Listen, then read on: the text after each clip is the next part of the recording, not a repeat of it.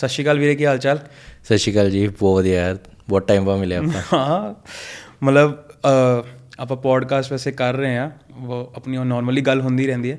But ਮੈਨੂੰ ਇਹ ਸੀਗਾ ਕਿ ਚਲੋ ਆਪਾਂ ਪੋਡਕਾਸਟ ਤੇ ਹਾਲੇ ਤੱਕ ਕਿਸੇ ਐਦਾਂ ਦੇ ਬੰਦੇ ਨੂੰ ਇਨਵਾਈਟ ਨਹੀਂ ਕੀਤਾ ਸੀ ਜਿਹੜਾ ਥੋੜਾ ਫਾਈਨੈਂਸ ਸਾਈਡ ਆਫ ਥਿੰਗਸ ਜਾਂ ਜੌਬ ਓਪਰਚ्युनिटीज ਜਾਂ ਜਿਹੜੇ ਯੂਥ ਲਈ ਖਾਸ ਕਰਕੇ ਕੁਝ ਇੰਟਰਸਟਿੰਗ ਟੌਪਿਕਸ ਰਹਿੰਦੇ ਹੀ ਨੇ ਜਿੰਨਾ ਆਪਾਂ ਗੱਲ ਕਰ ਲੈਂਦੇ ਆ ਜਿਵੇਂ ਟੈਕਨੋਲੋਜੀ ਆਪਾਂ ਗੱਲ ਕਰ ਲੈਂਦੇ ਆ stock market investments personal finance ਇਹ ਕੁਝ ਟੌਪਿਕਸ ਨੇ ਜੋ ਮੈਨੂੰ ਲੱਗਦਾ ਕਿ like you are the best one in my network ਤਾਂ ਮੈਨੂੰ ਲੱਗ ਰਿਹਾ ਤੁਸੀਂ ਦੱਸ ਸਕਦੇ ਹੋ।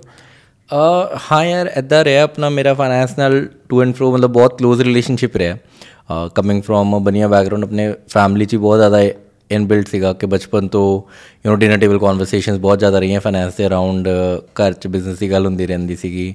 Coming from a trader family exactly commodity ਨਹੀਂ ਕਹੂੰਗਾ ਪਰ ਹਾਂ ਕਿ ਕਾਟਨ ਦੇ ਪ੍ਰਾਈਸਸ ਜਾਂ ਵੂਲ ਦੇ ਪ੍ਰਾਈਸਸ ਜਿਵੇਂ ਅ, ਜਿਵੇਂ ਆਪਾਂ ਅੱਜ ਦੇ ਟਾਈਮ 'ਚ ਜਿਹਨੂੰ ਆਪਾਂ ਆਰਬਿਟਰਾਜ ਟ੍ਰੇਡਰ ਕਹਿੰਦੇ ਆ arbitrage trader is a very modern thing right ਕਿ ਆਪਾਂ ਸਟਾਕ ਮਾਰਕੀਟ ਚ ਹੁੰਦਾ ਹੈ ਹਨਾ ਵੈਬ 3 ਕ੍ਰਿਪਟੋ ਚ ਹੁੰਦੇ ਹੈ ਹਰ ਹਰ ਜਗ੍ਹਾ ਤੁਹਾਨੂੰ ਆਰਬਿਟ੍ਰੇਜ ਟ੍ਰੇਡ ਮਿਲੇਗਾ ਮਤਲਬ ਕਿ ਜੇ ਇੱਕ ਪਾਸੇ ਚੀਜ਼ ਸਸਤੀ ਹੈ ਦੂਜੇ ਪਾਸੇ ਮਹਿੰਗੀ ਹੈ ਤਾਂ ਆਪਾਂ ਇੱਥੋਂ ਲੈ ਕੇ ਉੱਥੇ ਵੇਚਣੀ ਹੈ ਰਾਈਟ ਐਨਐਸਸੀ ਬੀਐਸਸੀ ਚ ਵੀ ਆਰਬਿਟ੍ਰੇਜ ਟ੍ਰੇਡਰਸ ਹੁੰਦੇ ਆ ਫॉर दैट ਮੈਟਰ ਤਾਂ ਮੇਰੇ ਡੈਡ ਹੀ ਕਰਦੇ ਸੀ ਉਹ ਕੀ ਕਰਦੇ ਸੀ ਕਿ ਨਾਰਥ ਵਿੱਚੋਂ ਪੰਜਾਬ ਚੋਂ ਸਪੈਸੀਫਿਕਲੀ ਵੂਲ ਖਰੀਦਦੇ ਸੀ ਤੇ ਸਾਊਥ ਭੇਜਦੇ ਸੀ ਤੇ ਉਸੇ ਕੰਟੇਨਰਸ ਦੇ ਵਿੱਚ ਸਾਊਥ ਤੋਂ ਕਾਟਨ ਖਰੀਦ ਕੇ ਨਾਰਥ ਲੈ ਕੇ ਆਉਂਦੇ ਸੀ ਬਿਕੋਜ਼ ਸਾਊਥ ਵਿੱਚ ਕਾਟਨ ਸਸਤੀ ਸੀ ਇੱਥੇ ਮਹਿੰਗੀ ਸੀ ਇੱਥੇ ਵੂਲ ਸਸਤੀ ਸੀ ਉੱਥੇ ਮਹਿੰਗੀ ਸੀ। ਐਂਡ ਉਹਨਾਂ ਨੇ ਲਾਈਫ ਟਾਈਮ ਇਹ ਕੀਤਾ। ਤਾਂ ਹੀ was an arbitrage trader between two commodities that is wool and cotton ਤਾਂ ਮਤਲਬ ਉਸੇ ਬੈਕਗ੍ਰਾਉਂਡ 'ਚ ਰਿਹਾ ਤਾਂ ਮੇਰਾ ਥੋੜਾ ਫਾਈਨੈਂਸ ਤਾਂ ਤੁਹਾਡੇ ਇਨਹੈਰੈਂਟਲੀ ਆ ਜਾਂਦਾ। ਤਾਂ ਦੈਟ ਵਾਸ ਦ ਕੇਸ ਹਾਂਜੀ। ਤੇ ਜਦੋਂ ਆਪਾਂ ਫਾਈਨੈਂਸ ਦੀ ਗੱਲ ਕਰਦੇ ਆ ਵੈਸੇ ਆਪਾਂ ਦੇਖਦੇ ਜਨਰਲੀ ਬਹੁਤ ਕੰਟੈਂਟ ਕ੍ਰੀਏਟਰਸ ਆ ਗਏ ਨੇ। ਕੁਝ ਵੀ ਕਹਿ ਰਹੇ ਹੁੰਦੇ ਨੇ ਆਪਾਂ ਕਾਫੀ ਵਾਰ ਤਾਂ ਆਪਾਂ ਆਪਸ 'ਚ ਵੀ ਡਿਸਕਸ ਕੀਤਾ ਹੈ ਕਿ ਆ ਕੀ ਗੱਲ ਕਰ ਗਏ ਤਾਂ ਕੁਝ ਵੀ ਰੈਂਡਮ ਹੋ ਗਈ। ਕੀ ਓਪੀਨੀਅਨ ਹੈ ਇਹਦਾ? ਯਾਰ ਫਾਈਨੈਂਸ ਨਾ ਬਹੁਤ ਮੈਂ ਮੇਰਾ ਮੰਨਣਾ ਹੈ ਕਿ ਬਹੁਤ ਨੀਟੀ ਗ੍ਰਿਟੀ ਵਾਲਾ ਟੌਪਿਕ ਹੈ। ਇਟਸ ਲਾਈਕ ਹੈਲਥ ਰਾਈਟ ਤੁਸੀਂ 1 ਮਿੰਟ ਵਿੱਚ ਪ੍ਰੋਬਲਮ ਕ੍ਰੀਏਟਰ ਦੀ ਨਹੀਂ ਹੈਗੀ ਉਨੀ ਜਿੰਨੀ ਐਂਡ ਯੂਜ਼ਰ ਦੀ ਹੈ। ਐਂਡ ਯੂਜ਼ਰ ਸੋਚ ਰਿਹਾ ਕਿ ਮੈਂ 1 ਮਿੰਟ ਦੇ ਅੰਦਰ ਅੰਦਰ ਫਾਈਨੈਂਸ਼ੀਅਲ ਨੌਲੇਜ ਲੈ। ਲਾਂ ਜਿਹੜਾ ਬਹੁਤ ਔਖਾ ਕੰਮ ਹੈ ਜੇ ਤੁਸੀਂ ਸਿੰਸੀਅਰਲੀ ਨੂੰ ਸਮਝੋ ਕਿਉਂਕਿ 1 ਮਿੰਟ ਦੇ ਅੰਦਰ ਅੰਦਰ ਤੁਸੀਂ ਇਨਫੋਰਮੇਸ਼ਨ ਦੇ ਨਹੀਂ ਸਕਦੇ ਉਨੀ ਜ਼ਿਆਦਾ ਅਗੇਨ ਕ੍ਰੀਏਟਰ ਦੀ ਕ੍ਰੀਏਟਰ ਦਾ ਕਈ ਵਾਰ ਇੰਟੈਂਟ ਹੁੰਦਾ ਹੈ ਗਲਤ ਦੱਸਣਾ ਕਈ ਵਾਰੀ ਨਹੀਂ ਵੀ ਹੁੰਦਾ ਇੰਟੈਂਟ ਗਲਤ ਦੱਸਣ ਦਾ ਪ੍ਰੋਬਲਮ ਹੈ ਐਂਡ ਯੂਜ਼ਰ ਜਦੋਂ ਚਾਹੁੰਦਾ ਹੀ ਦੇਖਦੇ 1 ਮਿੰਟ ਵਾਲੀ ਵੀਡੀਓ ਹੈ ਉਹਦੇ ਵਿੱਚ ਤੁਹਾਨੂੰ ਲਿਮਿਟਿਡ ਕੰਟੈਂਟ ਹੀ ਮਿਲੇਗਾ ਨਾ ਤੇ ਤੁਸੀਂ ਪੂਰਾ ਪਲਾਨ ਕਿੱਦਾਂ ਕਰ ਲਓਗੇ ਹੁਣ ਤੁਹਾਨੂੰ 1 ਮਿੰਟ ਦੇ ਅੰਦਰ ਅੰਦਰ ਦੱਸਣਾ ਕਿ ਗੱਡੀ ਲੈਣਾ ਸਹੀ ਹੈ ਗਲਤ ਹੈ ਸਹੀ ਹੈ ਗਲਤ ਹੈ ਸਹੀ ਹੈ ਗਲਤ ਹੈ ਤੋ ਤੁਹਾਨੂੰ ਤੁਸੀਂ ਕਨਕਲੂਜਨ ਵੀ ਕਰਨਾ ਤੁਸੀਂ ਫੈਕਟਸ ਵੀ ਦੱਸਣੇ ਆ। ਬਟ ਮੈਂ ਮੰਨ ਰਿਹਾ ਕਿ ਕਿਸੇ ਲਈ ਉਹ ਪ੍ਰੋਫਿਟ ਮੇਕਿੰਗ ਸਟੇਟਮੈਂਟ ਵੀ ਹੋ ਸਕਦੀ ਹੈ ਕਿਸੇ ਲਈ ਲਾਸ ਮੇਕਿੰਗ ਸਟੇਟਮੈਂਟ ਵੀ ਹੋ ਸਕਦੀ ਹੈ। ਨਾ ਫਾਈਨੈਂਸ ਨੂੰ ਤੁਹਾਨੂੰ ਇਲੈਬੋਰੇਟ ਕਰਨਾ ਪਏਗਾ। ਉੱਥੇ ਬੈਠਣਾ ਪਏਗਾ। Finance has to be on long video primarily finance ਜਿੱਦਾਂ ਹੁਣ ਇੱਕ ਟੌਪਿਕ ਹੈ ਹਨਾ। ਆਪਣੇ ਜੋ ਲੋਕ ਇਹ ਪੋਡਕਾਸਟ ਵੀ ਸੁਣਨਗੇ ਕਿ ਕੀ ਦੇਖਣ ਨੂੰ ਜਾਂ ਕੀ ਸਟੱਡੀ ਕਰਨ ਕਿਉਂਕਿ ਉਹ ਆਪਣੀ ਆਪਣੀ ਲਾਈਫ 'ਚ ਜਿਹੜਾ ਉਹ ਇੱਕ ਪਾਰਟਿਕੂਲਰ ਨੀਸ਼ ਦੇ ਵਿੱਚ ਜਿਹੜਾ ਕੈਰੀਅਰ ਬਣਾ ਰਹੇ ਨੇ ਉਹਦੇ 'ਚ ਵੀ ਸਟਰਗਲ ਕਰ ਰਹੇ ਨੇ ਉਹ ਹਨਾ? ਉਹਦੇ 'ਚ ਵੀ ਉਹਨਾਂ ਦੀ ਇੱਕ ਉਹ ਹੋੜ ਚੱਲ ਰਹੀ ਹੈ ਕਿ ਆਪਾਂ ਹੋਰ ਅੱਗੇ ਤੋਂ ਅੱਗੇ ਅੱਗੇ ਤੋਂ ਅੱਗੇ ਵਧਣਾ। Right at the same time ਜਦੋਂ ਆਪਾਂ ਫਾਈਨੈਂਸ ਦੀ ਗੱਲ ਕਰਦੇ ਹਾਂ ਹਰ ਬੰਦਾ ਆਪਣੇ ਆਪਣੇ ਲਾਈਫ ਦੇ ਵਿੱਚ ਬਿਜ਼ੀ ਹੈ ਆਪਣੇ ਆਪਣੇ ਕੈਰੀਅਰ ਨੂੰ ਲੈ ਕੇ। ਹਨਾ ਉਹ ਉਹਦੇ ਬਾਰੇ ਹੀ ਪੜ ਰਿਹਾ ਉਹਦੇ ਬਾਰੇ ਸਟੱਡੀ ਕਰ ਰਿਹਾ ਐਂਡ ਦਿਨ ਰਾਤ ਉਹ ਹਸਲ ਕਰ ਰਿਹਾ ਆਪਣੀ ਫੀਲਡ ਦੇ ਵਿੱਚ। ਫਿਰ ਉੱਥੋਂ ਦੀ ਗੱਲ ਆ ਜਾਂਦੀ ਹੈ ਕਿ ਅੱਛਾ ਹਾਂ ਚਲੋ ਕਿਸੇ ਤਰੀਕੇ ਆਪਾਂ ਪੈਸੇ ਕਮਾ ਲਏ ਪੈਸੇ ਬਚਾ ਲਏ।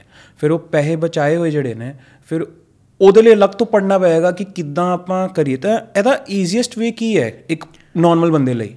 ਇਹਦਾ ਆਪਾਂ ਇਦਾਂ ਸਮਝਦੇ ਹਾਂ ਲਿਤੇਸ਼ ਜੀ ਕਿ ਆਪਾਂ ਮੰਨ ਲਓ ਸ਼ੁਰੂ ਕੀਤਾ ਇਨਵੈਸਟਿੰਗ ਹੁਣ ਇਨਵੈਸਟਿੰਗ ਦੇ ਵਿੱਚ ਵੀ ਬਹੁਤ ਸਾਰੇ ਅਲੱਗ-ਅਲੱਗ ਤਰੀਕੇ ਜਿਹੜੇ ਆਪਾਂ ਅਪਣਾ ਸਕਦੇ ਰਾਈਟ ਸਭ ਤੋਂ ਪਹਿਲੀ ਚੀਜ਼ ਹੈ ਕਿ ਤੁਸੀਂ ਆਪਣੀ ਐਕਟਿਵ ਇਨਕਮ ਤੇ ਇਨਵੈਸਟ ਕਰੋ। ਆਪਣੇ ਸਕਿੱਲ ਸੈਟ ਤੇ ਇਨਵੈਸਟ ਕਰੋ। ਬਿਕੋਜ਼ ਉਹ ਤੁਹਾਨੂੰ ਮੈਕਸਿਮਮ ਰਿਟਰਨਸ ਦੇਗਾ if you are very young ਠੀਕ ਹੈ। ਰਾਈਟ ਮਤਲਬ ਜਿਵੇਂ ਅੱਜ ਦੀ ਡੇਟਸ ਪ੍ਰੋਬਲਮ ਕੀ ਹੈ ਕਿ 20 20 22 22 ਸਾਲ ਦੇ ਬੱਚੇ ਸੋਚ ਰਹੇ ਅਸੀਂ 2000 ਰੁਪਏ ਮਹੀਨੇ ਦੀ ਐਸਆਈਪੀ ਸ਼ੁਰੂ ਕਰ ਲਈਏ। ਕਿਉਂਕਿ ਥਿਓਰੈਟਿਕਲੀ ਐਕਸਲ ਉਹਨਾਂ ਨੂੰ ਕਹਿ ਰਹੀ ਹੈ ਕਿ ਤੁਸੀਂ ਮਿਲੀਅਨਰ ਬਣ ਜਾਓਗੇ ਬਾਈ ਏਜ ਆਫ 60 ਹੂੰ। ਮੈਂ ਕਹਿ ਰਿਹਾ ਕਿ ਹੁਣ 2000 ਦੀ ਸ਼ੁਰੂ ਕਰਨ ਦੀ ਬਜਾਏ ਤੁਸੀਂ 2000 ਆਪਣੇ ਆਪ 'ਚ ਇਨਵੈਸਟ ਕਰੋ ਆਪਣੀ ਲਰਨਿੰਗ 'ਚ ਇਨਵੈਸਟ ਕਰੋ ਰਿਸਕ ਟੇਕਿੰਗ 'ਚ ਇਨਵੈਸਟ ਕਰੋ। 20 20 30 'ਚ ਵੀ ਸ਼ੁਰੂ ਕਰ ਲਓਗੇ ਤਾਂ ਵੀ ਕੋਈ ਚੱਕਰ ਨਹੀਂ ਹੈਗਾ ਬਹੁਤ ਵੱਡਾ। ਹੂੰ। ਜੇ ਤੁਹਾਡਾ ਹਾਂ ਪਿਨੈਕਲ ਆ ਗਿਆ ਤੁਹਾਡੀ ਐਕਟਿਵ ਅਰਨਿੰਗ ਦਾ ਫਿਰ ਤੁਸੀਂ ਇਨਵੈਸਟਿੰਗ ਵੱਲ ਸੋਚ ਸਕਦੇ ਹੋ। ਨਾਓ ਫਿਰ ਦੂਜੀ ਚੀਜ਼ ਆਂਦੀ ਕਿ ਚਲੋ ਆ ਗੱਲ ਹੋ ਗਈ ਮੇਰਾ ਪਿਨੈਕਲ ਆ ਗਿਆ। ਪਿਨੈਕਲ ਮਤਲਬ ਆਪਾਂ ਇੱਕ ਸਟੇਜ ਤੱਕ ਪਹੁੰਚ ਗਏ ਐਕਟਿਵ ਅਰਨਿੰਗ 'ਚ। ਹੁਣ ਮੈਂ ਐਕਟਿਵ ਪੈਸਾ ਉਹਨਾਂ ਐਕਟਿਵ ਅਰਨਿੰਗ 'ਚ ਨਹੀਂ ਲਗਾਉਣਾ ਚਾਹੁੰਦਾ। ਜਾਂ ਮੈਂ ਆਪਣੇ ਆਪ ਨੂੰ ਅਪਗ੍ਰੇਡ ਕਰਨਾ ਨਹੀਂ ਚਾਹੁੰਦਾ ਜਾਂ I'm at a good position right ਜਾਂ ਮੇਰਾ ਬਿਜ਼ਨਸ ਵਧੀਆ ਚੱਲ ਰਿਹਾ ਫॉर दैट ਮੈਟਰਸ ਕਿ ਮੈਨੂੰ ਉਹ 'ਚ ਕੈਪੀਟਲ ਦੀ ਜ਼ਰੂਰਤ ਨਹੀਂ ਹੈਗੀ ਆਵ ਐਕਸੈਸਿਵ ਕੈਪੀਟਲ ਉਸ ਕੇਸ ਦੇ ਵਿੱਚ ਹੁਣ ਤੁਸੀਂ ਕਿੱਦਾਂ ਉਹਨੂੰ ਦੇਖੋਗੇ ਉਹ ਬਹੁਤ ਜ਼ਿਆਦਾ ਪਰਸਪੈਕਟਿਵ ਹੈ ਕਿ ਲੋਕ ਕੀ ਕਰਦੇ ਕਿ ਅੱਛਾ ਯਾਰ ਸਟਾਕ ਮਾਰਕੀਟ ਸ਼ੁਰੂ ਕਰਨੀ ਹੈ ਹੁਣ ਮੈਂ ਇੰਟਰਾਡੇ ਕਰੂੰਗਾ ਸਿੱਧਾ ਆਪਸ਼ਨ ਕਰੂੰਗਾ ਫਿਊਚਰਸ ਕਰੂੰਗਾ। ਗਲਤ ਗੱਲ ਹੈ। ਬਹੁਤ ਤੁਸੀਂ ਬਿਲਕੁਲ ਬੇਸਿਕ ਤੋਂ ਸ਼ੁਰੂ ਕਰੋ ਰਾਈਟ ਮੈਂ ਤੁਹਾਨੂੰ ਆਪਣੀ ਰੀਸੈਂਟ ਟ੍ਰੇਡ ਦੱਸਦਾ ਇੱਕ ਹਨਾ ਆਪਣਾ ਹੁਣੇ ਅਡਾਨੀ ਐਂਟਰਪ੍ਰਾਈਜ਼ਸ ਦੇ ਅਗੇਂਸਟ ਨਿਊਜ਼ ਆਈ ਹਿਡਨਬਰਗ ਵਾਲੀ ਸਾਰੀ ਰਿਪੋਰਟ ਰਿਪੋਰਟ ਆਈ ਮਾਰਕੀਟ ਗਿਰ ਗਈ ਅਡਾਨੀ ਗਿਰ ਗਿਆ ਰਾਈਟ ਹੁਣ ਅਡਾਨੀ ਗਿਰਿਆ ਨਾਲ ਸਾਰੀ ਮਾਰਕੀਟ ਗਿਰੀ ਮੈਂ ਦੇਖਿਆ ਕਿ ਯਾਰ ਹੁਣ ਇਹ ਕਿ ਕੇਸ ਸੀਗਾ ਕਿ ਐਜ਼ ਅ ਇੰਡੀਵਿਜੂਅਲ ਆਪਣੇ ਲੈਵਲ ਤੇ ਆਪਾਂ ਨੂੰ ਨਹੀਂ ਪਤਾ ਕਿ ਉਹ ਸਹੀ ਸੀ ਗਲਤ ਸੀ? ਹੁਣ ਮਤਲਬ ਮੰਨ ਲਓ ਮਾਰਕੀਟ ਦੁਬਾਰਾ ਰੀਬਾਉਂਡ ਕਰ ਗਈ ਅਡਾਨੀ ਵੀ ਰੀਬਾਉਂਡ ਕਰਕੇ ਤਾਂ ਸ਼ਾਇਦ ਗਲਤ ਸੀ ਉਹ ਨਿਊਜ਼ ਜੇ ਅਡਾਨੀ ਗਿਰਦਾ ਚਲਾ ਜਾਂਦਾ ਮਤਲਬ ਮੰਨ ਲਓ ਰਿਲਾਇੰਸ ਐਂਟਰਟੇਨਮੈਂਟ ਵਾਲਾ ਸੀਨ ਹੋ ਜਾਂਦਾ Z5 ਵਾਲਾ ਸੀਨ ਹੋ ਜਾਂਦਾ ਫਿਰ ਮਾਰਕੀਟ ਜਾਂ ਵੋਡਾਫੋਨ ਆਈਡੀਆ ਵਾਲਾ ਸੀਨ ਹੋ ਜਾਂਦਾ ਤਾਂ ਗਿਰਦੀ ਚਲੀ ਜਾਂਦੀ। ਤਾਂ ਆਪਾਂ ਨੂੰ ਪਤਾ ਨਹੀਂ ਅਡਾਨੀ ਅਡਾਨੀ ਖਰੀਦਣਾ ਉਸ ਟਾਈਮ ਤੇ ਬਹੁਤ ਰਿਸਕੀ ਟ੍ਰੇਡ ਹੈ। ਮੈਂ ਕੀ ਦੇਖਿਆ ਕਿ ਰਿਲਾਇੰਸ ਵੀ 20% ਗਿਰ ਗਿਆ। ਰਿਲਾਇੰਸ ਨਾਲ ਤਾਂ ਆਈਡੀਓਲੋਜੀਕਲੀ ਕੋਈ ਦਿੱਕਤ ਨਹੀਂ। ਰਾਈਟ ਰਿਲਾਇੰਸ ਤਾਂ ਵਧੀਆ ਕਰ ਰਿਹਾ ਆਪਾਂ ਰਿਲਾਇੰਸ ਰਿਟੇਲ ਦੇ ਸ਼ੋਰੂਮ ਦੇਖ ਰਹੇ ਹਾਂ ਜੀਓ ਯੂਜ਼ ਕਰ ਰਹੇ ਹਾਂ ਆਪਾਂ ਆਸ-ਪਾਸ ਗਰੋਥ ਦੇਖ ਰਹੇ ਹਾਂ ਰਿਲਾਇੰਸ ਦੀ। ਰਿਲਾਇੰਸ 20% ਕਿਉਂ ਗਿਰ ਗਿਆ?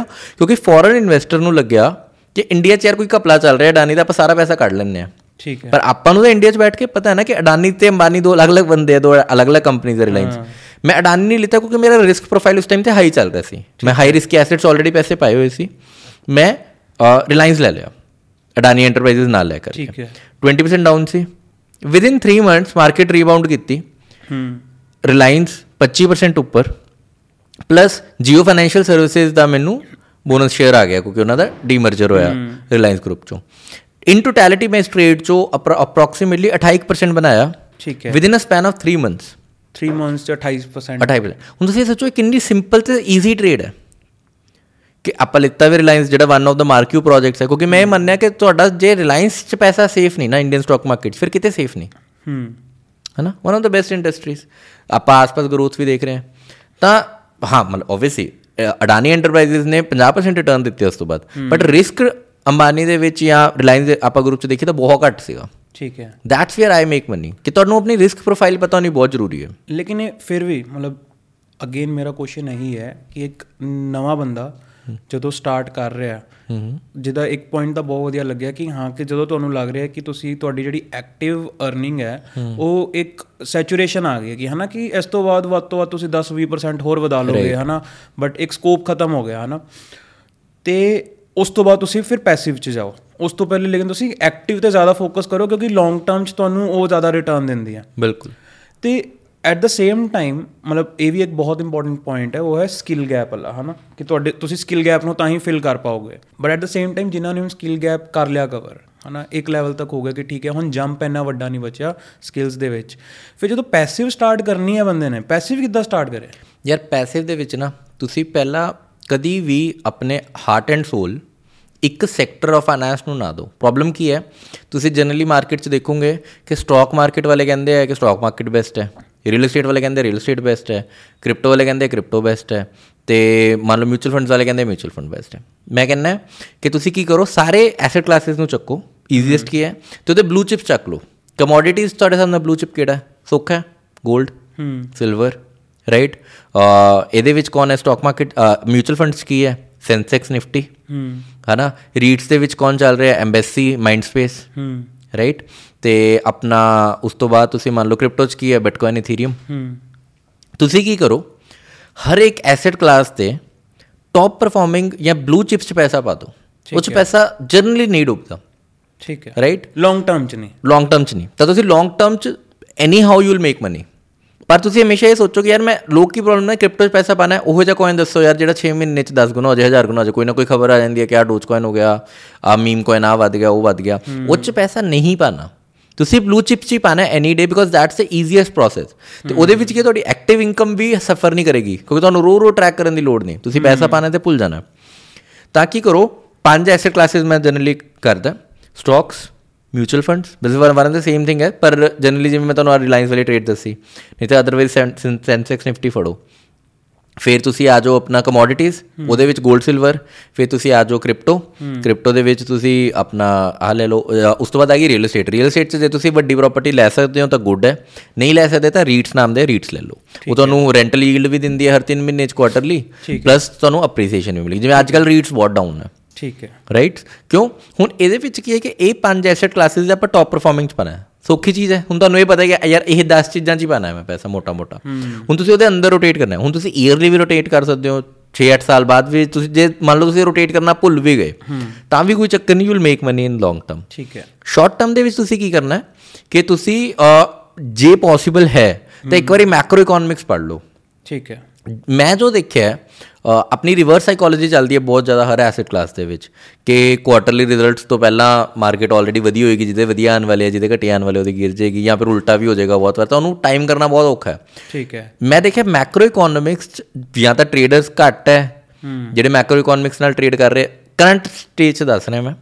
ਤੇ ਉਹਦੇ ਵਿੱਚ ਕੀ ਈਜ਼ੀ ਹੈ ਕਿ ਤੁਸੀਂ ਮੈਕਰੋ ਇਕਨੋਮਿਕਸ ਇੰਟਰਸਟ ਰੇਟਸ ਦੇਖੋ ਇੰਟਰਸਟ ਰੇਟਸ ਤੇ ਬੇਸਿਸ ਤੇ ਕਰੋ ਬਿਕੋਜ਼ ਜਿਵੇਂ ਇੰਟਰਸਟ ਰੇਟ ਮਤਲਬ ਕਿਹਦੇ ਇੰਟਰਸਟ ਰੇਟ ਫੈਡ ਦੇ interest rates basically US government fed ਜਿਹੜੇ ਰੇਟ ਤੇ ਬੌਂਡ ਇਸ਼ੂ ਕਰਦੀ ਹੈ ਡਾਲਰਸ ਦਾ ਨਵੇਂ ਬੌਂਡ ਜਿਹੜੇ ਨਵੇਂ ਜਿਵੇਂ ਮੰਨ ਲਓ ਜਦੋਂ ਨਵੇਂ ਡਾਲਰਸ ਛਾਪਦੇ ਤਾਂ ਉੱਤੇ ਇੱਕ ਇੰਟਰਸਟ ਰੇਟ ਦੇ ਉੱਤੇ ਉਹਨੂੰ ਮਾਰਕੀਟ 'ਚ ਦਿੱਤਾ ਜਾਂਦਾ ਹੈ। ਠੀਕ ਹੈ। ਤਾਂ ਉਹਨੂੰ ਆਪਾਂ ਫੈਡ ਇੰਟਰਸਟ ਰੇਟਸ ਕਹਿੰਦੇ ਆ ਤੁਸੀਂ ਉਹ ਟਰੈਕ ਕਰਨੇ ਸ਼ੁਰੂ ਕਰੋ they are very easy to track ਜੇ ਤੁਹਾਨੂੰ ਥੋੜੀ ਬਹੁਤੀ ਪਰ ਮੈਕਰੋ ਇਕਨੋਮਿਕਸ ਪੜ੍ਹਨੀ ਪਏਗੀ ਦੋ ਤਿੰਨ ਵਾਰ ਤੁਸੀਂ ਪੜੋਗੇ ਤਾਂ ਯੂ ਵਿਲ ਬੀ ਸੌਰਟਡ ਠੀਕ ਹੈ। ਤਾਂ ਉਹ ਇੱਕ ਈਜ਼ੀਐਸਟ ਤਰੀਕਾ ਹੈ ਪਰ ਤੁਸੀਂ ਹਮੇਸ਼ਾ ਮਾਰਕਿਊ ਚੱਕੋ?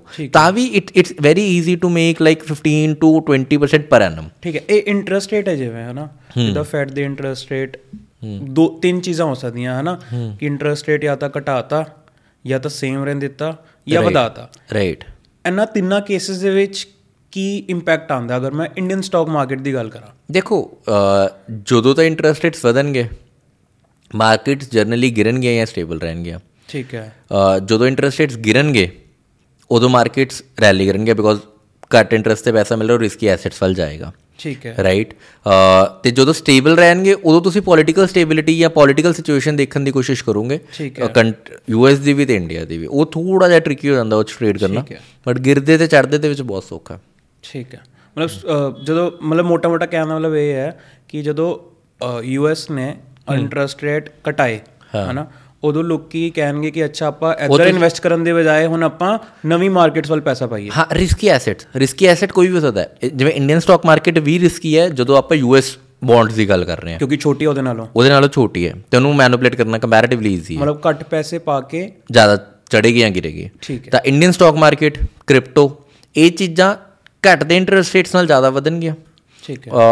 ਪਰ ਜਿਵੇਂ ਆਪਾਂ ਮੰਨ ਲਈਏ ਕਮੋਡਿਟੀਜ਼ ਕਮੋਡਿਟੀਜ਼ ਵੀ ਐਦਾਂ ਹੈ ਕਿ ਗਲੋਬਲ ਇਨਸਟੇਬਿਲਿਟੀ ਜਾਂ ਇਨਸਟੇਬਿਲਿਟੀ ਤੇ ਬਹੁਤ ਜ਼ਿਆਦਾ ਮੈਟਰ ਕਰਦਾ ਹੈ। ਠੀਕ ਹੈ। ਜਦੋਂ ਗਲੋਬਲ ਇਨਸਟੇਬਿਲਿਟੀ ਹੋਏਗੀ ਉਦੋਂ 골ਡ ਵਧੇਗਾ। ਜਦੋਂ ਗਲੋਬਲ ਸਟੇਬਿਲਿਟੀ ਹੋਏਗੀ ਉਦੋਂ 골ਡ ਗਿਰੇਗਾ ਜਾਂ ਸਟੇਬਲ ਰਹੇਗਾ। 골ਡ ਜਿੰਨੀ ਘਟ ਗਿਰਦਾ ਸਟੇਬਲ ਰਹਿੰਦਾ ਉਹੀ ਉਹਦਾ ਲਾਸ ਹੈ। ਪਰ ਹੁਣ ਜਿਵੇਂ ਤੁਸੀਂ ਦੇਖੋ ਲਾਸਟ 3 ਸਾਲਾਂ ਵਿੱਚ 골ਡ ਨੇ ਅਪਰੋਕਸੀਮੇਟਲੀ 60-65% ਰਿਟਰਨ ਦਿੱਤੀ which is a phenomenal return for 골ਡ ਠੀਕ ਹੈ। ਰਾਈਟ ਜਾਂ ਸਿਲਵਰ ਦੇ ਤੁਸੀਂ ਦੇਖੋ ਮੈਂ ਇਸੇ ਕੇਸ ਸਟੱਡੀ ਦੇ ਰਾਉਂਡ ਤੁਹਾਨੂੰ ਇੱਕ ਵਾਰ ਦੱਸ ਦਿੰਦਾ ਕਿ ਬੇਸਿਕਸ ਪਤਾ ਹੁੰਦਾ ਕਿਵੇਂ ਬੈਨੀਫਿਟ ਹੁੰਦਾ। ਥੋੜੇ ਦੇਰ ਪਹਿਲਾਂ ਸਿਲਵਰ 'ਚ ਪ੍ਰੋਬਲਮ ਹੋਈ। ਹੁਣ ਤੁਹਾਨੂੰ ਪਤਾ ਸਿਲਵਰ ਜਦੋਂ ਮਾਈਨ ਹੁੰਦਾ ਹੈ, ਉਹ 12-13 ਡਾਲਰ ਤੇ ਮਾਈਨ ਹੁੰਦਾ। ਮਤਲਬ ਕਿ ਅਰਥ ਵਿੱਚੋਂ ਮਾਈਨ ਹੋ ਕੇ ਨਿਕਲਦਾ ਹੈ, ਤਾਂ ਉਹਨੂੰ 12-13 ਡਾਲਰ ਦਾ ਖਰਚਾ ਆ ਜਾਂਦਾ ਪਰ ਆਉਂਸ ਆਪਾਂ ਗੱਲ ਕਰਦੇ ਹਾਂ। ਹਾਂ। ਤਾਂ ਪਰ ਆਉਂਸ ਕੱਢਣ ਦਾ 12-13 ਡਾਲਰ ਖਰਚਾ ਆਉਂਦਾ ਠੀਕ ਹੈ। ਸਿਲਵਰ ਦਾ। ਤੇ ਉਹਦੇ ਵਿੱਚ ਫਿਰ ਪੋਸਟ ਪ੍ਰੋਸੈਸਿੰਗ ਹੋਏਗੀ ਸਿਲਵਰ ਦੀਆਂ ਬਾਰਸ ਬਣਨਗੀਆਂ ਬੁਲੀਅਨਸ ਜਿਹਨੂੰ ਆਪਾਂ ਕਹਿੰਦੇ ਇੱਟਾਂ ਮਤਲਬ ਮੰਨ ਲਓ। ਸਿਲਵਰ ਦੀਆਂ ਬਿਸਕਿਟ ਕਹਿੰਦੇ ਜਿਹਨੂੰ ਬਿਸਕਿਟ ਕਹਿ ਲਓ ਤਾਂ ਬੁਲੀਅਨਸ ਬਣਨਗੀਆਂ ਫਿਰ ਉਹ ਟਰਾਂਸਪੋਰਟ ਹੋਏਗਾ ਇੱਧਰ ਉੱਧਰ। ਇੱਕ ਟਾਈਮ ਦੇ ਵਿੱਚ ਅੱਜ ਤੋਂ 6-8 ਮਹੀਨੇ ਪਹਿਲਾਂ ਉਹ 18 ਡਾਲਰ ਐਨ ਆਉਂਸ ਦੇ ਵਿੱਚ ਚਲਾ ਗਿਆ। ਹੁਣ silver is most crucial asset ਜੇ ਆਪਾਂ ਗੱਲ ਕਰੀਏ ਤੁਸੀਂ ਨਵੀਆਂ ਟੈਕਨੋਲੋਜੀਜ਼ ਕਿਹੜੀਆਂ ਸੋਚਦੇ ਹੋ? 5G ਸੋਲਰ ਇਹਨਾਂ ਸਾਰਿਆਂ ਦੇ ਵਿੱਚ ਸਭ ਤੋਂ ਕ੍ਰੂਸ਼ੀਅਲ ਐਸੈਟ ਹੈ silver batteries batteries EVs EV cars ਤੇ ਇਹਨਾਂ ਵਿੱਚ ਸਿਲਵਰ ਬਹੁਤ ਜ਼ਿਆਦਾ ਯੂਜ਼ ਹੁੰਦਾ because it's a good conductor right ਹੁਣ ਜਿਹੜੀ ਚੀਜ਼ 12-13 ਡਾਲਰ ਤੇ ਨਿਕਲ ਰਹੀ ਹੈ ਬਾਹਰ ਉਹ 18 ਡਾਲਰ ਤੇ ਸੈਕੰਡਰੀ ਮਾਰਕੀਟ 'ਚ ਵਿਕ ਰਹੀ ਹੈ। ਪੋਸੀਬਲ ਹੈ? ਤੁਸੀਂ ਕੋ ਟਰਾਂਸਪੋਰਟੇਸ਼ਨ ਕਿੰਨੀ ਹੈ ਕਿੰਨਾ ਕੋਈ ਕਿਸ ਦਾ ਕੋਈ ਮਾਰਕਅਪ ਹੀ ਨਹੀਂ। ਮੈਂ ਕਿਹਾ ਮੈਂ 18 ਡਾਲਰ ਤੇ ਸਿਲਵਰ ਲਿੱਤਾ ਮੈਂ ਕਿ ਲਿੱਤੇ ਸਿਲਵਰ ਈਟੀਐਫ ਲਿੱਤੇ ਆਈਸੀਸੀ ਬੈਂਕ ਦੇ ਰਾਈਟ ਐਫਓਐਫ ਦੇ fund of fund silver ETF the fund fund of fund ਬਣਦਾ। ਕਾਈਂਡ ਆਫ ਮਿਊਚੁਅਲ ਫੰਡ ਇੱਕ ਤਰ੍ਹਾਂ ਦਾ ਸਿਲਵਰ ਹੀ ਹੁੰਦਾ ਉਹਦੇ ਵਿੱਚ। ਠੀਕ ਹੈ। ਤੇ ਉਹ ਮੈਂ ਲਿੱਤੇ ਜਦੋਂ 18 ਡਾਲਰ ਅਨਾਉਂਸ ਤੇ ਸੀ। ਮੈਂ ਕਿਹਾ ਯਾਰ ਇਸ ਤੋਂ ਥੱਲੇ ਨਹੀਂ ਜਾ ਸਕਦਾ ਕੋਈ 12 ਡਾਲਰ ਤੁਹਾਨੂੰ ਕੱਢਣ ਦਾ ਖਰਚਾ। ਕਿਉਂਕਿ ਜੇ ਇਸ ਤੋਂ ਥੱਲੇ ਜਾਊਗਾ ਤਾਂ ਲੋਕ ਮਾਈਨ ਕਰਨਾ ਬੰਦ ਕਰ ਦੇਣਗੇ। ਤੇ ਤੇ ਡਿਮਾਂਡ ਤਾਂ ਹੈਗੀ ਹੈ ਬਿਕੋਜ਼ ਸਾਰੀ ਟੈਕਨੋਲੋਜੀਜ਼ ਨੂੰ ਚਾਹੀਦਾ ਹੈ। ਤੇ ਸਪਲਾਈ ਸ਼ੌਕ ਦੇ ਕਾਰਨ ਉਹਦਾ ਰੇਟ ਫੇਰ ਬੂਮ ਕਰ ਜਾਏਗਾ ਤਾਂ ਇਸ ਤੋਂ ਥੱਲੇ ਮੇਰੇ ਹਿਸਾਬ ਨਾਲ ਨਹੀਂ ਜਾ ਸਕਦਾ ਸੀ। ਮੈਂ 18 ਡਾਲਰ ਅਨਾਉਂਸ ਤੇ ਸਿਲਵਰ ਲਿੱਤਾ। ਤੇ ਸਿਲਵਰ ਵਿਦਿਨ 2 ਮੰਥਸ ਦੁਆਰਾ ਆਪਣੀ ਰੈਜ਼ਿਸਟੈਂਸ ਤੇ ਪਹੁੰਚ ਗਿਆ ਵਿਚ ਇਜ਼ 24 25 ਡਾਲਰ ਅਨਾਉਂਸ ਠੀਕ which is easy 30 40% return within 2 3 months ਕੋਈ ਸੋਚ ਨਹੀਂ ਸਕਦਾ ਕਿ ਸਿਲਵਰ ਵਰਗੇ ਐਸੇ ਸਿਲਵਰ ਵਰਗੇ ਐਸੇ ਤੁਸੀਂ ਦੋ ਤਿੰਨ ਮਹੀਨੇ ਚ ਇਦਾਂ ਬਣਾ ਦਿਓ। ਬਟ ਇਟ ਵਾਸ ਲਾਈਕ ਗਿਰ ਗਿਆ ਕਿਸੇ ਰੀਜ਼ਨ ਕਾਰਨ ਮੈਂ ਰੀਜ਼ਨ ਦੱਸਣਾ ਨਹੀਂ ਚਾਹੁੰਦਾ। ਪਰ ਪਰ ਤੁਸੀਂ ਇਹ ਸਮਝੋ ਕਿ ਇਨ੍ਹਾਂ ਐਸੈਟਸ ਦੇ ਵਿੱਚ ਵੀ ਵੈਲਥ ਕ੍ਰੀਏਸ਼ਨ ਦੀ ਬਹੁਤ ਜ਼ਿਆਦਾ ਓਪਰਚੁਨਿਟੀਜ਼ ਆਉਂਦੀਆਂ ਹੈ। ਪ੍ਰੋਵਾਈਡਡ ਕਿ ਤੁਸੀਂ ਬਹੁਤ ਜ਼ਿਆਦਾ ਚੀਜ਼ਾਂ ਬਾਰੇ ਨਹੀਂ ਪੜਨਾ ਥੋੜੀਆਂ ਚੀਜ਼ਾਂ ਬਾਰੇ ਪੜਨਾ ਪਰ ਉਹਨਾਂ ਬਾਰੇ ਸਭ ਕੁਝ ਪੜਨਾ that should be your goal in finance ਮਤਲਬ ਜਿੱਦਾਂ ਆਪਾਂ ਐਗਜ਼ਾਮ 'ਚ ਵੀ ਕਹਿੰਦੇ ਆ ਕਿ ਸਾਰੇ ਸਬਜੈਕਟਸ ਨਾ ਪੜ੍ਹ ਕੇ ਜਾਓ। ਹਾਂ। ਸਾਰੇ ਚੈਪਟਰ ਨਾ ਪੜ੍ਹ ਕੇ ਜਾਓ।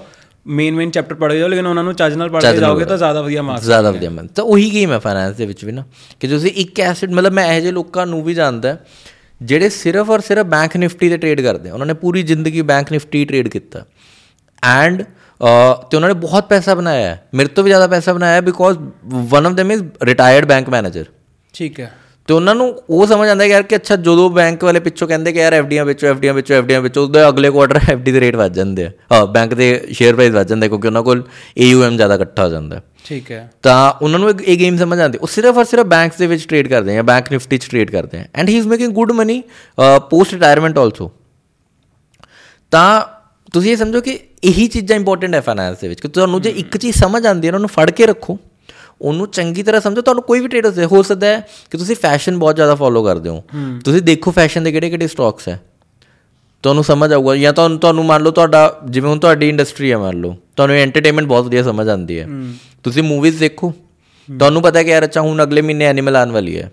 ਐਨੀਮਲ ਲੱਗ ਰਿਹਾ ਕਿ ਹਨਾ ਵਧੀਆ ਹਿੱਟ ਜਾਊਗੀ। ਜਾਂ ਜਵਾਨ ਆਉਣ ਵਾਲੀ ਸੀ ਲੱਗ ਰਿਹਾ ਪਹਿਲੇ ਹੀ ਲੱਗ ਰਿਹਾ ਸੀ ਫੀਲਿੰਗ ਆ ਜਾਂਦੀ ਕਿ ਯਾਰ ਇਹ ਇਹ ਹਿੱਟ ਜਾਊਗੀ। ਤਾਂ ਪੀਵੀਆਰ ਦਾ ਸ਼ੇਅਰ ਚੜੂਗਾ।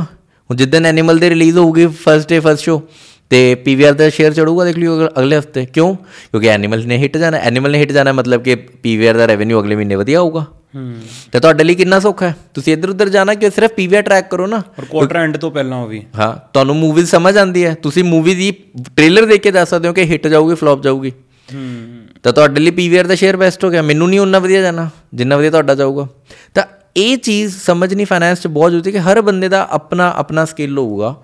ਉਹਨੂੰ ਆਪਣੇ ਹਿਸਾਬ ਨਾਲ ਉਹ ਇੱਕ ਟ੍ਰੇਡਿੰਗ ਸਟ੍ਰੈਟਜੀ ਬਣਾ ਸਕਦਾ ਜਿਹੜੀ ਲੋ ਐਫਰਟ ਟ੍ਰੇਡਿੰਗ ਸਟ੍ਰੈਟਜੀ ਹੈ। ਠੀਕ ਹੈ। ਜਿਹਦੇ ਵਿੱਚ ਤੁਸੀਂ ਪੈਸਾ ਬਣਾ ਸਕਦੇ ਹੋ। ਤੇ ਜਿਹੜੇ ਲੋਕੀ ਬੁੱਕਸ ਪੜ੍ਹਦੇ ਨੇ ਮਤਲਬ trading how to learn trading ਜਾਂ ਹੈਕਸ ਲੱਭਦੇ ਨੇ ਜਾਂ ਜਿਹੜੇ ਆ ਟੈਕਨੀਕਲ ਐਨਾਲਿਸਿਸ ਦੇ ਵਿੱਚ ਚਲੇ ਜਾਂਦੇ ਨੇ। ਇਹ ਟੈਕਨੀਕਲ ਐਨਾਲਿਸਿਸ ਦੇਖੋ ਕੁਝ ਚੀਜ਼ਾਂ 'ਚ ਕੰਮ ਕਰਦਾ। ਜਿੰਨਾ ਐਸੈਟ ਵੱਡਾ ਹੋਊਗਾ ਘੱਟ ਮੈਨੂਪੂਲੇਟਡ ਹੋਊਗਾ ਤੇ ਪੁਰਾਣਾ ਡਾਟਾ ਹੋਊਗਾ ਉਹਦੇ ਵਿੱਚ ਟੈਕਨੀਕਲ ਐਨਾਲਿਸਿਸ ਕਿਸੇ ਹੱਦ ਤੱਕ ਕੰਮ ਕਰੇਗਾ। ਠੀਕ ਹੈ। ਮੰਨ ਲਓ ਜੇ ਮੈਂ ਕਹਾਂ ਤੁਹਾਨੂੰ ਕਿ ਯਾਰ ਬੈਂਕ ਨਿਫਟੀ 'ਚ ਕੰਮ ਕਰਦਾ ਟੈਕਨੀਕਲ ਐਨਾਲਿਸਿਸ ਜ਼ਰੂਰ ਕਰਦਾ ਹੂੰ। ਸੈਂਸੈਕਸ ਕਰਦਾ ਜ਼ਰੂਰ ਕਰਦਾ ਪਰ ਹੁਣ ਜੇ ਤੁਸੀਂ ਮੇਰੇ ਕੋਲ ਕੋਈ ਪੈਨੀ ਸਟਾਕ ਲਿਆਉਂਗੇ ਕਿ ਅੱਛਾ ਯਾਰ ਮੈਂ ਨਾਮ ਨਹੀਂ ਲੈਣਾ ਚਾਹੁੰਦਾ ਕਿਸੇ ਸਟਾਕ ਦਾ ਪਰ ਜੇ ਮੇਰੇ ਕੋਲ ਕੋਈ 5 ਰੁਪਏ ਦਾ ਸਟਾਕ ਲਿਆਉਂਗਾ ਯਾਰ ਇਹ 'ਚ ਟੈਕਨੀਕਲ ਐਨਾਲਿਸਿਸ ਕਰਕੇ ਦੇਖਦੇ ਉਹ 'ਚ ਨਹੀਂ ਕਰਦਾ ਕੰਮ। ਤਾਂ ਬੇਸਿਕਲੀ ਜਿੰਨਾ ਐਸੈਟ ਵੱਡਾ ਹੋਏਗਾ ਜਿੰਨਾ ਡਿਸਟ੍ਰੀਬਿਊਸ਼ਨ ਉਹਦੀ ਡੀਸੈਂਟਰਲਾਈਜ਼ਡ ਹੋਏਗੀ ਜਾਂ ਮੰਨ ਲਓ ਪ੍ਰੋਪਰ ਡਿਸਟ੍ਰੀਬਿਊਸ਼ਨ ਹੋਈ ਹੋਈ ਹੈ ਤੇ ਉਹ ਘੱਟ ਮੈਨੂਪੂਲੇਟ ਹੋ ਪਾ ਰਿਹਾ ਕਿਉਂਕਿ ਗਵਰਨਮੈਂਟ ਇੰਟਰਵੈਂਸ਼ਨ ਦੇ ਬਹੁਤ ਸਾਰੀਆਂ ਚੀਜ਼ਾਂ ਹੈ ਤੁਸੀਂ ਬੈਂਕ ਨਿਫਟੀ ਨਹੀਂ ਕਰ ਸਕਦੇ ਆਏ ਦਿਨ ਮੈਨੂਪੂਲੇਟ ਤਾਂ ਉਹਦੇ ਵਿੱਚ ਟੈਕਨੀਕਲ ਐਨਾਲਿਸਿਸ ਕਿਸੇ ਹੱਦ ਤੱਕ ਕੰਮ ਕਰਦਾ but again technical analysis is some for somebody ਜਿਹਦਾ ਫੁੱਲ ਟਾਈਮ ਕੰਮ ਟ੍ਰੇਡਿੰਗ ਹੈ। ਆਪਾਂ ਗੱਲ ਕਰ ਰਹੇ ਜਿਹਦੀ ਐਕਟਿਵ ਇਨਕਮ ਕੁਝ ਹੋਰ ਹੈ ਜਿਹਨੂੰ ਐਕਟਿਵ ਇਨਕਮ ਆਪਣਾ ਜਿਹਦਾ ਬਿਜ਼ਨਸ ਕੁਝ ਹੋ ਰਿਹਾ ਜਾਂ ਉਹਦਾ ਲਾਈਫ ਦਾ ਗੋਲ ਕੁਝ ਹੋ ਰਿਹਾ ਜਾਂ ਉਹਦਾ ਜਿਹੜਾ ਆਪਾਂ ਬ੍ਰੈਡ ਅਰਨਿੰਗ ਦੀ ਗੱਲ ਕਰੀਏ ਉਹ ਕਿਸੇ ਹੋਰ ਚੀਜ਼ ਨਾਲ ਹੈ ਪਰ ਉਹ ਪੈਸਿਵਲੀ ਇਨਵੈਸਟ ਕਰ ਰਿਹਾ ਪੈਸਿਵ ਇਨਵੈਸਟਰ ਨੂੰ ਇਹ ਸਭ ਚੀਜ਼ਾਂ 'ਚ ਪੈਣ ਦੀ ਲੋੜ ਨਹੀਂ ਹੈਗੀ ਮੇਰੇ ਹਿਸਾਬ ਨਾਲ। Again I'll come to the basics ਕਿ ਤੁਸੀਂ ਬਿਲਕੁਲ ਬਲੂ ਚਿਪਸ ਨਾਲ ਟਿਕੇ ਰਹੋ। ਬਲੂ ਚਿਪਸ 'ਚ ਪੈਸਾ ਡੁੱਬਦਾ ਨਹੀਂ ਜੇ ਤੁਸੀਂ ਲੌਂਗ ਟਰਮ 'ਚ ਇਨਵੈਸਟ ਤੁਹਾਡੀ ਰਿਟਰਨ ਘੱਟ ਜਾਂ ਵੱਧ ਹੋ ਸਕਦੀ ਹੈ। ਆ ਮੇਰੇ ਨਾ ਇੱਕ ਨੋਨ ਚ ਹੈਗੇ ਸੀਗੇ ਇੱਕ ਨਾ ਅੰਕਲ ਸੀਗੇ ਉਹ ਪੀਐਨਬੀ ਤੋਂ ਰਿਟਾਇਰਡ ਸੀਗੇ। ਹੂੰ। ਉਹ ਕਹਿੰਦੇ ਕਿ ਮੈਂ ਕੁਝ ਨਹੀਂ ਕਰਦਾ ਮੈਂ ਸਿਰਫ ਸਿਰਫ ਪੀਐਨਬੀ ਨੂੰ ਹੀ ਟ੍ਰੇਡ ਕਰਦਾ ਹਾਂ। ਮਤਲਬ ਮੁੱਕਦੀ ਗੱਲ ਇਹ ਹੋ ਗਈ ਕਿ ਤੁਹਾਨੂੰ ਕੁਝ ਨਹੀਂ ਚਾਹੀਦਾ ਤੁਸੀਂ ਇੱਕ ਕੋਈ ਵੀ ਤੁਹਾਡੇ ਇੰਟਰਸਟ ਦੀ ਹੀ ਇੰਡਸਟਰੀ ਫੜੋ it can be any and ਉਹਦੇ ਬਾਰੇ ਲੇਕਿਨ ਫਿਰ ਪੂਰਾ ਪੜੋ ਫਿਰ ਓਪਰਚੁਨਿਟੀਜ਼ ਨਿਕਲ ਆਣਗੀਆਂ ਰਾਈਟ ਤਾਂ ਇਹੀ ਗੱਲ ਮੈਂ ਕਹਿ ਰਿਹਾ ਕਿ ਬਹੁਤ ਹੀ ਸਿੰਪਲ ਹੈ ਫਾਈਨੈਂਸ ਤੇ ਪਰ ਇਹ ਹਰ ਬੰਦੇ ਲਈ ਇੰਡੀਵਿਜੂਅਲਿਸਟਿਕ ਹੈ। ਠੀਕ ਹੈ। ਤੁਸੀਂ ਇਹਨੂੰ ਜਨਰਲਾਈਜ਼ ਨਹੀਂ ਕਰ ਸਕਦੇ ਜੇ ਜਨਰਲਾਈਜ਼ ਕਰਨਾ ਹੈ ਤਾਂ ਫਿਰ ਬਲੂ ਚਿਪਸ ਤੇ ਟਿਕ ਜਾਓ। ਠੀਕ ਹੈ। ਠੀਕ ਮਤਲਬ ਸੌਖਾ ਹੀ ਹੈ ਸੁੱਖ ਸਭ ਤੋਂ ਸੌਖਾ ਤਾਂ ਗਿਆ ਕਿ ਤੁਸੀਂ ਬਿਲਕੁਲ ਬਲੂ ਚਿਪਸ ਤੇ ਟਿਕ ਗਏ। ਤੁਸੀਂ ਜੇ ਮਿਊਚੁਅਲ ਫੰਡ ਲੈਣਾ ਹੈ ਸੈਂਸੈਕਸ 50 ਲੈਣਾ ਹੈ। ਲੇਕਿਨ ਇਹ ਇਹ ਲੌਂਗ ਟਰਮ ਲਈ ਹੋ ਜਾਂਦਾ ਹੈ ਨਾ ਇਹ ਸ਼ਾਰਟ ਟਰਮ ਲਈ ਨਹੀਂ ਹੈ। ਸ਼ਾਰਟ ਟਰਮ ਯਾਰ ਬੇਸਿਕਲੀ ਵਾਰਨ ਬਫੇ ਦੀ ਬਹੁਤ ਵਧੀਆ ਕੋਟ ਹੈ ਕਿ nobody wants to get rich slowly ਹੂੰ। ਕਿ ਬੇਸਿਕਲੀ ਰਿਚਨੈਸ ਜਾਂ wealth creation is a slow process ਤੁਸੀਂ ਇਹ ਸਮਝੋ ਕਿ ਜਿੰਨੇ ਵੀ ਲੋਟਰੀ ਵਿਨਰਸ ਹੈ ਨਾਲੇ ਇਹ ਡੇਟਾ ਮੇਰਾ ਨਹੀਂ ਹੈਗਾ ਗਲੋਬਲ ਡੇਟਾ ਹੈ ਤੁਹਾਨੂੰ ਬਹੁਤ ਸਾਰੀ ਇੱਥੇ ਸਟੱਡੀਜ਼ ਮਿਲ ਜਾਣਗੀਆਂ। ਜਿੰਨੇ ਵੀ ਐਕਸੀਡੈਂਟਲ ਮਿਲੀਅਨਰਸ ਹੈ ਜਾਂ ਜਿਨ੍ਹਾਂ ਦੀ ਲੋਟਰੀ ਨਿਕਲ ਗਈ ਕੌਣ ਬਣੇਗਾ ਕਰੋੜਪਤੀ ਜਿੱਤ ਗਏ they are not doing very well in their life ਕਿਉਂ accidental wealth will never sustain ਜੇ ਤੁਹਾਨੂੰ ਅਕਲ ਨਹੀਂ ਹੈਗੀ ਜਾਂ ਤੁਹਾਨੂੰ ਤੁਹਾਡੇ ਚੋਂ ਸਮਝਦਾਰੀ ਨਹੀਂ ਹੈਗੀ ਪੈਸਾ ਸਾਂਭਣ ਦੀ ਤਾਂ ਤੁਹਾਨੂੰ ਉਹ ਵੈਲਥ ਕ੍ਰੀਏਸ਼ਨ ਦੀ ਆਰਟ ਸਿੱਖਣਾ ਬਹੁਤ ਜ਼ਰੂਰੀ ਹੈ ਉਹ ਡਿਸਪਲਿਨ ਸਿੱਖਣਾ ਬਹੁਤ ਜ਼ਰੂਰੀ ਹੈ ਤਾਂ ਤਾਂ ਜਿਹੜੀ ਆਪ ਓਵਰਨਾਈਟ ਸਕਸੈਸ ਜਾਂ ਓਵਰਨਾਈਟ ਰਿਚਨੈਸ ਹੈ ਨਾ ਜਾਂ ਤਾਂ ਬੰਦਾ ਡਿਜ਼ਰਵ ਕਰਦਾ ਹੈ ਤਾਂ ਰਹੂਗੀ ਜਾਂ ਫਿਰ ਜੋ ਸੱਚੀ ਐਕਸੀਡੈਂਟਲ ਹੈ ਜਾਂ ਸੱਚੀ ਓਵਰਨਾਈਟ ਹੈ ਫਿਰ ਓਵਰ ਦਾ ਟਾਈਮ ਚਲੀ ਜਾਊਗੀ ਤਾਂ ਉਹ ਮੈਟਰ ਹੀ ਨਹੀਂ ਕਰਦਾ ਤਾਂ ਹੀ ਆਪਾਂ ਜਨਰਲੀ ਦੇਖਦੇ ਹਾਂ ਕਿ ਕਈ ਵਾਰ ਕੋਈ ਓਵਰਨਾਈਟ ਸਟਾਰ ਬਣਿਆ ਰਾਈਟ ਹਨਾ ਕਿਸੇ ਇੱਕ ਪਾਰਟਿਕੂਲਰ ਇਨਸੀਡੈਂਟ ਤੋਂ ਜਿੱਦਾਂ ਕੋਈ ਇੱਕ ਆਰਟਿਸਟ ਹੈ ਜਿਹਦਾ ਗਾਣਾ ਚੱਲ ਗਿਆ ਸਿਰਫ ਇੱਕੋ ਹੀ ਗਾਣਾ ਚੱਲਿਆ ਬਟ ਉਸ ਤੋਂ ਬਾਅਦ ਆਪਾਂ ਦੇਖਦੇ ਹਾਂ ਕਿ ਉਹ ਤਾਂ ਵੀ ਜਿੰਨੀ ਉਹਦੀ ਪਪੂਲੈਰਿਟੀ ਜਿੰਨਾ ਉਹਨੇ ਪੈਸਾ ਕਮਾਇਆ ਹੁੰਦਾ ਜਦੋਂ ਅਖੀਰਲੇ ਸਟੇਜ ਤੇ ਹੁੰਦਾ ਉਹਦੇ ਕੋਲ ਇੰਨੀ ਵੈਲਥ ਬਚਦੀ ਨਹੀਂ ਰਾਈਟ ਇਹ ਵਨ ਟਾਈਮ ਵੰਡਰ ਵਾਲਾ ਕਿਸੇ ਵੀ ਉਸੇ ਫੀਲਡ 'ਚ ਲੈ ਲੂੰਗੇ ਨਾ ਜਿਵੇਂ ਹੁਣ ਡ੍ਰੀਮ 11 ਦੇ ਬਹੁਤ ਸਾਰੇ ਪਿੱਛੇ ਰਹੇ ਆ ਕਿ ਇਹਨੇ 1 ਕਰੋੜ ਜਿੱਤ ਲਿਆ ਉਹਨੇ 2 ਕਰੋੜ ਜਿੱਤ ਲਿਆ ਕਿਸੇ ਦੇ ਕੋਲ ਵੈਲਥ ਟਿਕ ਨਹੀਂ ਸਕਦੀ ਹੂੰ ਕਿਉਂ ਨਹੀਂ again this can be bit controversial but ਇਹਦਾ ਮਤਲਬ ਹੈ ਕਿ ਤੁਹਾਨੂੰ ਪਹਿਲਾਂ ਵੈਲਥ ਸੰਭਾਲਣੀ ਜਾਂ ਵੈਲਥ ਕ੍ਰੀਏਟ ਕਰਨੀ ਆਣੀ ਚਾਹੀਦੀ ਉਹ ਬਹੁਤ ਜ਼ਰੂਰੀ ਹੈ ਵਾਂਸ ਯੂ ਆਰ देयर ਫਿਰ ਤੁਹਾਡੀ ਵੈਲਥ ਬਣੀ ਜਾਣੀ ਹੈ ਪਰ ਉਹ ਡਿਸਪਲਿਨ ਚਾਹੀਦਾ ਹੈ ਪ੍ਰੋਬਲਮ ਕੀ ਆਉਂਦੀ ਨੇ ਮੈਂ ਤੁਹਾਨੂੰ ਦੱਸਦਾ ਮੰਨ ਲਓ ਤੁਹਾਡੇ 'ਚ ਬਹੁਤ ਜ਼ਿਆਦਾ ਡਿਸਪਲਿਨ ਹੈ ਤੁਸੀਂ ਸਾਰਾ ਕੁਝ ਸੁਣਿਆ ਤੁਸੀਂ ਪੋਡਕਾਸਟ ਸੁਣਿਆ ਤੁਸੀਂ ਸੋਚਿਆ ਮੈਂ ਡਿਸਪਲਿਨ ਨਾਲ ਇਨਵੈਸਟ ਕਰੂੰਗਾ ਤੁਸੀਂ ਕੋਈ ਕੈਸੇਟ ਫੜਿਆ ਮੰਨ ਲਓ ਤੁਸੀਂ ਸੈਂਸੈਕਸ ਫੜ ਲਿਆ ਜਾਂ ਬਿਟਕੋਇਨ ਫੜ ਲਿਆ ਦੋਨੋਂ ਮਾਰਕੀਟ ਪ੍ਰੋਜੈਕਟਸ ਮਤਲਬ ਬਲੂ ਚਿਪਸ ਆਪਣੀ ਆਪਣੀ ਇੰਡਸਟਰੀ ਦੇ ਸੈਂਸੈਕਸ ਦੇ ਵਿੱਚੋਂ ਤੁਹਾਡੀ ਰਿਟਰਨ ਆ ਗਈ 10-11% ਵਿਦਨ 6 ਮੰਥਸ ਤੁਸੀਂ ਵਧੀਆ ਡਿਪ ਤੇ ਖਰੀਦਿਆ ਸੀ ਤੁਸੀਂ ਖੁਸ਼ ਹੋ 6 ਮਹੀਨੇ ਚ 10% ਆ ਗਈ ਮੇਰਾ ਸਾਲ ਦਾ ਟਾਰਗੇਟ ਹੀ 15-17% ਸੀਗਾ I'm half way there I am doing good right ਹੁਣ ਤੂੰ ਤੁਹਾਡਾ ਦੋਸਤ ਆਊਗਾ ਉਹ ਕਹੂਗਾ ਯਾਰ ਇਹ ਦੇਖ ਕੱਲ ਰਾਤੀ ਮੈਂ ਆਰ ਸਟਾਕ ਖਰੀਦਿਆ ਅੱਜ ਸਵੇਰੇ 12% ਵਧ ਗਿਆ। ਠੀਕ ਹੈ। ਤੁਸੀਂ ਕਹੋਗੇ ਯਾਰ ਕਿ ਉਸ ਮੌਕੇ ਤੇ ਹੁਣ ਤੁਸੀਂ ਤੁਸੀਂ ਵੀ ਐਕਟਿਵ ਟ੍ਰੇਡਿੰਗ ਕਰਨ ਆ ਗਏ ਕਿ ਤੁਸੀਂ ਆਪਣੀ ਸਟ੍ਰੈਟਜੀ ਨਾਲ ਸਟਿਕ ਕੀਤਾ। ਹੂੰ। ਕਿਉਂਕਿ ਉਹ ਦੋਸਤਾਂ ਨੂੰ ਜਿੱਦਨ 12% ਵਧਿਆ ਉਦੋਂ ਤਾਂ ਦਿਖਾਊਗਾ। ਜਿੱਦਨ 25% ਪੋਰਟਫੋਲੀਓ ਲਾਸ ਚ ਉਦੋਂ ਨਹੀਂ ਦਿਖਾਊਗਾ। ਪਰ ਤੁਸੀਂ ਇਹ 12% ਨਾਲ ਉਨਾ ਇਨਫਲੂਐਂਸ ਮਤਲਬ ਮੈਂ ਦੇਖੇ ਜਨੇ ਲੋਕ ਫਾਈਨਾਂਸ ਦੇ ਵਿੱਚ ਕਿ ਉਨਾ ਇਨਫਲੂਐਂਸ ਹੋ ਜੂਗੇ ਕਿ you will get into that trap ਇਹ ਬਹੁਤ ਇਹ ਇਹ ਡਿਸਪਲਿਨ ਨਾ ਜਿੰਨਾ ਕਹਿਣਾ ਸੌਖਾ ਹੈ ਉਹਨਾਂ ਨਿਭਾਣਾ ਉਹਨੂੰ ਜੀਣਾ ਉਨਾ ਹੀ ਜ਼ਿਆਦਾ ਔਖਾ ਹੈ। ਤਾਂ financial discipline is the key of wealth creation ਕਿ ਆਪਣੀ ਸਟ੍ਰੈਟਜੀਜ਼ ਤੇ ਤੁਸੀਂ ਅੜੇ stick ਆਪਣੇ। ਜਿਹੜੇ ਤੁਹਾਡੇ ਬੇਸਿਕਸ ਖੁਦ ਦੇ ਬਣਾਏ ਆ ਜਿਹੜੇ। ਹਾਂ ਤੇ ਤੁਹਾਨੂੰ ਕਿਸੇ ਵੀ ਇੰਡਸਟਰੀ ਦੀ ਇਨ ਡੈਪਥ ਨੌਲੇਜ ਹੋ ਸਕਦੀ ਹੈ। ਉਹ- ਉਹ- ਉਹਦੀ ਬਹੁਤ ਜ਼ਿਆਦਾ ਜ਼ਰੂਰਤ ਹੈ। ਆਪਾਂ ਜਦੋਂ ਜਨਰਲਾਈਜੇਸ਼ਨਸ ਦੀ ਗੱਲ ਕਰਦੇ ਆ ਹਨਾ? ਬਹੁਤ ਵੱਡੇ ਵੱਡੇ ਫਿਨ ਇਨਫਲੂਐਂਸਰਸ ਹੈਗੇ ਨੇ ਜਿਹੜੇ ਕੁਝ ਜੈਨਰਿਕ ਸਟੇਟਮੈਂਟਸ ਕਹਿੰਦੇ ਨੇ ਕਿ ਜਿਵੇਂ ਫੋਰ ਐਗਜ਼ਾਮਪਲ ਗੱਡੀ ਨਹੀਂ ਲੈਣੀ ਚਾਹੀਦੀ। ਤੁਸੀਂ ਅਗਰ ਜ਼ਿੰਦਗੀ ਭਰ ਰੈਂਟ ਕਾਰ ਵੀ ਰੱਖੋਗੇ ਤਾਂ ਵੀ ਤੁਸੀਂ ਉਹਨੇ ਪੈਸੇ ਨਹੀਂ ਸਪੈਂਡ ਕਰੋਗੇ ਜਿੰਨਾ ਕਾਰ ਲੈ ਕੇ ਤੁਸੀਂ ਸਪੈਂਡ ਕਰ ਦਿੰਦੇ ਹੋ ਹਨਾ? ਹੋਰ ਵੀ ਐਗਜ਼ਾਮਪਲ ਨੇ ਕਿ ਘਰ ਨਾ ਲਓ ਹਨਾ? ਤੁਸੀਂ ਰੈਂਟ ਤੇ ਰਹੋ ਜ਼ਿੰਦਗੀ ਭਰ ਉਹ ਰੈਂਟ ਦੀ ਅਮਾਉਂਟ ਕੁਝ ਵੀ ਨਹੀਂ ਹੁੰਦੀ ਇਨ ਕੰਪੈਰੀਜ਼ਨ ਟੂ ਜੋ ਤੁਸੀਂ ਘਰ ਤੇ ਇੱਕ ਹੋਰ ਪੈਸਾ ਲਾਉਂਦੇ ਹੋ। ਆਪਾਂ ਰੋਜ਼ ਦੇਖਦੇ ਆਂ ਵੀਡੀਓਜ਼ ਆ ਰਹੀਆਂ ਨੇ।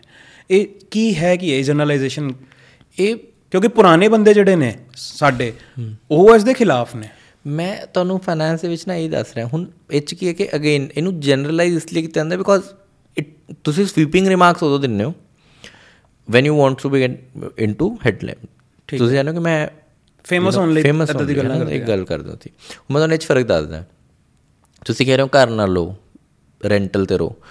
ਪਹਿਲੀ ਗੱਲ ਤਾਂ ਘਰ ਦੇ ਪ੍ਰਾਈਸਿਸ ਜਿਵੇਂ ਬੈਂਗਲੌਰ ਹੈ ਬੈਂਗਲੌਰ ਚ ਲਾਸਟ 1 ਸਾਲ ਚ 80% ਰੈਂਟ ਇਨਕਰੀਜ਼ ਹੋ ਗਿਆ। ਹੂੰ। ਸਸਟੇਨੇਬਲ ਹੀ ਨਹੀਂ ਹੈਗਾ। ਜੇ ਤੁਹਾਡਾ ਘਰ ਜਿਹਨੇ ਨਹੀਂ ਲਿੱਤਾ, ਜਿਹੜਾ ਲੈ ਸਕਦਾ ਸੀ ਬੰਦਾ, ਉਹਨੇ ਨਹੀਂ ਲਿੱਤਾ। ਉਹ- ਉਹਨੇ ਜਿੱਥੇ ਵੀ ਉਹ ਪੈਸੇ ਪਾਏ ਹੋਣਗੇ ਘਰ ਨਾਲ ਲੈ ਕਰਕੇ 80% ਰਿਟਰਨ ਤਾਂ ਨਹੀਂ ਆ ਗਿਆ ਨਹੀਂ ਪਰ ਉਹਦਾ ਰੈਂਟਲ ਵਧ ਗਿਆ 80% ਹਨਾ? ਪਰ ਹਾਂ, ਕੁਝ ਜਗ੍ਹਾ ਤੇ ਨਹੀਂ ਵੀ ਆਂਦਾ। ਪਰ ਪ੍ਰੋਬਲਮ ਇਹ ਹੈ ਕਿ ਤੁਹਾਡੀ ਮੈਂਟਲ ਪੀਸ ਵੀ ਤਾਂ ਕੋਈ ਚੀਜ਼ ਹੈ ਨਾ। ਤੁਹਾਡੀ ਐਕਟਿਵ ਇਨਕਮ ਤੇ ਆ ਜਾਾਂਗੇ ਆਪਾਂ ਫਿਰ ਦੁਬਾਰਾ। ਕਿ ਮੰਨ ਲਓ ਤੁਹਾਡੇ ਕੋਲ ਘਰ ਨਹੀਂ ਹੈਗਾ, ਤੁਹਾਨੂੰ ਹਰ 2 ਸਾਲ ਬਾਅਦ ਲੈਂਡਲੋਰਡ ਕਹਿ ਰਿਹਾ ਯਾਰ, ਖਾਲੀ ਕਰੋ। ਤੁਸੀਂ ਹਰ 2 ਸਾਲ ਬਾਅਦ ਆਪਣਾ ਘਰ ਪੈਕ ਕਰ ਰਹੇ ਹੋ ਫਰਨੀਚਰ ਲੈ ਰਹੇ ਹੋ, ਫਿਰ ਨਵਾਂ ਘਰ ਲੱਭ ਰਹੇ ਹੋ, ਉਸ ਪੂਰੇ ਪ੍ਰੋਸੈਸ ਫਿਰ ਸ਼ਿਫਟਿੰਗ ਕਰੋਗੇ। ਤੁਹਾਡੇ 15-20 ਦਿਨ ਗਏ। ਰਾਈਟ ਹੁਣ ਤੁਹਾਡੇ ਲਈ ਉਹ ਵਰਥ ਇਟ ਹੈ ਕਿ ਨਹੀਂ ਹੈਗਾ? ਉਹ ਮੈਂਟਲ ਪੀਸ ਹੋਣਾ ਆਪਣੇ ਘਰ ਵਾਲਾ ਵਰਥ ਇਟ ਹੈ ਕਿ ਨਹੀਂ ਹੋਣਾ? ਤਾਂ ਉਹ ਬਹੁਤ ਜ਼ਿਆਦਾ ਇੰਪੋਰਟੈਂਟ ਗੱਲ ਹੈ। ਸੇਮ ਗੋਜ਼ ਵਿਦ ਕਾਰ ਕਿ ਮੰਨ ਲਓ ਤੁਹਾਨੂੰ ਰਾਤੀ 1 ਵਜੇ ਮੈਡੀਕਲ ਐਮਰਜੈਂਸੀ ਹੋ ਗਈ ਜਾਂ ਕੋਵਿਡ ਵਰਗੀ ਸਿਚੁਏਸ਼ਨ ਹੋ ਗਈ, ਜਿਹਦੇ ਵਿੱਚ ਤੁਹਾਨੂੰ ਕੈਬ ਨਹੀਂ ਮਿਲ ਰਹੀ। ਬਾਰਿਸ਼ ਪੈ ਰਹੀ ਸੀ, ਜਾਮ ਸੀ ਕੁਝ ਵੀ ਸੀ, ਤੁਸੀਂ ਹਸਪੀਟਲ ਨਹੀਂ ਪਹੁੰਚ ਪਾਏ, ਤੁਹਾਡੇ ਕਿਸੇ ਕਲੋਜ਼ਡ ਵਨ ਦੀ ਉਸ ਵਜ੍ਹਾ ਨਾਲ ਡੈਥ ਹੋ ਗਈ। ਤਾਂ ਤੁਹਾਡੇ ਉਹ ਪੈਸੇ ਬਚਾਏ ਕਿਸੇ ਅਰਥ ਹੈ? ਕਿਸੇ ਅਰਥ ਵੀ ਨਹੀਂ। ਅੱਛਾ ਕਾਰਸ ਤੇ ਘਰ ਵੀ ਜੇ ਤੁਸੀਂ ਸਮਾਰਟਲੀ ਇਨਵੈਸਟ ਕਰੋ ਤਾਂ ਇਟ ਕੈਨ ਵੀ ਚਲੋ ਇਹ ਤਾਂ ਆਪਣੀ ਸੈਂਟੀਮੈਂਟਲ ਗੱਲ ਹੋਗੀ ਰਾਈਟ ਤਾਂ ਪਰ ਜੇ ਘਰ ਤੇ ਕਾਰ ਦੀ ਵੀ ਗੱਲ ਕਰੋ ਜਿਵੇਂ ਮੈਂ ਤੁਹਾਨੂੰ ਦੱਸਦਾ ਜੇ ਆਪਾਂ ਬਹੁਤ ਲਗਜ਼ਰੀ ਕਾਰਸ ਨਾ ਜਾਈਏ ਲਗਜ਼ਰੀ ਤਾਂ ਆਪਾਂ ਬਹੁਤ ਸਾਰੀਆਂ ਸਟੋਰੀਜ਼ ਸੁਣੀਆਂ ਜਿਹਦੇ ਵਿੱਚ ਲੋਕਾਂ ਦੇ ਕਾਰ ਦੇ ਪੈਸੇ ਡਬਲ ਹੋ ਗਏ ਜਦ ਤੱਕ ਉਹਨਾਂ ਨੇ ਕਾਰ ਵੇਚੀ। ਆਪਾਂ ਇੱਕ ਨਾਰਮਲ ਕਾਰ ਚੱਕਦੇ ਹਾਂ ਸੁਜ਼ੂਕੀ ਦੀ। ਜਿਵੇਂ ਆਪਾਂ ਐਕਸਲ 6 ਕਾਰ ਚੱਕਦੇ ਹਾਂ ਕੁਝ ਸਾਲ ਪਹਿਲਾਂ ਆਈ 10 ਲੱਖ 80 ਹਜ਼ਾਰ ਦੀ ਕਾਰ ਸੀਗੀ ਜਦੋਂ ਲਾਂਚ ਹੋਈ। ਰਾਈਟ ਅੱਜ ਦੇ ਟਾਈਮ 'ਚੋਂ ਸੇਮ ਕਾਰ ਤੁਹਾਡੀ 16 17 ਲੱਖ ਦੀ ਹੈ। ਜੇ ਤੁਸੀਂ 50 60000 ਕਿਲੋਮੀਟਰ ਚਲਾਈ ਵੀ ਹੈ ਤਾਂ ਵੀ ਆਰਾਮ ਨਾਲ 8-9 ਲੱਖ ਰੁਪਏ ਦੀ ਵਿਕ ਜੇਗੀ ਠੀਕ ਹੈ। ਤਾਂ ਤੁਹਾਡੀ 3 ਸਾਲ ਦੀ 4 ਸਾਲ ਦੀ ਓਨਰਸ਼ਿਪ ਕਾਸਟ ਕੀ ਆਈ? ਲੱਖ ਡੇਢ ਲੱਖ ਰੁਪਏ। ਹੂੰ। ਹਨਾ? ਵਿਚ ਇਜ਼ ਨਥਿੰਗ ਪਰ ਤੁਸੀਂ ਉਹ 'ਚ ਹੈਸਲ ਕਿੰਨਾ ਬਚਾਇਆ ਆਪਣੇ ਕੈਬ ਦੇ ਚੇਂजेस ਕਿੰਨੇ ਬਚਾਏ? ਉਸ ਕੈਬ ਦੇ ਰੇਟਸ ਰੀਸੈਂਟਲੀ ਬਹੁਤ ਜ਼ਿਆਦਾ ਇਨਕਰੀਜ਼ ਹੋਏ ਆ। ਤੇ ਅਵੇਲੇਬਿਲਿਟੀ ਵੀ ਲਿਮਿਟਿਡ ਹੋਈ ਹੈ ਛੋਟੇ ਸ਼ਹਿਰਾਂ ਸਪੈਸੀਫਿਕਲੀ ਜਿਵੇਂ ਆਪਾਂ ਪੰਜਾਬ 'ਚ ਗੱਲ ਕਰੀਏ ਤਾਂ ਤੁਹਾਨੂੰ ਹਰ ਜਗ੍ਹਾ ਜਾ ਕੇ ਕੈਬਸ ਨਹੀਂ ਮਿਲਣਗੀਆਂ। ਹਾਂਜੀ ਤੁਸੀਂ ਚੰਡੀਗੜ੍ਹ ਮੋਹਾਲੀ ਹੋ ਤਾਂ ਪ੍ਰੋਬੇਬਲੀ ਮਿਲ ਜਾਣਗੀਆਂ। ਲੁਧਿਆਣੇ ਵੀ ਕੁਝ ਹੱਦ ਤੱਕ ਮਿਲ ਜਾਣਗੇ ਕੁਝ ਏਰੀਆਸ ਲੁਧਿਆਣੇ 'ਚ ਵੀ ਦਿੱਕਤ ਹੈ। ਬਟ ਜੇ ਤੁਸੀਂ ਹੁਣ ਬਠਿੰਡੇ ਹੋ ਕਿਤੇ ਹਨਾ ਮਾਨਸਾ ਹੋ ਤੁਸੀਂ ਕਿਤੇ ਗਿੱਦੜਵਾਹ ਹੋ ਫਿਰ ਤੁਹਾਨੂੰ ਬਹੁਤ ਦਿੱਕਤ ਹੈ। ਹਨਾ ਕਿ ਤੁਸੀਂ ਕੈਬ ਕਿੱਦਾਂ ਲਓਗੇ? ਦੈਨ ਉਹ ਮੈਂਟਲ ਪੀਸ ਹੋਣਾ ਬਹੁਤ ਜ਼ਰੂਰੀ ਹੈ। ਪਰ ਜੇ ਫਾਈਨੈਂਸ਼ੀਅਲੀ ਵੀ ਸੋਚੋਗੇ ਤਾਂ ਤੁਸੀਂ ਉਹਨਾਂ ਪੈਸਾ ਲੂਜ਼ ਨਹੀਂ ਕੀਤਾ ਤੁਹਾਡੀ ਕਾਸਟ ਆਫ ਓਨਰਸ਼ਿਪ ਪਰ ਕਿਲੋਮੀਟਰ ਉਨੀ ਜ਼ਿਆਦਾ ਨਹੀਂ ਆਈ। ਰਾਈਟ ਪਰ ਹੁਣ ਜੇ ਤੁਹਾਡੀ ਇਨਕਮ ਹੈ 50000 ਰੁਪਏ ਮਹੀਨਾ ਤੁਸੀਂ ਕਹਿ ਰਹੇ ਹੋ ਯਾਰ ਮੈਂ ਨਾ ਆਡੀ ਮਿਲ ਰਹੀ ਸੀ ਸਸਤੀ ਮੈਂ 2010 ਮਾਡਲ ਆਡੀ ਲੈ ਲਈ 11 ਲੱਖ ਰੁਪਏ ਦੀ। ਹੁਣ ਉਹਦੀ ਸਰਵਿਸ ਕਾਸਟ ਆ ਰਹੀ ਹੈ ਹਰ ਮਹੀਨੇ 15-20000 ਰੁਪਏ ਫਿਰ ਉਹ ਗਲਤ ਡਿਸੀਜਨ ਹੈ ਤੁਹਾਡੇ ਲਈ ਕਾਰ ਦਾ। ਤਾਂ ਕਿ ਇਹਨਾਂ ਨੂੰ ਜਨਰਲਾਈਜ਼ ਨਹੀਂ ਕੀਤਾ ਜਾ ਸਕਦਾ ਬਟ ਇਫ ਸਮਾਰਟਲੀ ਟੇਕਨ ਤਾਂ ਇਹਦੇ ਵਿੱਚ ਕੀ ਹੈ ਕਿ ਕਾਸਟ ਬੈਨੀਫਿਟ ਐਨਾਲਿਸਿਸ ਬਹੁਤ ਇੰਪੋਰਟੈਂਟ ਹੈ ਹਰ ਚੀਜ਼ 'ਚ। ਤੇ ਜਦੋਂ ਤੁਹਾਡੇ ਉਹ ਰੂਹ 'ਚ ਆ ਜਾਏਗਾ ਨਾ ਜੋ ਤੁਹਾਡੇ ਸੋਚ ਦੇ ਵਿੱਚ ਆ ਜਾਏਗਾ ਕਿ ਤੁਸੀਂ ਰੈਗੂਲਰਲੀ ਜਦੋਂ ਕੋਈ ਵੀ ਡਿਸੀਜਨ ਲੈ ਰਹੇ ਹੋ ਆਪਣੀ ਲਾਈਫ ਦਾ ਤੁਸੀਂ ਕਾਸਟ ਬੈਨੀਫਿਟ ਐਨਾਲਿਸਿਸ ਕਰਕੇ ਲੈ ਰਹੇ ਹੋ ਤਾਂ ਪੈਸਾ ਬਣਾਉਣਾ ਤੇ ਬਚਾਉਣਾ ਬਹੁਤ ਸੌਖਾ ਹੋ ਜਾਏਗਾ।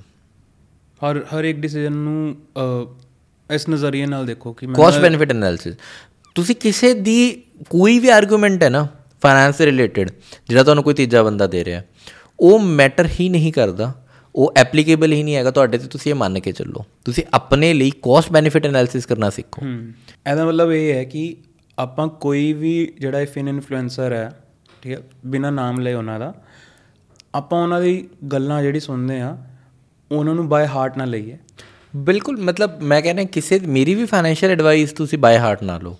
ਕਿਉਂਕਿ ਹੋ ਸਕਦਾ ਮੈਂ ਵਿਦ ਆਲ ਓਨੈਸਟੀ ਆਪਣੀ ਫਾਈਨੈਂਸ਼ੀਅਲ ਐਡਵਾਈਸ ਦੱਸ ਰਿਹਾ but that's from my experience ਮੇਰੇ ਲਾਈਫ ਤੋਂ ਰਾਈਟ ਤੁਹਾਡੀ ਲਾਈਫ ਬਿਲਕੁਲ ਵੱਖਰੀ ਤੁਹਾਡੇ ਕਮਿਟਮੈਂਟ ਬਿਲਕੁਲ ਵੱਖਰੀਆਂ ਤੁਹਾਡਾ ਰਿਸਕ ਪ੍ਰੋਫਾਈਲ ਬਿਲਕੁਲ ਡਿਫਰੈਂਟ ਹੈ ਤੁਹਾਡੀਆਂ ਫਿਊਚਰ ਕਮਿਟਮੈਂਟਸ ਬਿਲਕੁਲ ਅਲੱਗ ਹੋਣਗੀਆਂ ਮੇਰੇ ਤੋਂ।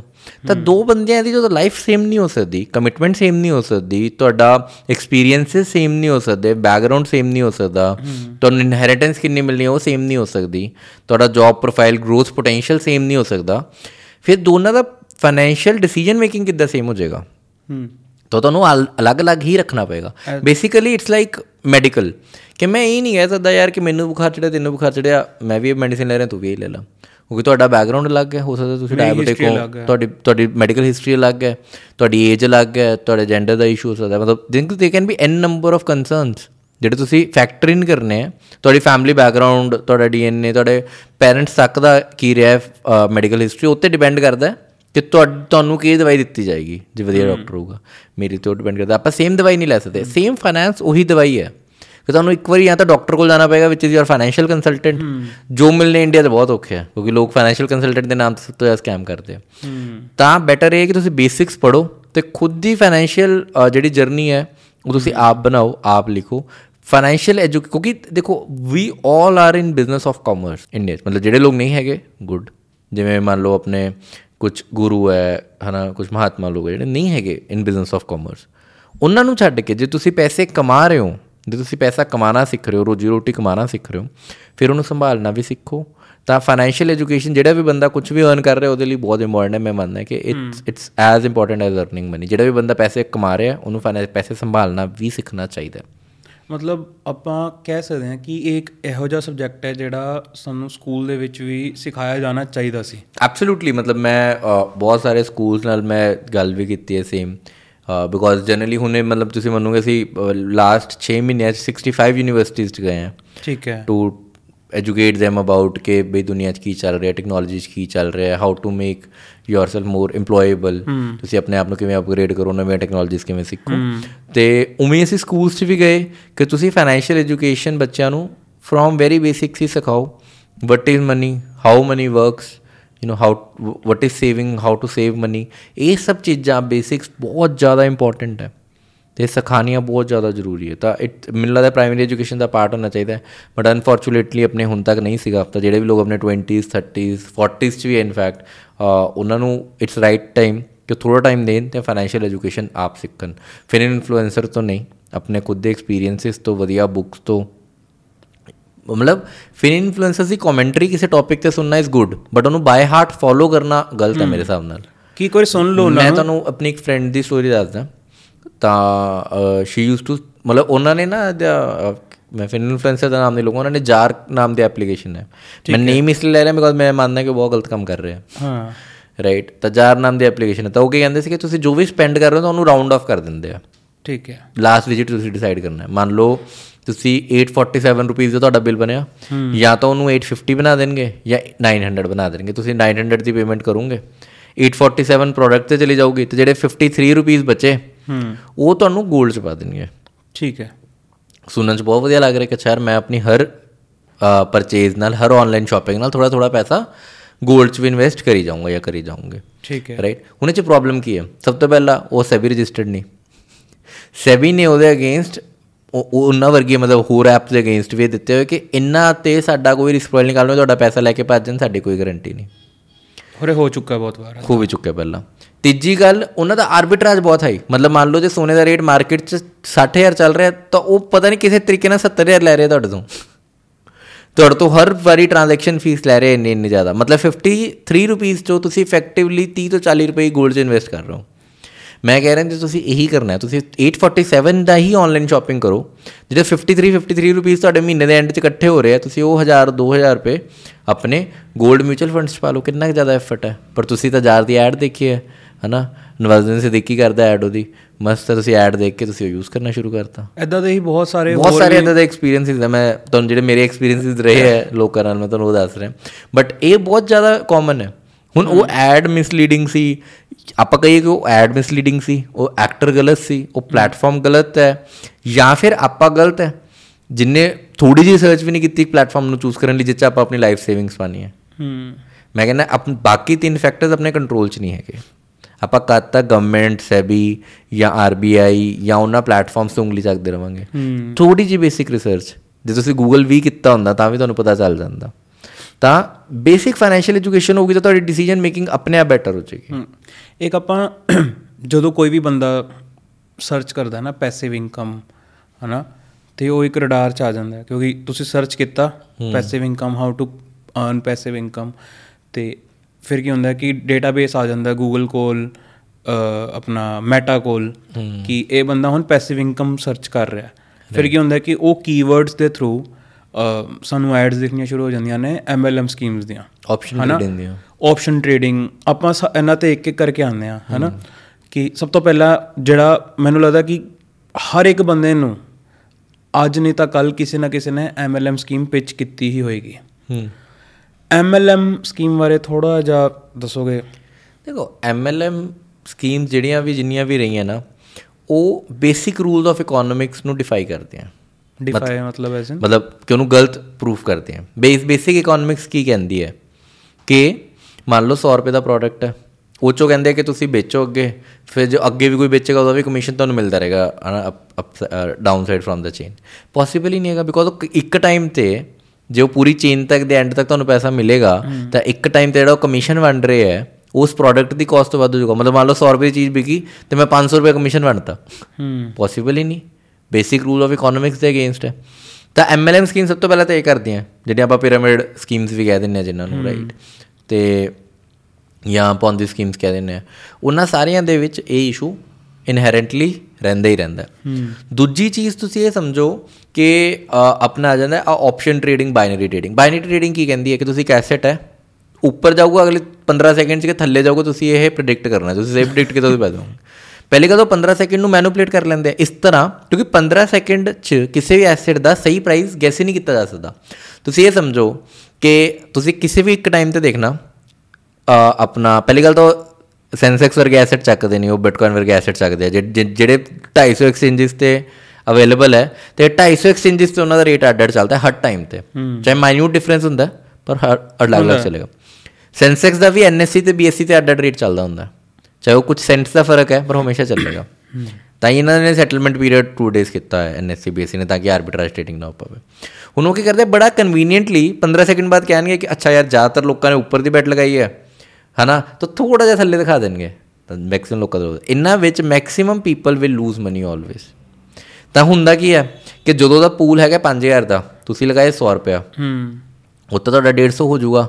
ਕਿਉਂਕਿ 5000 ਚ ਉਹਨਾਂ ਦਾ ਕੀ ਮੁੱਦਾ ਹੈ ਕਿ ਅਸੀਂ ਘੱਟੋ ਘੱਟ 3000 ਰੁਪਏ ਵਾਲੇ ਬੰਦਿਆਂ ਨੂੰ ਹਰਾ ਦਈਏ 2000 ਵਾਲੇ ਬੰਦੇ ਜਿੱਤ ਜਾਣ ਕੋਈ ਚੱਕਰ ਨਹੀਂ 2000 ਵਾਲੇ ਅ, 1200 ਮਤਲਬ ਅ, 1.2x ਲੈ ਕੇ ਚਲੇ ਵੀ ਜਾਣਗੇ ਕੋਈ ਚੱਕਰ ਨਹੀਂ ਹੈਗਾ।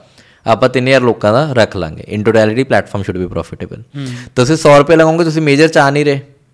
ਪਰ ਜਦੋਂ ਤੁਸੀਂ 10000 ਰੁਪਏ ਲਗਾਇਆ ਫਿਰ ਤੁਸੀਂ ਮੇਜਰ ਪੂਲ ਜਾ ਕੇ ਤਾਂ ਤੁਹਾਨੂੰ ਹਰਾਣਾ ਉਸ ਪਲੇਟਫਾਰਮ ਦਾ ਐਲਗੋਰਿਦਮ ਚ ਆਏਗਾ। ਉਹ ਐਲਗੋਰਿਦਮ ਇਸ ਤਰ੍ਹਾਂ ਡਿਜ਼ਾਈਨਡ ਹੈ ਉਹ ਪਲੇਟਫਾਰਮ ਇਸ ਤਰ੍ਹਾਂ ਡਿਜ਼ਾਈਨਡ ਹੈ ਸੋ ਦੈਟ ਜਿਹੜਾ ਵੀ ਬੰਦਾ ਵੱਡਾ ਪੈਸਾ ਲਗਾਏਗਾ ਉਹ ਲੂਜ਼ ਕਰੇਗਾ। ਜਾਂ ਜਿਹੜਾ ਲਾਲਚੀ ਹੋ ਜਾਏਗਾ ਉਹੀ ਲੂਜ਼ ਕਰੇਗਾ। ਤਾਂ ਪਰ ਹੁਣ ਇਹ ਪਲੇਟਫਾਰਮ ਇਸੇ ਲਈ ਸੈਂਸ ਨਹੀਂ ਬਣਾਉਂਦੇ ਰਾਈਟ ਦੂਜੀ ਗੱਲ ਹੈ if it's very easy to make money ਜਦੋਂ ਲੱਗਦਾ ਬਹੁਤ ਜਲਦੀ ਬਹੁਤ ਜ਼ਿਆਦਾ ਪੈਸਾ ਬਣ ਜਾਏਗਾ ਤੇ ਇਹ ਯੂਜ਼ ਕਰਨਾ ਬਹੁਤ ਸੌਖਾ ਹੈ। ਉਸ ਚੀਜ਼ 'ਚ ਪੈਸਾ ਨਾ ਲਗਾਓ ਕਿਉਂਕਿ ਉਹ ਤੁਹਾਨੂੰ ਐਡਵਰਟਾਈਜ਼ਮੈਂਟ ਕਿਉਂ ਦਿਖਾ ਰਿਹਾ ਹੈ? ਫਿਰ ਉਹ ਇਨਫਾਈਨਾਈਟ ਮਨੀ ਆਪ ਹੀ ਬਣਾਈ ਜਾਣਗੇ। ਰਾਈਟ ਤਾਂ ਉਹ ਬਹੁਤ ਵੱਡੀ ਚੀਜ਼ ਹੈ ਕਿ ਤੁਹਾਡਾ ਫਾਈਨੈਂਸ ਦੇ ਵਿੱਚ ਮੇਰਾ ਬਹੁਤ ਜ਼ਿਆਦਾ ਈਜ਼ੀ ਹੈ ਕਿ too good to be true ਜੇ ਤੁਹਾਨੂੰ ਕੋਈ ਵੀ ਚੀਜ਼ ਲੱਗ ਰਹੀ ਹੈ ਉਹਨੂੰ ਬਹੁਤ ਹੀ ਜ਼ਿਆਦਾ ਸਸਪੀਸ਼ੀਅਸਲੀ ਦੇਖੋ। ਪਹਿਲਾਂ ਉੱਤੇ ਰਿਸਰਚ ਕਰੋ ਉਹਦੇ ਬਾਰੇ ਪੜੋ ਸਭ ਤੋਂ ਪਹਿਲਾਂ ਤਾਂ ਯਾਰ ਸਭ ਤੋਂ ਸੌਖਾ ਕੰਮ ਹੈ ਮੰਨ ਲਓ ਤੁਹਾਨੂੰ ਆਪਸ਼ਨ ਟ੍ਰੇਡ ਆਇਆ। ਆਪਸ਼ਨ ਟ੍ਰੇਡ ਕਰਕੇ ਕੈਪ ਸੀ ਐਸ਼ ਮੈਂ ਸਹੀ ਕਹਿ ਰਿਹਾ ਨਾ ਆਪਸ਼ਨ ਟ੍ਰੇਡ ਸੀ ਜਾਂ ਕੁਝ Binary trading. ਬਾਈਨਰੀ ਟ੍ਰੇਡਿੰਗ ਜਾਂ ਇਦਾਂ ਦਾ ਕੁਝ ਆਕਟਾਫਾਈ ਇਦਾਂ ਕਰਕੇ ਵੀ ਕੁਝ ਐਪ ਸੀਗਾ right if I'm not wrong ਤਾਂ ਜੇ ਤਾਂ ਤੁਸੀਂ ਆਕਟਾਫਾਈ ਜਾਂ ਆਕਟਾਫੈਕਸ ਆਕਟਾਫੈਕਸ ਆਕਟਾਫੈਕਸ ਸਕੈਮ ਲਿਖੋਗੇ। ਗੂਗਲ ਦਾ ਸਭ ਤੋਂ ਸੌਖਾ ਤਰੀਕਾ ਹੈ। ਜੇ ਤੁਹਾਨੂੰ ਕੁਝ ਸਮਝ ਨਹੀਂ ਆ ਰਿਹਾ ਕਿ ਐਸੈਟ ਸਹੀ ਹੈ ਕਿ ਗਲਤ ਹੈ ਉਹ ਉਹ ਕੀਵਰਡ ਪਾਓ ਉਹ ਐਸੈਟ ਦਾ ਨਾਮ ਪਾਓ ਉਹਦੇ ਪਿੱਛੇ ਸਕੈਮ ਲਿਖੋ। ਦੇਖੋ ਕੀ ਰਿਜ਼ਲਟਸ ਆ ਰਹੇ ਆ। ਕੁਝ ਫੋਰਮਸ ਖੁੱਲਣਗੇ ਕੁਝ ਰੈਡਿਟ ਦੇ ਥ੍ਰੈਡਸ ਖੁੱਲਣਗੇ ਕੁਝ ਕੋਰਾ ਦੇ ਥ੍ਰੈਡਸ ਖੁੱਲਣਗੇ ਉਹ ਖੋਲੋ ਪੜੋ ਉਹਨਾਂ ਦੇ ਪੂਰੀ ਕਮੈਂਟਰੀ ਪੜੋ ਤੁਹਾਨੂੰ ਕਾਫੀ ਕਲੈਰਿਟੀ ਆ ਜਾਏਗੀ। ਇਵਨ YouTube ਤੇ ਵੀ ਪਾਓ YouTube ਤੇ ਵੀ ਵੀਡੀਓਜ਼ ਮਿਲ ਜਾਣਗੀਆਂ। YouTube ਮੈਂ ਉਹਨਾਂ ਦਾ ਰਿਲਾਇਬਲ ਨਹੀਂ ਮੰਨਦਾ। ਕਿਉਂਕਿ ਜਿਹਦੇ ਯਾਰ ਮਤਲਬ ਜੇ YouTube ਤੇ ਪ੍ਰੋਬਲਮ ਪਤਾ ਕੀ ਹੈ? ਹੁਣ ਤੁਸੀਂ ਕੰਟੈਂਟ ਕ੍ਰੀਏਸ਼ਨ ਚੋ ਤੁਹਾਨੂੰ ਵੀ ਪਤਾ ਵੀਡੀਓ ਬਣਾਉਣਾ ਬਣਾ ਕੇ ਪਾਣਾ ਉਹਨਾਂ ਸੌਖਾ ਨਹੀਂ ਹੈਗਾ। ਤਾਂ ਐਵਰੇਜ ਬੰਦੇ ਦਾ ਤੁਹਾਨੂੰ ਓਪੀਨੀਅਨ ਨਹੀਂ ਪਤਾ ਚੱਲੇਗਾ। ਕੋਰਾ ਤੇ ਕੋਈ ਵੀ ਜਾ ਕੇ ਆਨਸਰ ਲਿਖ ਸਕਦਾ ਬਹੁਤ ਸੌਖਾ ਹੈ। ਹੂੰ। ਰਾਈਟ ਫੋਰਮ ਸੇ ਵੀ ਸੇਮ ਹੈ ਕਿਉਂਕਿ ਜਿਹੜੇ ਬੰਦੇ ਦਾ ਪੈਸਾ ਡੁੱਬ ਜਾਂਦਾ ਨਾ ਉਹ ਛਟਪਟਾ ਜਾਂਦਾ ਕਿ ਮੈਂ ਇੱਧਰ ਵੀ ਪਾ ਦਾਂ ਉੱਧਰ ਵੀ ਪਾ ਦਾਂ ਸ਼ਾਇਦ ਕੁਝ ਬਣ ਜਾਵੇ। ਤਾਂ ਤੁਹਾਨੂੰ ਉਹ ਵਾਲੇ ਕਮੈਂਟਸ ਬਹੁਤ ਜਲਦੀ ਦਿਖ ਜਾਣਗੇ ਤਾਂ ਮੇਰੇ ਹਿਸਾਬ ਨਾਲ ਕੋਰਾ ਜਾਂ ਇਹ ਫੋਰਮ ਜ਼ਿਆਦਾ ਰਿਲਾਇਬਲ ਹੈ ਇਹਨਾਂ ਚੀਜ਼ਾਂ ਦੀ ਸਟੱਡੀ ਲਈ। ਹੂੰ। ਰਾਈਟ YouTube ਵੀ ਹੈ ਕਿਸੇ ਹੱਦ ਤੱਕ, ਪਰ YouTube 'ਚ ਪ੍ਰੋਬਲਮ ਕੀ ਹੈ ਕਿ ਪ੍ਰੋਸੈਸ ਬਹੁਤ ਲੰਬਾ ਹੈ ਤੇ ਬਹੁਤ ਟੀਡੀਅਸ ਹੈ। ਤਾਂ ਐਵਰੇਜ ਯੂਜ਼ਰ ਜਰਨਲੀ ਉਹ ਕੰਟੈਂਟ ਬਣਾ ਨਹੀਂ ਪਾਉਂਦਾ ਜਾਂ ਉਹਨਾਂ ਐਫਰਟ ਨਹੀਂ ਕਰਦਾ। ਕਿ ਮੈਂ YouTube ਤੇ ਪਹਿਲਾਂ ਵੀਡੀਓ ਰਿਕਾਰਡ ਕਰਾਂ, ਫਿਰ ਉਹਨੂੰ ਐਡਿਟ ਕਰਾਂ, ਫਿਰ ਹਰ ਬੰਦੇ ਨੂੰ ਕੈਮਰੇ ਨਾਲ ਗੱਲ ਨਹੀਂ ਕਰਨੀ ਆਉਂਦੀ। ਪਰ ਤੁਹਾਨੂੰ ਪਤਾ ਐਨ ਨੰਬਰ ਆਫ ਸਟੈਪਸ ਹੈ, ਤਾਂ ਤੁਹਾਨੂੰ YouTube ਤੇ ਉਹਨਾਂ ਐਂਡ ਯੂਜ਼ਰ ਦਾ ਐਕਸਪੀਰੀਅੰਸ ਉਹਨਾਂ ਜ਼ਿਆਦਾ ਨਹੀਂ ਮਿਲੇਗਾ। ਐਕਸਪਰਟਸ ਦਾ ਓਪੀਨੀਅਨ ਫॉर ਸ਼ੋਰ ਮਿਲ ਜਾਏਗਾ। ਪਰ ਐਂਡ ਮੈਂ ਕਹਿ ਰਿਹਾ ਕਿ ਐਵਰੇਜ ਯੂਜ਼ਰ ਦਾ ਐਕਸਪੀਰੀਅੰਸ ਦੇਖਣਾ ਹੈ ਤਾਂ ਤੁਸੀਂ ਸਿਰਫ ਸਕੈਮ ਲਿਖੋ ਉਸ ਤੋਂ ਬਾਅਦ ਕੋਰਾ ਜਾਂ ਹੋਰ ਸਾਰੀਆਂ ਵੈਬਸਾਈਟਸ ਤੇ ਚੈੱਕ ਕਰੋ ਇਟਸ ਵੈਰੀ ਈਜ਼ੀ ਪ੍ਰੋਸੈਸ ਠੀਕ ਹੈ। ਮੋਸਟ ਆਫ ਦਾ ਟਾਈਮਸ ਤੁਹਾਨੂੰ ਕਲੈਰਿਟੀ ਮਿਲ ਜਾਏਗੀ। ਜੇ ਨਹੀਂ ਮਿਲੀ ਤਾਂ ਫਿਰ obviously you have to dip same ਹੀ ਮੈਂ ਇਹ ਟਰਾਈ ਕੀਤਾ ਵੈਸੇ ਐਮਐਲਐਮ ਸਕੀਮਸ ਲਈ। ਹੂੰ। ਜਿਹੜੀ ਪਿਰਾਮਿਡ ਸਕੀਮਸ ਹੁੰਦੀਆਂ ਤੁਸੀਂ ਉਹਨਾਂ ਦਾ ਨਾਮ ਲਿਖੋ ਐਂਡ ਅੱਗੇ ਸਕੈਮ ਲਿਖੋ ਭਰ ਜਾਂਦਾ। ਪੂਰਾ ਮਤਲਬ ਤੁਹਾਡਾ ਇੰਟਰਨੈਟ ਭਰਿਆ ਹੋਇਆ ਦਾ। ਤੇ ਤੁਸੀਂ ਫਿਰ ਵੀ ਪਾਈ ਜਾਂਦੇ ਹੋ ਪੈਸਾ? ਉਹ ਟਵਿੱਟਰ ਤੇ ਲਿਖ ਦਿਓ। ਟਵਿੱਟਰ ਵੀ ਬਹੁਤ ਵਧੀਆ ਇਹਨਾਂ ਚੀਜ਼ਾਂ ਲਈ। ਟਵਿੱਟਰ ਲੋਕ ਜਨਰਲੀ ਟਵੀਟ ਵੀ ਕਰ ਦਿੰਦੇ ਆ ਰਾਈਟ ਤੁਸੀਂ ਲਿਖੋ ਕਿ ਦਿਸ ਹੈ ਮੈਂ ਤੁਹਾਨੂੰ ਦੱਸਦਾ ਮੇਰੇ ਰੀਸੈਂਟਲੀ ਇੱਕ ਨੋਨ ਦੇ ਵਿੱਚ P2P ਉਹ ਟ੍ਰੇਡ ਕਰ ਰਹੇ ਸੀ 'ਚ ਉਹਨਾਂ ਨਾਲ ਸਕੈਮ ਹੋਇਆ। ਉਹ ਤੇ ਮੈਂ ਇਹ ਕਰੀ ਮੈਂ ਯਾਰ ਜੇ ਤੁਸੀਂ ਸਿਰਫ ਔਰ ਸਿਰਫ ਟਵਿੱਟਰ ਤੇ ਲਿਖਿਆ ਹੁੰਦਾ ਨਾ P2P ਸਕੈਮ ਤੁਹਾਨੂੰ 50 ਟਵੀਟਸ ਆ ਜਾਂਦੇ ਆ ਹੂੰ। ਪਰ ਤੁਸੀਂ ਕਰਨ ਤੋਂ ਪਹਿਲਾਂ ਇੰਨੀ ਡਿਊ ਡਿਲੀਜੈਂਸ ਕਰਨੀ ਜ਼ਰੂਰੀ ਨਹੀਂ ਸਮਝੀ? ਕਿੰਨਾ ਸੌਖਾ ਕੰਮ ਹੈ? ਮੈਂ ਬਹੁਤ ਸੌਖਾ ਹੈ ਕਿ ਤੁਸੀਂ ਲਿਟਰਲੀ ਜੋ ਤੁਸੀਂ ਰੋਜ਼ ਦਿਨ ਚ 20 ਵਾਰ ਕਰਦੇ ਹੋ ਗੂਗਲ ਕਰਦੇ ਹੋ ਤੁਸੀਂ ਉਹੀ ਜਿਹੜੀ ਇਹ- ਨੂੰ ਇਹ ਇਹ ਫਰਸਟ ਸਟੈਪ ਆਫ ਡਿਲੀਜੈਂਸ ਹੋ ਸਕਦਾ ਤੁਹਾਡਾ। ਰਾਈਟ ਹੋਰ ਮੈਨੂੰ ਲੱਗਦਾ ਕਿ ਕਾਫੀ ਤਾਂ ਇੱਥੇ ਛੱਡ ਜਾਂਦੇ ਆ। ਹਾਂ।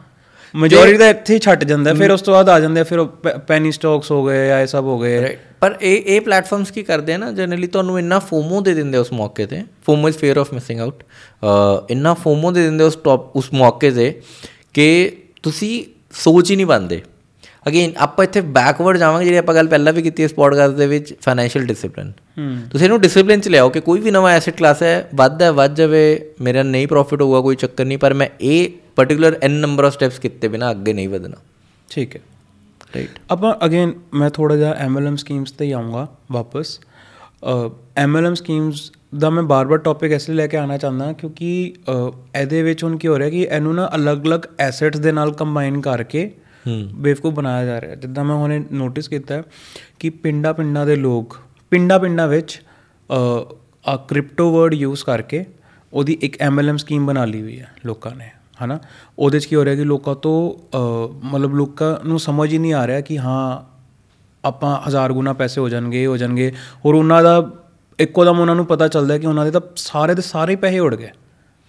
ਰਾਈਟ ਜੇ ਇਹ 'ਚ ਦੇਖੋਗੇ ਨਾ ਤੁਸੀਂ ਕ੍ਰਿਪਟੋ ਦੇ ਵਿੱਚ ਟੋਕਨ ਨਾਲ ਤੁਹਾਡੇ ਸਾਹਮਣੇ ਕਿੰਨਾ ਖਰਚਾ ਆਉਂਦਾ ਹੋਊਗਾ? ਪਤਾ ਨਹੀਂ। ਤੁਸੀਂ 150 ਰੁਪਏ ਦੇ ਵਿੱਚ billions and trillions of tokens ਬਣਾ ਸਕਦੇ ਹੋ। ਠੀਕ ਹੈ। ਠੀਕ ਹੈ। ਉਹ ਨੰਬਰ ਹੀ ਪਾਣਾ ਤੁਸੀਂ। ਤੇ 150 ਰੁਪਏ ਲਾਦਾ ਰਾਈਟ ਨਥਿੰਗ ਰਾਈਟ ਹੁਣ ਮੈਂ 150 ਰੁਪਏ ਲਗਾਉਂਗਾ। ਮੈਂ 500 ਬਿਲੀਅਨ ਟੋਕਨਸ ਬਣਾ ਲਏ। ਮੈਂ ਤੁਹਾਨੂੰ ਆਖੂੰਗਾ ਯਾਰ 1 ਸੈਂਟ ਦਾ ਆ ਲੈ ਲਓ। ਤੇ ਇਹਦੇ ਵਿੱਚ ਨਾ ਤੁਹਾਨੂੰ ਇੰਟਰਸਟ ਆਊਗਾ। ਪਤਾ ਨਹੀਂ ਮੈਂ ਤਾਂ ਇਹ ਜਿਹੇ ਵੀ ਸੁਣਿਆ ਲੋਕ ਜਿਹੜੇ ਦਿਨ ਦਾ 1% ਦਿਨ ਦਾ 5% ਮਹੀਨੇ ਦਾ 10% ਮਹੀਨੇ ਦਾ 20% ਕੁਝ ਵੀ ਦੇਈ ਜਾਂਦੇ ਕਿਉਂਕਿ ਐਂਡ 'ਚ ਪੈਸੇ ਤਾਂ ਦੇਣੇ ਨਹੀਂ। ਅੱਛਾ ਉਹ ਤੁਹਾਨੂੰ ਟੋਕਨ ਦਿੱਤੇ ਮੈਂ ਹਨਾ? ਤੁਹਾਨੂੰ ਤੁਸੀਂ ਮੰਨ ਲਓ ਮੇਰੇ ਤੋਂ ਲੱਖ ਰੁਪਏ ਟੋਕਨ ਲਿੱਤੇ ਮੈਂ ਤੁਹਾਨੂੰ ਲੱਖ ਰੁਪਏ ਟੋਕਨ ਦੇ ਦਿੱਤੇ। ਮੈਂ ਉਹਦੀ ਵੈਲਿਊ ਆਪ 150 ਰੁਪਏ ਡਿਸਾਈਡ ਕਰਕੇ ਤੁਹਾਨੂੰ ਮੈਂ ਲੱਖ ਰੁਪਏ ਦੇ ਕੁਝ ਨੰਬਰ ਟੋਕਨ ਵੇਚਦੇ ਮੈਂ ਤੁਹਾਨੂੰ ਹਰ ਮਹੀਨੇ ਨਵੇਂ ਟੋਕਨ ਵੇਚੀ ਜਾ ਭੇਜਿਆ ਰਹੇ। ਤੁਸੀਂ ਵਾਲਟ ਚੈੱਕ ਕਰਿਓ। ਅੱਛਾ ਯਾਰ ਹਾਂ ਮੇਰੇ ਕੋਲ ਪਹਿਲਾਂ 1 ਕਰੋੜ ਟੋਕਨ ਸੀ ਹੁਣ 1 ਕਰੋੜ 20 ਲੱਖ ਟੋਕਨ ਹੋ ਗਏ ਬਹੁਤ ਵਧੀਆ 20% ਵਧ ਗਿਆ। ਹੁਣ ਟੋਕਨ ਵਿਕਣਗੇ ਕਿੱਥੇ? ਕੋਈ ਸੈਕੰਡਰੀ ਮਾਰਕੀਟ ਨਹੀਂ ਉਹਦੀ ਕਿਤੇ ਕੋਈ ਲਿਸਟਿੰਗ ਨਹੀਂ ਕੋਈ ਕੁਝ ਨਹੀਂ। ਹੁਣ ਜਦ ਤੱਕ ਤਾਂ ਮੈਨੂੰ ਮਾਰਕੀਟ 'ਚੋਂ ਪੈਸਾ ਜ਼ਿਆਦਾ ਆ ਰਿਹਾ ਤੇ ਮੈਨੂੰ ਦੇਣਾ ਘੱਟ ਪੈ ਰਿਹਾ ਹੂੰ। ਉਹ ਤੱਕ ਤਾਂ ਮੈਂ ਚਲਾਉਂਗਾ ਤਾਂ ਸਟਾਰਟਿੰਗ ਵਾਲੇ 5-10 ਬੰਦੇ ਪੈਸਾ ਬਣਾ ਵੀ ਲੈਂਦੇ ਆ ਕਈ ਵਾਰੀ ਤੁੱਕੇ ਨਾਲ। ਹੁਣ ਤੁਹਾਨੂੰ ਪਰ ਇਹ ਬਹੁਤ ਮੁਸ਼ਕਿਲ ਹੈ। ਇਹ ਸੁਣ ਕੇ ਯਾਰ ਪਲੀਜ਼ ਇਹ ਨਾ ਸੋਚਣਾ ਮਤਲਬ ਜਿੰਨੇ ਵੀ ਤੁਹਾਡੇ ਵਿਊਅਰ ਇਹ ਨਾ ਸੋਚਣਾ ਕਿ ਅਸੀਂ ਸਟਾਰਟਿੰਗ ਵਾਲੇ 10 ਬੰਦੇ ਆ ਜਾ ਜਾਵਾਂਗੇ ਕਿਉਂਕਿ ਉਹ ਜਿਹੇ ਵੀ ਕੁਝ ਖੁਰਾਵਾਤੀ ਲੋਕ ਹੋਣਗੇ।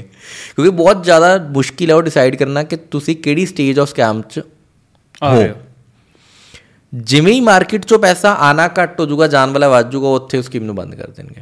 ਮਤਲਬ ਪੈਸਾ ਦੇਣਾ ਬੰਦ ਕਰ ਦੇਣਗੇ। ਸਾਰੀ ਸਕੈਮ ਹੋ ਜਾਏ। ਇਹੀ ਇਹੀ ਲਾਈਫ ਸਾਈਕਲ ਹੈ ਹਰ ਸਕੈਮ ਦਾ ਕਿ ਸਕੈਮ ਸ਼ੁਰੂ ਹੋਇਆ ਸਟਾਰਟਿੰਗ 'ਚ ਲੋਕਾਂ ਨੇ ਪੈਸਾ ਪਾਇਆ ਫਿਰ ਲੋਕਾਂ ਨੇ ਕੁਝ ਕੁਝ ਨੇ ਕੱਢ ਕੇ ਦੇਖਿਆ ਜਾਂ ਕੱਢਣਾ ਸ਼ੁਰੂ ਕੀਤਾ। ਜਦ ਤੱਕ ਉਹਨਾਂ ਦਾ ਇਨਫਲੋ ਜ਼ਿਆਦਾ ਹੈ ਆਊਟਫਲੋ ਤੋਂ ਉਦੋਂ ਤੱਕ ਉਹ ਸਕੈਮ ਚਲਾਣਗੇ। ਜਿੱਦਨ ਉਹਨਾਂ ਦਾ ਆਊਟਫਲੋ ਬਰਾਬਰ ਵੀ ਆ ਗਿਆ ਜਾਂ ਨੇੜੇ ਨੇੜੇ ਵੀ ਪਹੁੰਚ ਗਿਆ ਉਦੋਂ ਉਹ ਬੰਦ ਕਰ ਦੇਣਗੇ ਤੇ ਬਾਕੀ ਦਾ ਪੈਸਾ ਲੈ ਕੇ ਭੱਜ ਜਾਣਗੇ। ਤੇ ਕਦੀ ਵਿੱਚ ਸੋਚੋ ਨਾ ਕਿ ਬਹੁਤ ਲੋਕ ਨਾ ਮੈਂ ਇਹ ਗੱਲ ਸਮਝਾਉਣ ਤੋਂ ਬਾਅਦ ਵੀ ਮੈਨੂੰ ਲੱਗਦਾ ਹੈ ਪੱਕ ਚੱਕਰ ਬਣ ਗਿਆ ਕਿ ਮੈਂ ਤਾਂ ਆ ਜਾਊਂਗਾ ਪਹਿਲਿਆਂ 'ਚ। ਪੋਸੀਬਲ ਨਹੀਂ ਹੈਗਾ। ਕਿਉਂਕਿ ਕਿ ਗ੍ਰੀਡ ਸਾਈਕਲ ਤੁਸੀਂ ਕਿੰਨੀ ਦੇਰ ਹੋਲਡ ਕਰਨਾ ਹੈ ਕਿੰਨੀ ਦੇਰ ਕਰਨਾ ਹੈ ਕਿੰਨੀ ਨਹੀਂ ਕਰਨਾ। ਤਾਂ ਹਮੇਸ਼ਾ ਜਿਹੜੀ ਅਨਰੀਅਲਿਸਟਿਕ ਚੀਜ਼ ਹੈ ਉਹ ਚ ਹੀ ਨਾ। ਜੇ ਕੋਈ ਨਵੀਂ ਇੰਡਸਟਰੀ ਹੈ ਮੰਨ ਤੁਸੀਂ ਕ੍ਰਿਪਟੋ ਜਾ ਰਹੇ ਹੋ ਅਗੇਨ ਮੈਂ ਬੈਕ ਟੂ ਬੇਸਿਕਸ ਕਰੂੰਗਾ ਕਿ ਬਲੂ ਚਿਪਸ ਤੋਂ ਹੀ ਸਟਾਰਟ ਕਰੋ। ਬਲੂ ਚਿਪਸ ਦਾ ਮਤਲਬ ਉਸ ਚੀਜ਼ ਉਸ ਐਸੈਟ ਕਲਾਸ ਤੇ ਜਿਹੜੇ ਸਭ ਤੋਂ ਵੱਡੇ ਐਸੈਟਸ ਹੈ ਸਭ ਤੋਂ ਵੱਡੇ ਪਲੇਅਰ ਹੈ। ਕ੍ਰਿਪਟੋ 'ਚ ਆਪਾਂ ਗੱਲ ਕਰੀਏ ਤਾਂ ਬਿਟਕੋਇਨ ਇਥੀਰੀਅਮ ਆ ਜਾਂਦੇ ਆ ਮਿਊਚੁਅਲ ਫੰਡ ਸੈਂਸੈਕਸ ਨਿਫਟੀ ਆ ਜਾਂਦੇ ਆ ਅ, ਆਪਣਾ ਸਟਾਕਸ ਦੀ ਗੱਲ ਕਰੀਏ ਤਾਂ ਰਿਲਾਇੰਸ ਏਸ਼ੀਅਨ ਪੇਂਟਸ ਐਮਆਰਐਫ ਕੁਝ ਹੱਦ ਤੱਕ ਅਡਾਨੀ ਆ ਜਾਂਦੇ ਆ। ਤਾਂ ਇਹ ਇਹ ਸਾਰੇ ਐਸੈਟ ਕਲਾਸਿਸ ਆ ਜਾਣਗੇ ਫਿਰ ਮਤਲਬ ਸਮਝ ਗਏ ਤੁਸੀਂ ਮੇਰੀ ਗੱਲ ਕਿ ਉਹ ਤੁਸੀਂ ਮੇਨਲੀ ਸਭ ਤੋਂ ਵੱਡੇ ਐਸੈਟ ਕਲਾਸ ਫੜੋ ਉਹਦੇ ਵਿੱਚ ਲਾਸ ਹੋਣ ਦੇ ਚਾਂਸਸ ਬਹੁਤ ਘੱਟ ਹੈ। ਲੌਂਗ ਟਾਈਮ ਫਰੇਮ 'ਚ। ਆਪਾਂ ਗੱਲ ਕਰਦੇ ਹਾਂ ਟੈਕਨੋਲੋਜੀਜ਼ ਦੀ ਹਨਾ? ਤੁਸੀਂ ਆਲਰੇਡੀ ਜਿੱਦਾਂ ਇਸ ਟਾਈਮ ਬਲੌਕਚੇਨ ਟੈਕਨੋਲੋਜੀ ਹੈ ਉਹਦੇ ਅਰਾਊਂਡ ਇੰਨਾ ਕੰਮ ਕਰ ਰਹੇ ਹੋ। ਆਲਰੇਡੀ ਕਾਫੀ ਕਾਲਜਸ ਕਾਫੀ ਸਾਰੇ ਯੂਨੀਵਰਸਿਟੀਜ਼ ਟੌਪ ਆਈਆਈਟੀਜ਼ ਆਈਐਮਸ ਇਹਨਾਂ 'ਚ ਤੁਸੀਂ ਜਾ ਕੇ ਬੱਚਿਆਂ ਨੂੰ ਸਿਖਾ ਰਹੇ ਹੋ। ਕਿ ਹੈ ਕਿ ਅਗਰ ਇੱਕ ਆਮ ਬੰਦਾ ਜਦੋਂ ਸੁਣਦਾ ਹੋਇਆ ਕਿ ਬਈ ਬਲੌਕਚੇਨ ਬਲੌਕਚੇਨ ਹੋ ਰਹੀ ਹੈ ਕਿ ਇਹ ਹੈ ਕੀ ਹੈ ਬਲੌਕਚੇਨ ਚੀਜ਼? ਯਾਰ ਦੇਖੋ ਮੈਂ ਟੈਕਨੀਕਲ 'ਚ ਜਾਊਂਗਾ ਕਿ ਬਲੌਕਚੇਨ ਹੈ ਕੀ ਮਤਲਬ ਰਾਈਟ ਪਰ ਤੁਸੀਂ ਇਹਨੂੰ ਐਜ਼ ਅ ਟੈਕਨੋਲੋਜੀ ਵਾਈਜ਼ ਸਮਝੋ ਕਿ ਜਿਹੜੇ ਯੰਗਸਟਰਸ ਹੈ ਇਹ ਤੁਸੀਂ ਇੱਕ ਗੱਲ ਦੱਸੋ ਮੈਨੂੰ ਕਿ 2007 ਵਿੱਚ ਆਪਣਾ ਆਈਫੋਨ ਆਇਆ 8 ਚ ਸੇਲਸ ਚ ਆਇਆ ਸੇਲ ਹੋਣਾ ਸ਼ੁਰੂ ਹੋਇਆ ਮਤਲਬ 2008 7 ਚ ਉਹਦਾ ਟੀਜ਼ਰ ਆਇਆ ਸੀ 8 ਚ ਵਿਕਣਾ ਸ਼ੁਰੂ ਹੋਇਆ ਰਾਈਟ 2009 ਚ ਲੇਟਲੀ ਲੇਟ 2009 ਚ ਐਪ ਸਟੋਰ ਆਇਆ Apple app store right and ਫਿਰ ਇਕੋਸਿਸਟਮ ਬਣਿਆ ਐਪਸ ਦਾ। ਇਹ ਸਭ ਕੁਝ ਹੋਇਆ ਪਰ ਸਿਰਫ ਟੈਕਨੀਕਲ ਬੰਦਿਆਂ ਨੇ ਵੈਸਾ ਬਣਾਇਆ? ਨਹੀਂ। ਨਹੀਂ? ਹੁਣ ਮੰਨ ਲਓ ਆਪਾਂ ਇੰਡੀਆ ਦੇ ਸਭ ਤੋਂ ਵੱਡੇ ਟੈਕ ਯੂਟਿਊਬਰ ਕੌਣ ਹੈ ਤੁਹਾਡੇ ਦਿਮਾਗ 'ਚ ਜਿਹੜੇ ਆਉਂਦੇ ਆ? ਟੈਕਨੀਕਲ ਗੁਰੂ ਜੀ ਹੋ ਗਿਆ ਜਾਂ ਇੱਕ ਹੋਰ ਹੈ ਕੀ ਨਾਮ ਆ? ਮੇਨ ਤਾਂ ਦਿਮਾਗ 'ਚ ਪਹਿਲੇ ਟੈਕਨੀਕਲ ਗੁਰੂ ਜੀ ਟੈਕਨੀਕਲ ਗੁਰੂ ਜੀ ਮੰਨ ਲੈਂਦੇ ਆਪਾਂ। ਟੈਕਨੀਕਲ ਗੁਰੂ ਜੀ ਜੇ ਤੁਸੀਂ ਮੰਨੋ ਤਾਂ ਤੁਹਾਨੂੰ ਲੱਗਦਾ ਉਹਨਾਂ ਨੂੰ ਸਮਾਰਟਫੋਨ ਬਣਾਉਣਾ ਆਉਂਦਾ? ਨਾ। ਉਹਨਾਂ ਨੂੰ ਇਲੈਕਟ੍ਰੋਨਿਕਸ ਦਾ ਕੁਝ ਆਉਂਦਾ ਉਹਨਾਂ ਨੂੰ ਕੋਡਿੰਗ ਦਾ ਕੁਝ ਆਉਂਦਾ? ਨਾ। ਉਹਨਾਂ ਨੇ ਸਿਰਫ ਔਰ ਸਿਰਫ ਰਿਵਿਊਜ਼ ਕਰਨੇ ਸ਼ੁਰੂ ਕੀਤੇ। ਤਾਂ ਵੀ ਉਹਨਾਂ ਨੇ ਬਹੁਤ ਪੈਸਾ ਬਣਾਇਆ ਕਿਉਂ ਕਿਉਂਕਿ ਉਹਨਾਂ ਨੇ ਨਵੀਂ ਟੈਕਨੋਲੋਜੀ ਜੋ ਸਮਾਰਟਫੋਨ ਸੀਗੇ ਜੋ ਦੁਨੀਆ 'ਚ ਅਡਾਪਸ਼ਨ ਆਉਣ ਵਾਲੀ ਸੀ ਉੱਤੇ ਕੰਮ ਕਰਨਾ ਸ਼ੁਰੂ ਕੀਤਾ ਸਿਰਫ ਔਰ ਸਿਰਫ ਉਹਦੇ ਰਿਵਿਊ ਵੀਡੀਓਜ਼ ਬਣਾਏ ਤਾਂ ਵੀ ਉਹਨਾਂ ਨੇ ਕਰੋੜਾਂ ਰੁਪਇਆ ਬਣਾਇਆ ਹੂੰ ਕਿਉਂਕਿ ਨਵੀਂ ਟੈਕਨੋਲੋਜੀ ਨਾਲ ਜੁੜ ਕੇ ਕੁਝ ਕੰਮ ਕਰ ਰਹੇ ਸੀ ਤਾਂ ਲੋਕੀ ਸੋਚਦੇ ਆ ਕਿ ਯਾਰ ਅੱਛਾ ਜੇ ਮੈਂ ਬਲੌਕਚੇਨ 'ਚ ਜਾ ਰਿਹਾ ਨਾ ਦੋ ਹੀ ਤਰੀਕੇ ਆ ਜਾਂ ਤਾਂ ਕ੍ਰਿਪਟੋ 'ਚ ਪੈਸਾ ਪਾ ਦੋ ਹੂੰ ਜਾਂ ਫਿਰ ਦੂਜਾ ਤਰੀਕਾ ਕਿ ਮੈਂ ਬਲੌਕਚੇਨ ਡਿਵੈਲਪਮੈਂਟ ਸਿੱਖ ਲਾਂ ਹੁਣ ਮੈਂ ਕੋਡਰ ਤਾਂ ਹੈ ਨਹੀਂ ਡਿਵੈਲਪਮੈਂਟ ਮੈਂ ਸਿੱਖ ਨਹੀਂ ਸਕਦਾ ਤਾਂ ਮੈਂ ਕ੍ਰਿਪਟੋ 'ਚ ਪੈਸਾ ਪਾ ਦਿੰਦਾ ਨਹੀਂ ਬਹੁਤ ਸਾਰੀਆਂ ਚੀਜ਼ਾਂ ਤੁਸੀਂ ਕ੍ਰਿਪਟੋ ਯੂਜ਼ ਕਰਨਾ ਸਿੱਖੋ ਤੁਸੀਂ ਬਹੁਤ ਸਾਰੀਆਂ ਵੈਬ3 ਕੰਪਨੀਆਂ ਨੂੰ ਅੱਜ ਦੇ ਟਾਈਮ ਤੇ ਡਿਜ਼ਾਈਨਰਸ ਦੀ ਜ਼ਰੂਰਤ ਹੈ। ਤੁਸੀਂ ਐਜ਼ ਡਿਜ਼ਾਈਨਿੰਗ ਜੌਬ ਲਈ ਅਪਲਾਈ ਕਰੋ ਐਡੀਟਰਸ ਦੀ ਜ਼ਰੂਰਤ ਹੈ ਐਡੀਟਿੰਗ ਜੌਬ ਲਈ ਅਪਲਾਈ ਕਰੋ। ਤੁਸੀਂ ਜਿਸ ਬੋਲ ਸਕਦੇ ਹੋ ਜਿਸ ਸਮਝਦੇ ਹੋ ਇੰਡਸਟਰੀ ਤੋਂ ਤੇ ਕਮੈਂਟਰੀ ਕਰਕੇ ਆਪਣਾ YouTube ਚੈਨਲ ਸਟਾਰਟ ਕਰੋ। ਤਾਂ ਬਹੁਤ ਸਾਰੇ ਸਪੇਸਿਸ ਹੈ। ਜਦੋਂ ਵੀ ਕੋਈ ਨਵੀਂ ਟੈਕਨੋਲੋਜੀ ਐਮਰਜ ਕਰਦੀ ਹੈ ਤਾਂ ਉਹ ਚ ਬਹੁਤ ਸਾਰੀਆਂ ਓਪਰਚ्युनिटीज ਨਿਕਲਦੀਆਂ। ਉਹ ਸਿਰਫ ਕੋ ਟੈਕਨੋਲੋਜੀ ਨਹੀਂ ਹੈਗਾ। ਆਪਾਂ ਇਹ ਨਹੀਂ ਕਹਿੰਦੇ ਸਮਾਰਟਫੋਨ ਜੇ ਵੱਡੇ ਹੋਏ ਤਾਂ ਸਿਰਫ ਇਲੈਕਟ੍ਰੋਨਿਕਸ ਇੰਜੀਨੀਅਰਸ ਨੇ ਪੈਸਾ ਬਣਾਇਆ ਜਾਂ ਸੌਫਟਵੇਅਰ ਇੰਜੀਨੀਅਰ ਜਿਹੜੇ ਉਹਨਾਂ ਤੇ ਐਪਸ ਬਣਾ ਰਹੇ ਸੀ ਉਹਨਾਂ ਨੇ ਪੈਸਾ ਬਣਾਇਆ। ਉਹਦੇ ਰਿਲੇਟਡ ਜੁੜੇ ਹੋਏ ਰਿਟੇਲਰਸ ਜਿਨ੍ਹਾਂ ਨੇ ਦੁਕਾਨਾਂ ਖੋਲੀਆਂ ਜਿਨ੍ਹਾਂ ਨੇ ਨਵੇਂ ਸਮਾਰਟਫੋਨਸ ਵੇਚਣੇ ਸ਼ੁਰੂ ਕੀਤੇ। ਆਪਾਂ ਆਪਾਂ ਲੁਧਿਆਣੇ 'ਚ ਬੈਠੇ ਤਾਂ ਲੁਧਿਆਣੇ 'ਚ ਤੁਹਾਨੂੰ ਪਤਾ ਹੈ ਕਿ ਬਹੁਤ ਵੱਡੇ ਵੱਡੇ ਸਿਰਫ ਔਰ ਸਿਰਫ ਮੋਬਾਈਲ ਫੋਨ ਸੈਲਰਸ ਹੈ ਜਿਨ੍ਹਾਂ ਨੇ ਕਰੋੜਾਂ ਰੁਪਏ ਬਣਾਏ ਹੈ ਕਿਉਂ? ਕਿਉਂਕਿ ਡਿਮਾਂਡ ਆ ਗਈ। ਨਹੀਂ ਕਈ ਤਾਂ ਇਹੋ ਜਿਹੇ ਵੀ ਹੈਗੇ ਨੇ ਜਿਨ੍ਹਾਂ ਨੇ ਸਿਰਫ ਉਹਨਾਂ ਦੀ ਟੱਚ ਸਕਰੀਨ ਹੀ ਲਾਈ ਹੈ ਜਾਂ ਸਕਰੀਨ ਹੀ ਲਾਉਂਦੇ ਨੇ। ਬਿਲਕੁਲ। ਰਿਪੇਅਰ ਰਿਪੇਅਰ ਸ਼ਾਪਸ ਜਿਨ੍ਹਾਂ ਨੇ ਸਿਰਫ ਸਕਰੀਨਸ ਦਾ ਕੰਮ ਪਹਿਲਾਂ ਸ਼ੁਰੂ ਕੀਤਾ। ਜਾਂ ਮੈਂ ਪੁਰਾਣੇ ਬਾਜ਼ਾਰ ਵੱਲ ਪਿੱਛੇ ਦੇਖ ਕੇ ਇੱਕ ਦੁਕਾਨ ਜਿਹੜੀ ਸਿਰਫ ਲੈਮੀਨੇਸ਼ਨ ਕਰਦੀ ਹੈ ਸਮਾਰਟਫੋਨ ਉਹਨਾਂ ਨੇ ਏਡੀ ਵੱਡੀ ਦੁਕਾਨ ਬਣਾ ਲਈ ਮੇਨ ਬਾਜ਼ਾਰ ਦੇ ਵਿੱਚ ਲੈਮੀਨੇਸ਼ਨ ਕਰ ਕਰਕੇ। ਕਿਉਂ? ਕਿਉਂਕਿ ਜਦੋਂ ਸਮਾਰਟਫੋਨਸ ਪਿਛਲੇ 10 ਸਾਲ ਇੱਕ ਰੈਲੀ ਆਈ ਸਮਾਰਟਫੋਨ ਦੀ ਹਰ ਬੰਦਾ ਸਮਾਰਟਫੋਨ ਦਾ ਯੂਜ਼ਰ ਬਣਿਆ। ਆਪਣੇ ਪੈਰੈਂਟਸ ਤੋਂ ਲੈ ਕੇ 5 ਸਾਲ ਦਾ ਬੱਚਾ ਤੱਕ ਅੱਜ ਦੀ ਡੇਟ 'ਚ ਆਪਣਾ ਸਮਾਰਟਫੋਨ ਭਾਲਦਾ ਆਪਣਾ ਟੈਬ ਮੰਗਦਾ। ਤਾਂ ਉਸ ਰੈਲੀ ਦੇ ਵਿੱਚ ਹਰ ਬੰਦੇ ਨੇ ਜੁੜੇ ਹੋਏ ਨੇ। ਮੈਂ ਸਮਾਰਟਫੋਨ ਦੀ ਐਗਜ਼ਾਮਪਲ ਇਸ ਲਈ ਦੇਣਾ because it's easier to understand right ਕਿ ਨਵੀਂ ਟੈਕਨੋਲੋਜੀ ਫੈਲਦੀ ਕਿੱਦਾਂ। ਕਿ ਸਿਰਫ ਔਰ ਸਿਰਫ 15 ਸਾਲਾਂ ਦਾ ਸਮਾਰਟਫੋਨ ਆਪਣੀ ਲਾਈਫ ਦਾ ਇੰਨਾ ਇੰਟੀਗਰਲ ਪਾਰਟ ਹੋ ਗਿਆ। ਰਾਈਟ ਤਾਂ ਹਰ ਬੰਦੇ ਨੇ ਉਹ ਜਿਹੜਾ ਵੀ ਉਸ ਇੰਡਸਟਰੀ ਨਾਲ ਜੁੜਿਆ ਸੀ ਉਹਨੇ ਪੈਸਾ ਬਣਾਇਆ। ਬਲੌਕਚੇਨ ਵੀ ਇੱਕ ਐਮਰਜਿੰਗ ਟੈਕਨੋਲੋਜੀ ਹੈ। ਬਹੁਤ ਸਾਰੇ ਫੈਕਟਸ ਪ੍ਰੂਫ ਇਹਦੇ ਮਾਰਕੀਟ ਇਨਫ ਹੈਗੇ ਹੈ ਕਿ this is going to be future ਆਪਣੇ ਮਤਲਬ ਜੇ ਆਪਾਂ ਆਪਣੇ ਪ੍ਰਧਾਨ ਮੰਤਰੀ ਜੀ ਦੀ ਵੀ ਗੱਲ ਕਰੀਏ ਤਾਂ ਉਹਨਾਂ ਨੇ ਵੀ ਬਹੁਤ ਵਾਰ ਕਿਹਾ ਕਿ ਅਸੀਂ ਅਗੇਂਸਟ ਹੋ ਸਕਦੇ ਹਾਂ ਕ੍ਰਿਪਟੋ ਰਿਲੇਟਡ ਸਕੈਮਸ ਤੋਂ। ਕ੍ਰਿਪਟੋ ਜਿਹੜੇ ਗਲਤ ਯੂਜ਼ ਕੇਸ ਹੋ ਰਹੇ ਉਹਦੇ ਉਹਦੇ ਤੋਂ। ਪਰ ਅਸੀਂ ਬਲੌਕਚੇਨ ਟੈਕਨੋਲੋਜੀ ਦੇ ਅਗੇਂਸਟ ਨਹੀਂ ਹੈਗੇ। ਇਨਫੈਕਟ ਗਵਰਨਮੈਂਟ ਨੇ ਬਹੁਤ ਜਗ੍ਹਾ ਤੇ ਇੰਪਲੀਮੈਂਟ ਕੀਤੀ ਹੈ। ਜਿਵੇਂ ਬਹੁਤ ਸਾਰੀਆਂ ਆਈਆਈਟੀਜ਼ ਦੀਆਂ ਡਿਗਰੀਜ਼ ਬਲੌਕਚੇਨ ਤੇ ਦਿੱਤੀਆਂ ਜਾ ਰਹੀਆਂ।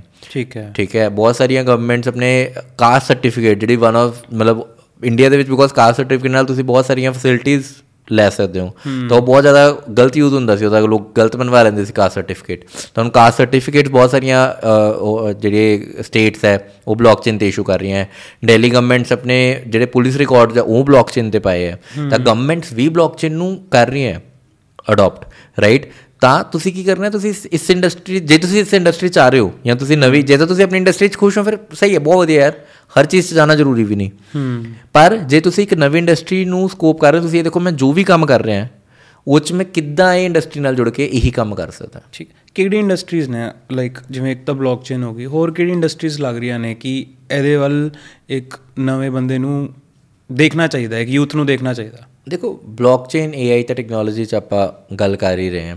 ਮੈਨੂੰ ਇਹ ਲੱਗਦਾ ਕਿ financial education as we have already talked ਉਹ ਵੀ ਬਹੁਤ ਜ਼ਿਆਦਾ ਇੰਪੋਰਟੈਂਟ ਹੈ ਬਿਕੋਜ਼ ਹਰ ਬੰਦੇ ਨੂੰ ਸਿੱਖਣੀ ਬਹੁਤ ਜ਼ਿਆਦਾ ਜ਼ਰੂਰੀ ਹੈ। ਤਾਂ ਫਾਈਨੈਂਸ਼ੀਅਲ ਐਜੂਕੇਸ਼ਨ ਦੇ ਰਿਲੇਟਡ ਜੇ ਤੁਸੀਂ ਕੁਝ ਕਰ ਸਕਦੇ ਹੋ ਤਾਂ ਉਹ ਬਹੁਤ ਹੈ। ਫਿਰ ਇਨਫਲੂਐਂਸਰ ਨਾ ਬਣ ਜਾਣਾ।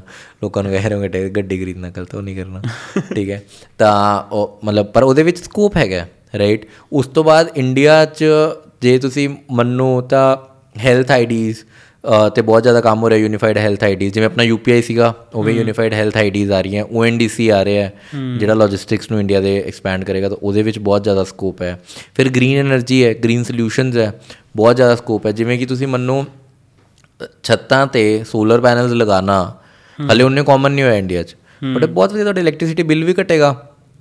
ਤੁਸੀਂ within 2 years if I'm not wrong in in a state like Punjab ਤੇ ਤੁਸੀਂ ਵਿਦਿਨ 2 ਇਅਰਸ ਆਪਣਾ ਸੋਲਰ ਪੈਨਲ ਦਾ ਖਰਚਾ ਕੱਢ ਸਕਦੇ ਹੋ। ਜੇ ਤੁਸੀਂ ਪ੍ਰੋਪਰਲੀ ਮੇਨਟੇਨ ਕਰੋ ਤਾਂ ਉਹ 'ਚ ਬਹੁਤ ਜ਼ਿਆਦਾ ਸਕੋਪ ਹੈ। ਫਿਰ ਤੁਹਾਡਾ ਵੈਜੀਟੇਸ਼ਨ 'ਚ ਬਹੁਤ ਜ਼ਿਆਦਾ ਸਕੋਪ ਹੈ ਮਤਲਬ ਜੇ ਕਿਉਂਕਿ ਫਾਰਮਰਸ ਘਟਦੇ ਜਾ ਰਹੇ ਹੈ ਹਨਾ ਤਾਂ basically farm to table concept ਹੈ। ਯੂਐਸ 'ਚ ਬਹੁਤ ਜ਼ਿਆਦਾ ਚੱਲਦਾ ਕਿ ਤੁਸੀਂ ਲੋਕਾਂ ਨੂੰ ਫਰੈਸ਼ ਖਿਲਾ ਰਹੇ ਹੋ ਜਾਂ ਫਿਰ ਜਿਵੇਂ ਬਹੁਤ ਸਾਰੇ ਇਦਾਂ ਦੇ ਉੱਥੇ ਫਾਰਮਸ ਆ 'ਚ ਤੁਹਾਨੂੰ ਕਹਿੰਦੇ ਸਿੱਧਾ ਖੇਤ ਜਾਓ ਤੁਸੀਂ ਜਿਵੇਂ ਆਪਣੇ ਤੇ ਮੂਲੀਆਂ ਲਾਦੀਆਂ ਬਹੁਤ ਜ਼ਿਆਦਾ ਮੰਨ ਲਓ ਸਰਦੀਆਂ 'ਚ। ਤੁਸੀਂ ਬੰਦੇ ਨੂੰ ਦੋ ਕਟੋਰੀ ਕੋਈ ਯਾਰ ਤਾਜ਼ੇ ਤਾਜ਼ੇ ਮੂਲੀ ਤੋਂ ਆਪਦੇ ਸਾਹਮਣੇ ਤੋੜ ਲਿਆ। ਹਾਂ। ਬੰਦੇ ਨੂੰ ਨਾਲੇ ਤਾਂ ਉਹਦੀ ਸੰਡੇ ਦੀ ਵਾਕ ਹੋ ਗਈ। ਫੈਮਿਲੀ ਨਾਲ ਜਾਊਗਾ ਬੰਦਾ ਇੱਕ ਬੋਰੀ ਭਰ ਕੇ ਮੂਲੀਆਂ ਦੀ ਲੈ ਕੇ ਆਊਗਾ। ਤਾਂ ਇਹੋ ਜਿਹੇ ਬਹੁਤ ਜ਼ਿਆਦਾ ਫਾਰਮਿੰਗ ਚ ਇਨੋਵੇਟਿਵ ਬਿਜ਼ਨਸ ਮਾਡਲਸ ਹੋ ਸਕਦੇ ਆ। ਤੁਸੀਂ ਐਗਰੀ ਟੂਰਿਜ਼ਮ ਕਹਿ ਸਕਦੇ ਹੋ। ਐਗਰੀ ਟੂਰਿਜ਼ਮ ਕਹਿ ਸਕਦੇ ਹੋ ਜਾਂ ਫਾਰਮ ਟੂ ਟੇਬਲ ਕਹਿ ਦਿੰਦੇ ਆਪਾਂ ਇਹਨਾਂ ਨੂੰ ਰਾਈਟ ਉਹ ਚੀਜ਼ਾਂ ਬਹੁਤ ਜ਼ਿਆਦਾ ਹੋਰੇ ਪੰਜਾਬ ਵਰਗੇ ਏਰੀਆ 'ਚ ਬਹੁਤ ਆਈਡੀਆ ਪ੍ਰੋਮਿਨੈਂਟ ਹੈ। ਟੂਰਿਜ਼ਮ ਜਿਵੇਂ ਪੰਜਾਬ ਗਵਰਨਮੈਂਟ ਇੰਨਾ ਜ਼ਿਆਦਾ ਟੂਰਿਜ਼ਮ ਵਧਾ ਰਹੀ ਹੈ ਉਹਨਾਂ ਨੇ ਪੂਰਾ ਕੈਂਪੇਨ ਵੀ ਲਾਂਚ ਕੀਤਾ ਹੈ। ਅਰਾਊਂਡ ਪੰਜਾਬ ਟੂਰਿਜ਼ਮ ਉਹਨਾਂ ਨੂੰ ਉਹਨਾਂ ਨੂੰ ਪ੍ਰਮੋਟ ਕਰਨ ਲਈ। ਤਾਂ ਜੇ ਟੂਰਿਜ਼ਮ ਆਊਗਾ ਤਾਂ ਕੀ ਆਊਗਾ? ਆਪਾਂ ਨੂੰ 에ਅਰਬੀਐਨਬੀਸ ਚਾਹੀਦੇ ਹੈ। ਪ੍ਰੋਪਰ ਰੈਜ਼ੀਡੈਂਸ ਦੀ ਸਹੂਲੀਅਤ ਚਾਹੀਦੀ ਹੈ। ਪੰਜਾਬ ਦੇ ਵਿੱਚ ਮੈਂ ਮੰਨਦਾ ਕਿ ਉਹ ਬੰਦੇ ਦੀ ਬਹੁਤ ਜ਼ਿਆਦਾ ਕਮੀ ਹੈ ਜਿਹੜਾ ਪੰਜਾਬ 'ਚ ਵਿਰਾਸਤ ਟੂਰਿਜ਼ਮ ਕਰਾਉਣ। ਪੰਜਾਬ ਦੇ ਅੱਡ ਅੱਡ ਗੁਰਦੁਆਰਾ ਸਾਹਿਬ 'ਚ ਲੈ ਕੇ ਜਾਣ ਤੁਹਾਨੂੰ। ਤੇ ਤੁਹਾਨੂੰ ਉੱਥੇ ਉਹਨਾਂ ਦੀ ਹਿਸਟਰੀ ਦੱਸਣ ਉਹ ਪੂਰਾ ਉਹਨਾਂ ਦਾ ਮਹੱਤਵ ਦੱਸਣ ਤੁਹਾਨੂੰ ਘੁਮਾਣ ਉਹਦਾ ਬਹੁਤ ਜ਼ਿਆਦਾ ਸਕੋਪ ਹੈ। ਤੁਸੀਂ ਸੋਚੋ ਕਿੰਨੇ ਜ਼ਿਆਦਾ ਪੰਜਾਬੀ ਜਿਹੜੇ ਆਪਣੇ ਭਾਈ ਹੈ ਜਿਹੜੇ ਕੈਨੇਡਾ ਬੈਠੇ ਯੂਕੇ ਬੈਠੇ ਹੈ ਉਹ ਆਪਣੇ ਬੱਚਿਆਂ ਨੂੰ ਲੈ ਕੇ ਆਣ ਇੰਡੀਆ ਇੰਡੀਆ ਦੇ ਵਿੱਚ ਪੰਜਾਬ ਚ ਪਰ ਉਹ ਕਿ ਹਫ਼ਤੇ 10 ਦਿਨ ਦੇ ਟ੍ਰਿਪ ਤੇ ਆਣ ਤੋਂ ਪੂਰਾ ਟ੍ਰਿਪ ਕੋਈ ਬੰਦਾ with information with knowledge of history plan ਕਰੇ ਤੇ ਉਹਦੇ ਵਿੱਚ ਕਿੰਨਾ ਜ਼ਿਆਦਾ ਸਕੋਪ ਹੈ। ਤਾਂ ਸਕੋਪ ਮਤਲਬ ਓਪਰਚ्युनिटीज ਐਂਡਲੈਸ ਹੈ। And I can speak it for like ਜੇ ਤੁਸੀਂ 2 ਘੰਟੇ ਹੋਰ ਕਹੋਗੇ ਮੈਂ ਤੁਹਾਨੂੰ ਸਿਰਫ ਓਪਰਚ्युनिटीज ਤੇ ਹੀ ਬੋਲ ਸਕਦਾ। But at the same time ਆਪਾਂ ਇਹ ਦੇਖ ਰਹੇ ਹਾਂ ਕਿ ਪੰਜਾਬ ਦਾ ਜਿਹੜਾ ਯੂਥ ਹੈ ਉਹ ਭੱਜ ਰਿਹਾ ਕੈਨੇਡਾ ਆਸਟ੍ਰੇਲੀਆ ਇੱਧਰ ਸਭ। ਕੀ ਕੀ ਮਤਲਬ ਥੋੜਾ ਫਾਈਨੈਂਸ਼ੀਅਲੀ ਦੱਸੋਗੇ ਕਿ ਕਿੱਦਾਂ ਇਹ ਲੋਕ ਜੋ ਲੱਗ ਰਿਹਾ ਇਹਨਾਂ ਨੂੰ ਕਿ ਆਪਾਂ ਜਾ ਕੇ ਮਤਲਬ ਮੈਂ ਇਹ ਚਾਹੁੰਦਾ ਵਾਂ ਕਿ ਮੈਂ ਨਹੀਂ ਚਾਹੁੰਦਾ ਕਿ ਇਹ ਤੁਹਾਡਾ ਕੋਈ ਵੀ ਜੋ ਵੀ ਓਪੀਨੀਅਨ ਹੈ ਸੁਣ ਕੇ ਲੋਕ ਇਹ ਕਹਿਣ ਕਿ ਯਾਰ ਚਲੋ ਨਹੀਂ ਆਪਾਂ ਨਹੀਂ ਜਾਣਾ ਕੈਨੇਡਾ।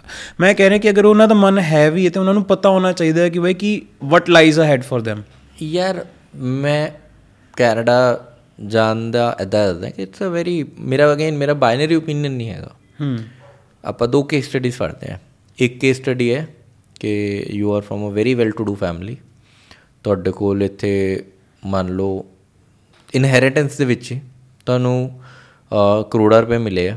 ਹੂੰ। ਬਟ ਤੁਹਾਡਾ ਸਕਿੱਲ ਸੈਟ ਉਨਾ ਨਹੀਂ ਹੈਗਾ।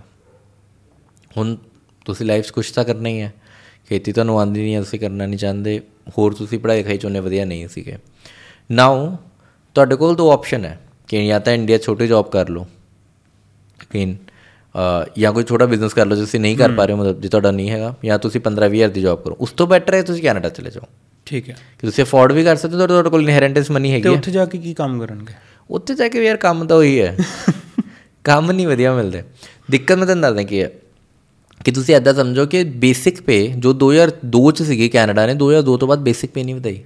ਉਹੀ ਚੱਲ ਰਹੀ ਉਹਨਾਂ ਦੀ 2023 ਚ ਵੀ 2023 ਤੋਂ 2002 ਤੋਂ 2023 ਤੱਕ ਹਾਊਸਿੰਗ ਪ੍ਰਾਈਸਿਸ ਕਿੰਨੇ ਜ਼ਿਆਦਾ ਵੱਧ ਗਏ ਫੂਡ ਇਨਫਲੇਸ਼ਨ ਕਿੰਨੀ ਜ਼ਿਆਦਾ ਵੱਧ ਗਈ ਇਨ ਜਨਰਲ ਮਹਿੰਗਾਈ ਕਿੰਨੀ ਜ਼ਿਆਦਾ ਵੱਧ ਗਈ ਲੇਕਿਨ ਬੇਸਿਕ ਪੇ ਸੇਮ ਹਾਂ ਤੇ ਕੈਨੇਡੀਅਨ ਡਾਲਰ ਆਪਣੇ ਆਪ ਚ ਵਿਦ ਰਿਸਪੈਕਟ ਟੂ ਆਈਐਨਆਰ 4 ਗੁਣਾ ਜ਼ਿਆਦਾ ਵੱਧ ਗਿਆ ਤਾਂ ਤੁਹਾਡੀ ਕਾਲਜ ਫੀਸ ਤਾਂ 4 ਗੁਣਾ ਜ਼ਿਆਦਾ ਵੱਧ ਗਈ ਨਾ ਹੁਣ ਹੂੰ ਪਰ ਬੇਸਿਕ ਪੇ ਉਨੀ ਹੈ ਪਹਿਲਾਂ ਕੀ ਸੀਗਾ ਕਿ ਜੇ ਤੁਸੀਂ 5 ਲੱਖ ਰੁਪਏ ਲਗਾ ਕੇ ਜਾ ਰਹੇ ਸੀ ਤਾਂ ਉੱਥੇ ਜਾ ਕੇ ਤੁਸੀਂ ਮਹੀਨੇ ਦਾ ਮੰਨ ਲਓ ਸਾਲ ਦਾ ਆਪਾਂ ਫੋਰ ਐਗਜ਼ਾਮਪਲ ਲੈਨੇ ਮੰਨ ਲਓ ਆਪ ਤੁਸੀਂ 2 ਲੱਖ ਰੁਪਏ ਬਚਾ ਪਾ ਰਹੇ ਸੀ। ਤੁਸੀਂ ਐਦਾਂ ਸੋਚਦੇ ਯਾਰ ਮੈਂ 2.5 ਸਾਲਾਂ 'ਚ ਆਪਣਾ ਪੈਸਾ ਬਾਹਰ ਕੱਢ ਲੂੰਗਾ ਜਿਹੜਾ ਮੈਂ ਲਗਾ ਕੇ ਬਾਹਰ ਗਿਆ। ਹਾਂ।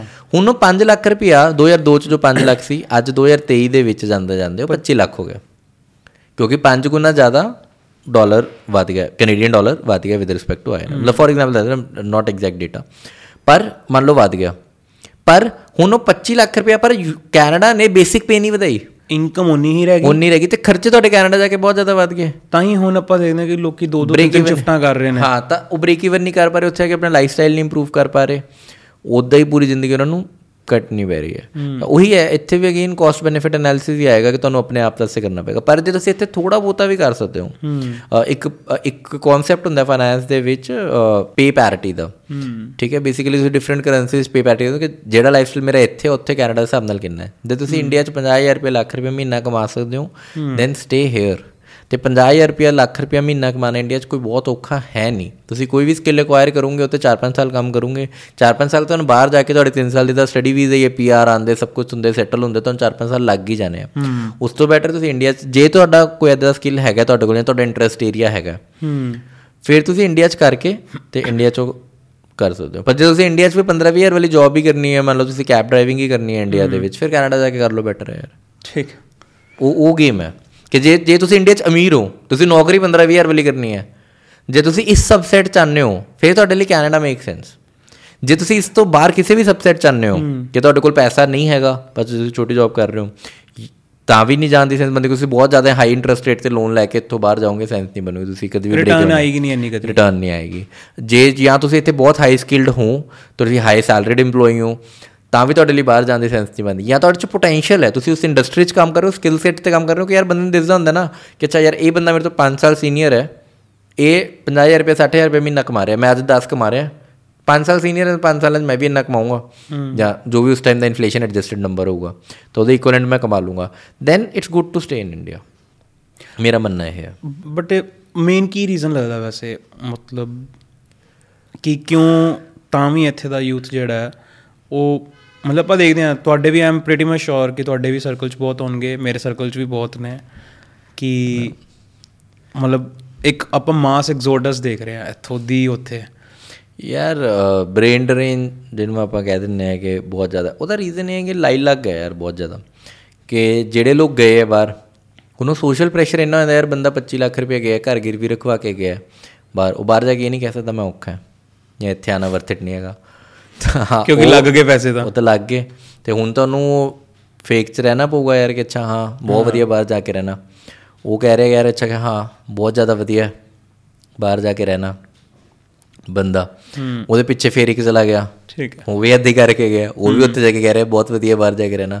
ਐਂਡ ਦ ਸਾਈਕਲ ਕੰਟੀਨਿਊਸ ਤੁਸੀਂ ਦੇਖੋਗੇ ਕੈਨੇਡਾ ਦਾ ਜੇ ਹੈਲਥ ਕੇਅਰ ਦੇਖੋ ਤਾਂ health care is very poor ਹਾਂ ਉੱਥੇ ਕੋਈ ਵੀ ਬਿਮਾਰ ਕੋਈ ਵੱਡੀ ਪ੍ਰੋਬਲਮ ਹੁੰਦੀ ਹੈ ਉਹ ਵਾਪਸ ਆਉਂਦੇ ਨੇ ਇੰਡੀਆ ਛੋਟੀ ਪ੍ਰੋਬਲਮ ਹੁੰਦੀ ਹੈ ਤਾਂ ਵੀ ਵਾਪਸ ਆਉਂਦੇ ਆ। ਜੇ ਮਤਲਬ ਜੇ ਤੁਹਾਨੂੰ ਉੱਥੇ ਡੈਂਟਲ ਇਸ਼ੂ ਹੋ ਗਿਆ ਮੇਰੇ ਬਹੁਤ ਸਾਰੇ ਫਰੈਂਡਸ ਐ ਸਿਰਫ ਡੈਂਟਲ ਇਸ਼ੂਜ਼ ਲਈ ਇੰਡੀਆ ਆ ਜਾਂਦੇ ਆ। ਬਿਕੋਜ਼ ਡੈਂਟਲ ਬਹੁਤ ਮਹਿੰਗਾ ਉੱਥੇ। ਮਹਿੰਗੇ ਤੋਂ ਛੱਡੋ ਤੁਹਾਨੂੰ ਵਾਰੀ ਨਹੀਂ ਆਉਂਦੀ ਬਿਕੋਜ਼ ਉੱਥੇ ਟੋਕਨ ਸਿਸਟਮ ਹੈ। ਤਾਂ ਉਹ ਵੀ ਬਹੁਤ ਵੱਡਾ ਇਸ਼ੂ ਹੈ ਤਾਂ ਮਤਲਬ not expert in this field ਯਾਰ ਓਨੈਸਟਲੀ ਬਟ ਜਿੰਨੀ ਮੇਰੀ ਇਨਫੋਰਮੇਸ਼ਨ ਹੈ ਇਹਦਾ ਮਤਲਬ ਇਹ ਹੈ ਕਿ ਜ਼ਿਆਦਾਤਰ ਲੋਕਾਂ ਲਈ ਵੈਸੇ ਹੁਣ ਸੈਂਸ ਬੰਦੀ ਨਹੀਂ। ਜੋ ਮੇਰਾ ਮੇਰਾ ਐਨਾਲਿਸਿਸ ਇਹ ਹੈ ਕਿ ਇੱਕ ਟਾਈਮ ਸੀਗਾ ਕਿ ਜਦੋਂ ਪੈਸੇ ਕਮਾਣੇ ਆਸਾਨ ਸੀਗੇ।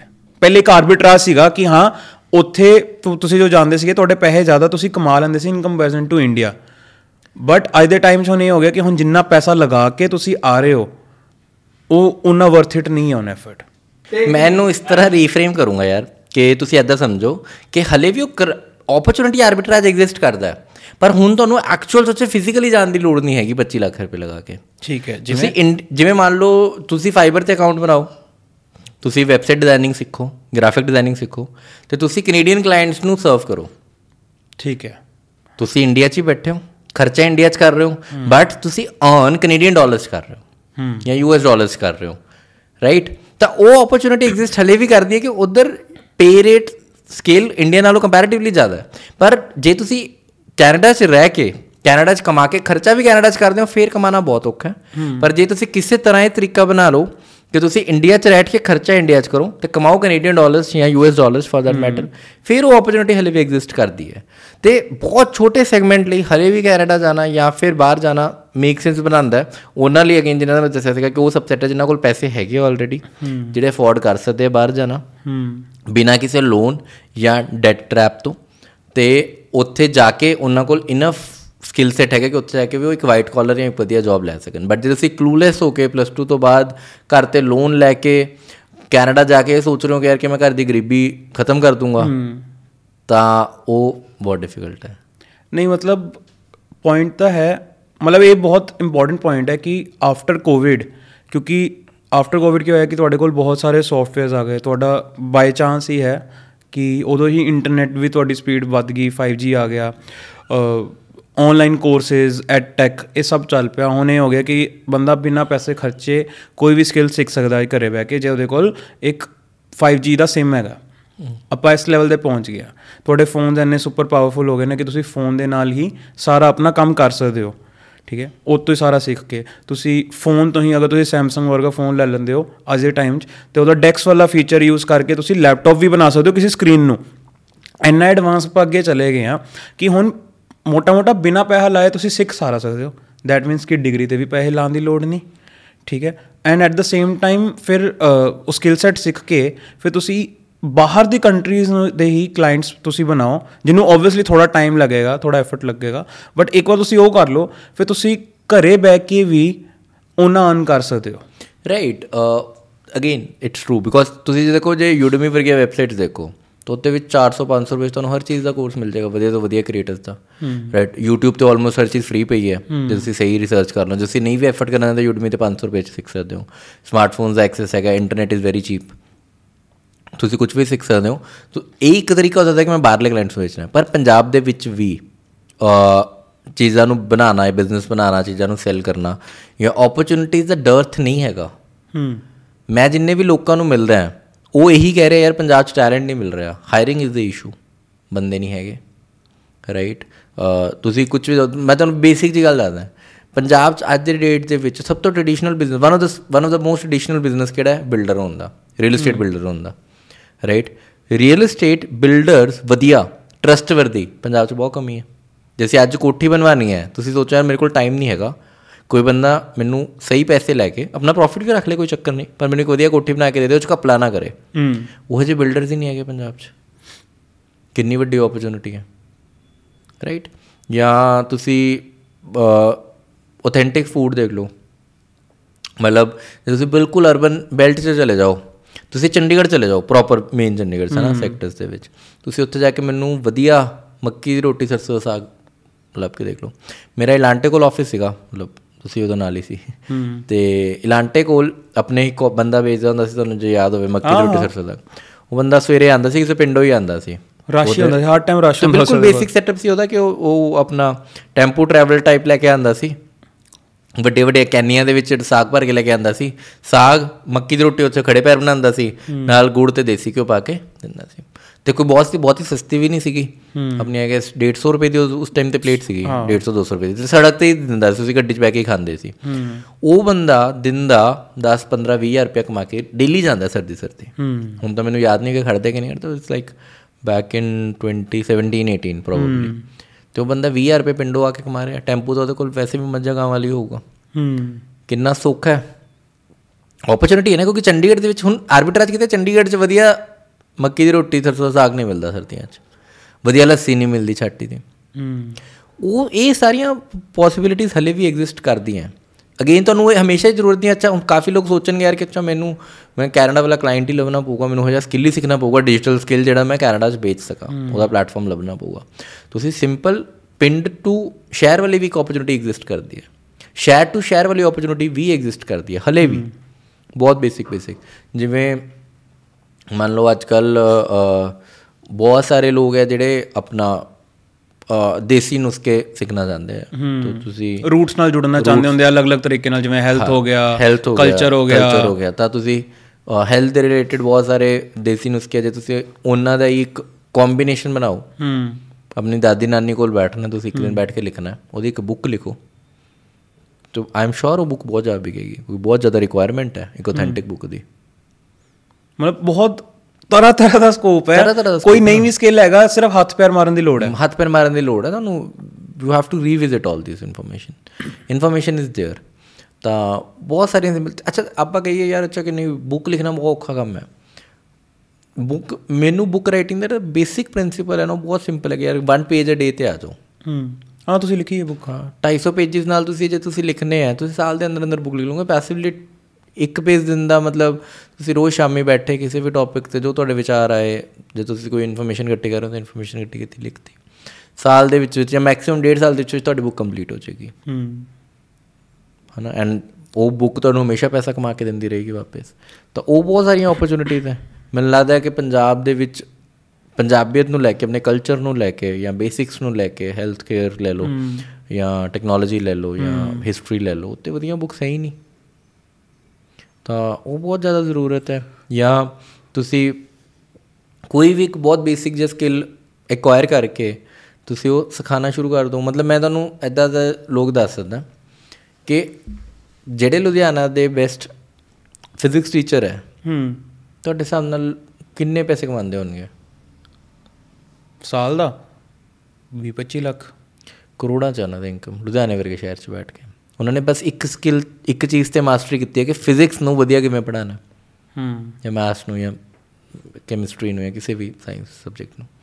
ਇਟਸ ਵੈਰੀ ਈਜ਼ੀ ਰਾਈਟ ਤਾਂ ਬਹੁਤ ਸਾਰੇ ਵਧੀਆ ਲੋਕ ਹੈ ਯਾਰ ਪੰਜਾਬ ਜਿਹੜੇ ਬਹੁਤ ਵਧੀਆ ਕੰਮ ਕਰ ਰਹੇ ਆ ਪੰਜਾਬ ਨੂੰ ਅੱਗੇ ਲੈ ਕੇ ਜਾਣ ਦਾ ਕੰਮ ਕਰ ਰਹੇ ਆ। ਰਾਈਟ ਤਾਂ ਉਹਨਾਂ ਲਈ ਬਹੁਤ ਸਾਰੀਆਂ ਓਪਰਚੁਨਿਟੀਜ਼ ਹੈ। ਉਹਨਾਂ ਬੰਦਿਆਂ ਲਈ। ਹੂੰ। ਤੇ ਜੇ ਉਹ ਬਣਾ ਸਕਦੇ ਆ ਬਿਜ਼ਨਸ ਤਾਂ ਤੁਸੀਂ ਵੀ ਬਣਾ ਸਕਦੇ ਅੱਛਾ ਪੰਜਾਬ ਐਜ਼ ਅਗਰ ਮੈਂ ਬੋਲਣਾ ਲੈਂਡ ਆਫ ਇਨਵੈਸਟਮੈਂਟਸ ਹੈ ਨਾ ਇੱਕ ਇਨਵੈਸਟਰ ਪਰਸਪੈਕਟਿਵ ਨਾਲ ਹੁਣ ਪੰਜਾਬ ਕੀ ਲੱਗ ਰਿਹਾ? ਕਿ ਪੰਜਾਬ ਕਿੱਧਰ ਕਿਸ ਡਾਇਰੈਕਸ਼ਨ ਨੂੰ ਚੱਲ ਰਿਹਾ? ਯਾਰ ਪੰਜਾਬ ਦੀ ਰੀਅਲ ਏਸਟੇਟ ਮਤਲਬ ਜੋ ਆਪਾਂ ਪੰਜਾਬ ਐਜ਼ ਇਨਵੈਸਟਮੈਂਟ ਕਹਿੰਦੇ ਆ ਤਾਂ ਆਪਾਂ ਦੋ ਚੀਜ਼ਾਂ ਦੇਖਦੇ ਹਾਂ ਇੰਡਸਟਰੀ ਤੇ ਰੀਅਲ ਏਸਟੇਟ ਰਾਈਟ ਆਪਾਂ ਰੀਅਲ ਏਸਟੇਟ ਤੋਂ ਸ਼ੁਰੂ ਕਰਦੇ ਹਾਂ। ਰੀਅਲ ਏਸਟੇਟ ਪਿਛਲੇ 10 11 ਸਾਲਾਂ ਤੋਂ ਗਿਰੀ ਰਹੀ ਹੈ ਜਾਂ ਸਟੇਬਲ ਹੈ। ਕਿਉਂ? ਅਗੇਨ ਬ੍ਰੇਨ ਡਰੇਨ ਕਾਰਨ। ਕਿ ਨਵੇਂ ਬੰਦੇ ਆ ਨਹੀਂ ਰਹੇ। ਪੁਰਾਣੇ ਬੰਦੇ ਵੇਚ-ਵੇਚ ਕੇ ਜ਼ਮੀਨਾਂ ਜਾ ਰਹੇ। ਜਦੋਂ ਸਪਲਾਈ ਵੱਧ ਜੂਗੀ ਡਿਮਾਂਡ ਉਨੀ ਹੈ ਜਾਂ ਘਟੀ ਹੈ ਤਾਂ ਉਹਦੇ ਨਾਲ ਪ੍ਰਾਈਸਿਸ ਗਿਰਨਗੇ ਤਾਂ ਉਹਦਾ ਆਪਾਂ ਇੱਕ ਡਾਊਨਫਾਲ ਦੇਖਿਆ। ਦੂਜਾ ਕਿਤੇ ਨਾ ਕਿਤੇ ਪੋਲੀਟੀਕਲ ਇਨਸਟੇਬਿਲਿਟੀ ਵੀ ਪੰਜਾਬ 'ਚ ਰਹੀ ਹੈ ਪਿਛਲੇ ਕੁਝ ਟਾਈਮਾਂ ਕਾਰਨ। ਰਾਈਟ ਤਾਂ ਉਹ ਵੀ ਇੱਕ ਕੰਸਰਨ ਹੈਗਾ ਤਾਂ ਪੰਜਾਬ ਨੇ ਉਨਾ ਵਧੀਆ ਪਰਫਾਰਮ ਨਹੀਂ ਕੀਤਾ ਜੇ ਆਪਾਂ ਬਹੁਤ ਜ਼ਿਆਦਾ ਡੈਡ ਓਨੈਸਟ ਆਨਸਰ ਦੇਣਾ ਹੋਵੇ। It can be controversial to some extent but ਉਹਨਾਂ ਵਧੀਆ ਪਰਫਾਰਮ ਨਹੀਂ ਕੀਤਾ। ਮਤਲਬ ਜੇ ਕੁਝ ਆਪਾਂ ਰੀਜਨ Pockets- ਪਾਕਟਸ ਹੈ ਜਿੱਦਾਂ ਜਿਵੇਂ 에어ਪੋਰਟ ਰੋਡ ਹੈ ਮੁਹਾਲੀ ਦੇ ਵਿੱਚ ਉਹਨੇ ਬਹੁਤ ਵਧੀਆ ਪਰਫਾਰਮ ਕੀਤਾ ਹੈ। ਹਨਾ ਲੁਧਿਆਣਾ ਸਾਊਥ ਸਿਟੀ ਵਾਲਾ ਏਰੀਆ ਉਹਨੇ ਵਧੀਆ ਪਰਫਾਰਮ ਕੀਤਾ ਹੈ।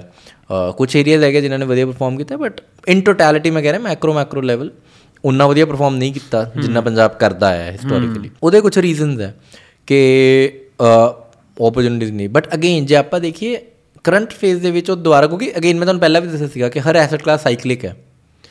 ਹੁਣ ਜਿਵੇਂ ਜੇ ਕੈਨੇਡਾ ਦੇ ਵਿੱਚ ਜਿਵੇਂ ਜਿਸ ਹਿਸਾਬ ਨਾਲ ਇੰਟਰਸਟ ਰੇਟਸ ਵਧ ਰਹੇ ਹੈ ਜਾਂ ਪ੍ਰਾਪਰਟੀ ਕਰੈਕਸ਼ਨ ਆ ਰਹੀ ਹੈ ਤਾਂ ਉੱਥੋਂ ਜਦੋਂ ਪੈਸਾ ਵਾਪਸ ਇੰਡੀਆ ਆਣਾ ਸ਼ੁਰੂ ਹੋਊਗਾ ਪੰਜਾਬ ਆਣਾ ਸ਼ੁਰੂ ਹੋਊਗਾ ਤਾਂ ਬਹੁਤ ਜ਼ਿਆਦਾ ਪੰਜਾਬ ਬੂਮ ਕਰ ਜਾਊਗਾ। ਜੇ ਪਿਛਲੇ 10 ਸਾਲਾਂ 'ਚ ਪੰਜਾਬ 'ਚੋਂ ਪੈਸਾ ਕੈਨੇਡਾ ਗਿਆ ਤੇ ਕੈਨੇਡਾ 'ਚ ਜਿੰਨੀ ਅਨਅਫੋਰਡੇਬਿਲਟੀ ਵੱਧ ਰਹੀ ਹੈ ਜਾਂ ਜੋ ਵੱਧ ਰਿਹਾ ਤਾਂ ਬਹੁਤ ਪੋਸਿਬਿਲਿਟੀ ਹੈ ਹਾਈ ਪੋਸਿਬਿਲਿਟੀ ਕਿ ਉਧਰੋਂ ਪੈਸਾ ਮੈਂ ਨਹੀਂ ਇਹ ਨਹੀਂ ਕਹਿ ਰਿਹਾ ਕਦੋਂ ਹੋਣਾ ਸ਼ੁਰੂ ਹੋਊਗਾ। Again not a financial advice but ਪਰ there is a possibility there is a possibility ਕਿਉਂਕਿ ਸਾਈਕਲਿਕ ਹੈ ਨਾ। ਤੇ ਜਨਰਲੀ ਰੀਅਲ ਏਸਟੇਟ ਸਾਈਕਲ ਆ 12 15 ਸਾਲ ਦਾ ਹੀ ਹੁੰਦਾ। ਤਾਂ ਅਗਲੇ 2-3 ਸਾਲਾਂ ਦੇ ਅੰਡਰ ਅੰਡਰ ਪ੍ਰੋਬੇਬਲੀ ਆਪਾਂ ਇੱਕ ਡਾਊਨ ਇੱਕ ਰਿਵਰਸ ਸਾਈਕਲ ਪੋਸੀਬਲੀ ਪੰਜਾਬ ਦੇ ਰੀਅਲ ਏਸਟੇਟ ਨੂੰ ਦੇਖ ਸਕਦੇ ਹਾਂ। ਦੂਜੀ ਗੱਲ ਹੈ ਕਿ ਇੰਡਸਟਰੀ ਹੂੰ। ਇੰਡਸਟਰੀ ਬਹੁਤ ਟ੍ਰਿਕੀ ਹੈ ਕਿਉਂਕਿ ਆਪਾਂ ਪਿੱਛੇ ਬਹੁਤ ਜ਼ਿਆਦਾ 네ਗੇਟਿਵ ਨਿਊਜ਼ ਸੁਣੀ ਹੈ ਇੰਡਸਟਰੀ ਨੂੰ ਲੈ ਕੇ। ਕਿ ਆਹ ਵਾਲੀ ਇੰਡਸਟਰੀ ਬਾਹਰ ਜਾ ਰਹੀ ਹੈ ਪੰਜਾਬ ਚੋਂ ਆਹ ਵਾਲੀ ਇੰਡਸਟਰੀ ਬਾਹਰ ਜਾ ਰਹੀ ਹੈ ਹੋ ਵੀ ਰਿਹਾ ਕਿਉਂਕਿ ਇੱਕ ਤਾਂ ਇੱਥੇ ਕੰਸਰਨ ਆ ਰਿਹਾ ਹੈ ਕਿ ਸਾਂਭਣ ਵਾਲੇ ਅਗੇਨ ਬੰਦੇ ਨਹੀਂ ਹੈਗੇ ਕੋਈ ਆਪਾਂ ਪੰਜਾਬੀ ਤਾਂ ਬਾਹਰ ਜਾ ਰਹੇ ਹਾਂ। ਹੂੰ। ਦੂਜੀ ਗੱਲ ਉਨਾ ਫਿਰ ਪੋਲੀਟੀਕਲ ਸਿਸਟਮ ਸਪੋਰਟਡ ਨਹੀਂ ਰਿਹਾ। ਪਰ ਹੁਣ ਕਹਿ ਰਹੇ ਕਿ ਚੇਂਜ ਹੋ ਰਿਹਾ infrastructure we are yet to see the results on ground because obviously results ਆਂਦੇ ਆਂਦੇ ਆਣਗੇ but I am hopeful for Punjab. ਮਤਲਬ ਐਦਾਂ ਨਹੀਂ ਹੈਗਾ ਕਿ ਮਤਲਬ ਮਤਲਬ ਜੇ ਮੈਨੂੰ ਮੌਕਾ ਮਿਲੇ I still invest in Punjab. With caution with caution with caution obviously ਪਰ ਇਹ ਵੀ ਨਹੀਂ ਹੈਗਾ ਕਿ ਮੈਂ ਬਿਲਕੁਲ ਕਾਟਾ ਮਾਰਿਆ ਹੋਇਆ ਐਦਾਂ ਵੀ ਨਹੀਂ ਹੈਗਾ ਕਿ ਮੈਂ ਇਸ ਟਾਈਮ ਤੇ ਆਲ ਇਨ ਜਾ ਸਕਦਾ ਪੰਜਾਬ 'ਚ। ਪਰ ਮੈਨੂੰ ਲੱਗਦਾ ਕਿ ਇੱਕ ਰਿਵਰਸ ਸਾਈਕਲ ਆਪਾਂ ਬਹੁਤ ਜਲਦੀ ਦੇਖਾਂਗੇ ਪੰਜਾਬ 'ਚ ਕਿ ਪੰਜਾਬ ਦੁਬਾਰਾ ਇੱਕ ਅਪਟਿਕ ਵੱਲ ਜਾਏਗਾ। ਤੇ ਉਹ ਐਂਡ ਇਹੀ ਇੱਕ ਰੀਜ਼ਨ ਹੈ ਕਿ ਇੱਕੋਦਮ ਹੁਣ ਹਰ ਬੰਦਾ ਜਿਹੜਾ ਉਹ ਪੰਜਾਬ ਬਾਰੇ ਹੁਣ ਅਟੈਚਮੈਂਟ ਜ਼ਿਆਦਾ ਵਧਣੀ ਸ਼ੁਰੂ ਹੋ ਗਈ ਇੱਕੋਦਮ। ਬਿਲਕੁਲ। ਦੇਖੋ ਕਿਸੇ ਵੀ ਜੋ ਹਿਸਟੋਰੀਕਲੀ ਰਿਹਾ ਹੈ ਕਿਸੇ ਵੀ ਐਸੈਟ ਕਲਾਸ ਨਾਲ ਤਾਂ ਆਪਾਂ ਨੂੰ ਉਹਦੀ ਟ੍ਰਾਈਬ ਕਹਿ ਲੈਂਦੇ ਕਲਾਸ ਦੀ ਜਾਂ ਤੁਸੀਂ ਕਹਿ ਲਓ ਕਲਚਰ ਨਾਲ ਜੁੜਾਵ ਕਹਿ ਲਓ। ਜਦੋਂ ਕਿਸੇ ਜਿਵੇਂ ਹੁਣ ਬਹੁਤ ਜ਼ਿਆਦਾ ਪੰਜਾਬੀਅਤ ਦੀ ਗੱਲ ਹੋਣੀ ਸ਼ੁਰੂ ਹੋ ਗਈ ਬਹੁਤ ਜ਼ਿਆਦਾ ਪੰਜਾਬ ਦੇ 뮤직 ਦਾ ਬਹੁਤ ਜ਼ਿਆਦਾ ਹੋ ਗਿਆ ਫਿਲਮਾਂ ਦਾ ਬਹੁਤ ਜ਼ਿਆਦਾ ਹੋ ਗਿਆ ਆਪਣੀ ਪਹਿਲੀ ਪਿਕਚਰ ਹੈ ਕਿ 100 ਕਰੋੜ ਟੱਪੀ ਹੈ ਹਨਾ ਕੈਰੀ ਔਨ ਜੱਟਾ 3 ਹੁਣ ਐਨੀਮਲ ਦੇ ਵਿੱਚ ਇਹਨਾਂ ਨੇ ਐਜ਼ ਇਟ ਇਜ਼ ਬਿਲਕੁਲ ਪੰਜਾਬੀ ਫੋਕ Song ਲਿੱਤਾ। Good good things are happening in Punjab right ਜਦੋਂ ਲੋਕ ਪੰਜਾਬ ਦੇ ਕਲਚਰ ਨਾਲ ਜੁੜਨਗੇ ਤਾਂ ਟੂਰਿਜ਼ਮ ਵੀ ਵਧਾਏਗਾ ਉਹ ਇਨਵੈਸਟਮੈਂਟ ਵੀ ਵਧਾਏਗਾ ਉਹ ਆਪਣੇ ਆਰਟ ਫਾਰਮਸ ਆਪਣਾ ਬੇਸਿਕਲੀ ਜਿਵੇਂ ਫੁਲਕਾਰੀ ਹੋ ਗਈ ਜਾਂ ਫੁਲਕਾਰੀ ਬੇ ਸੂਟਸ ਹੋ ਗਏ ਉਹਨਾਂ ਦੀ ਡਿਮਾਂਡ ਵਧੇਗੀ। ਸ਼ਾਲਸ ਹੋ ਗਏ ਮੇਰਾ ਫਰੈਂਡ ਹੈ ਇੱਕ ਸ਼ਾਲ ਮੈਨੂਫੈਕਚਰਰ ਤਾਂ ਤਾਂ ਉਹ ਕਹਿ ਰਹੇ ਸੀ ਬਹੁਤ ਟਾਈਮ ਦਾ ਸ਼ਾਲ ਇੰਡਸਟਰੀ ਪੰਜਾਬ ਦੀ ਸਲੰਪ ਹੈ ਕਿ ਉਨੀ ਜ਼ਿਆਦਾ ਤੇਜ਼ੀ ਨਾਲ ਨਹੀਂ ਗਰੋ ਕਰ ਰਹੀ ਪਰ ਜੇ ਜੇ ਪੰਜਾਬ ਦਾ ਕਲਚਰ ਵਧੇਗਾ ਤਾਂ ਸ਼ਾਲਾਂ ਦੀ ਸੇਲ ਵਧੇਗੀ ਮੰਨ ਲਓ ਤਾਂ ਉਹਦੇ ਕੋਲ ਜ਼ਿਆਦਾ ਪੈਸਾ ਹੋਏਗਾ ਤਾਂ ਉਹ ਐਕਸਪੈਂਡ ਕਰੇਗਾ ਆਪਣਾ ਬਿਜ਼ਨਸ ਤਾਂ ਮ- ਇਹਨੂੰ ਬਹੁਤ ਵਧੀਆ ਪ੍ਰੋਕਸੀ ਮੰਨਦਾ ਜੇ ਕਿਸੇ ਦੇ ਕਿਸੇ ਦੇ ਕਲਚਰ ਦੀ ਅਡਾਪਸ਼ਨ ਆ ਰਹੀ ਹੈ ਨਾ ਤਾਂ ਉਸ ਤਰਫ ਪੈਸਾ ਜਾਣਾ ਸ਼ੁਰੂ ਹੋਏਗਾ ਬਹੁਤ ਜਲਦੀ। ਤੇ ਮੈਂ ਇਸੇ ਲਈ ਮੈਂ ਤੁਹਾਨੂੰ ਕਿਹਾ ਸੀ ਨਾ ਕਿ I invest in Punjab with caution ਉਹ ਸਟੇਟਮੈਂਟ ਇੱਥੋਂ ਹੀ ਆਉਂਦੀ ਹੈ ਕਿ ਮੈਨੂੰ ਜਿਹੜੀ ਇੱਕ ਵਧੀਆ ਪ੍ਰੋਕਸੀ ਦਿਖ ਰਹੀ ਹੈ ਪੰਜਾਬ ਦੀ ਸਾਈਡ ਦੇ ਵਿੱਚ ਉਹ ਇਹ ਹੈ ਕਿ ਪੰਜਾਬ ਦੇ ਕਲਚਰ ਦੀ ਅਡਾਪਸ਼ਨ ਵੱਧ ਰਹੀ ਹੈ।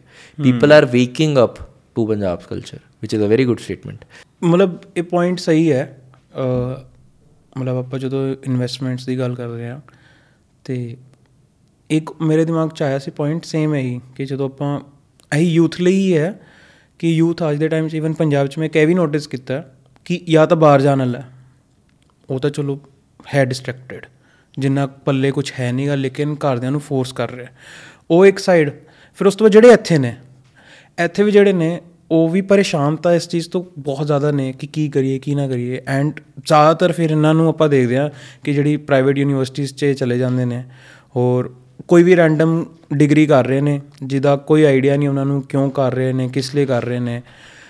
ਕਿ ਉਹਨਾਂ ਨੂੰ ਡਿਗਰੀਜ਼ ਤੇ ਸਪੈਂਡ ਕਰਨਾ ਚਾਹੀਦਾ ਹੈ ਨੰਬਰ 1 ਜੇ ਨਹੀਂ ਕਰਨਾ ਚਾਹੀਦਾ ਤਾਂ ਫਿਰ ਕੀ ਕਰਨਾ ਚਾਹੀਦਾ?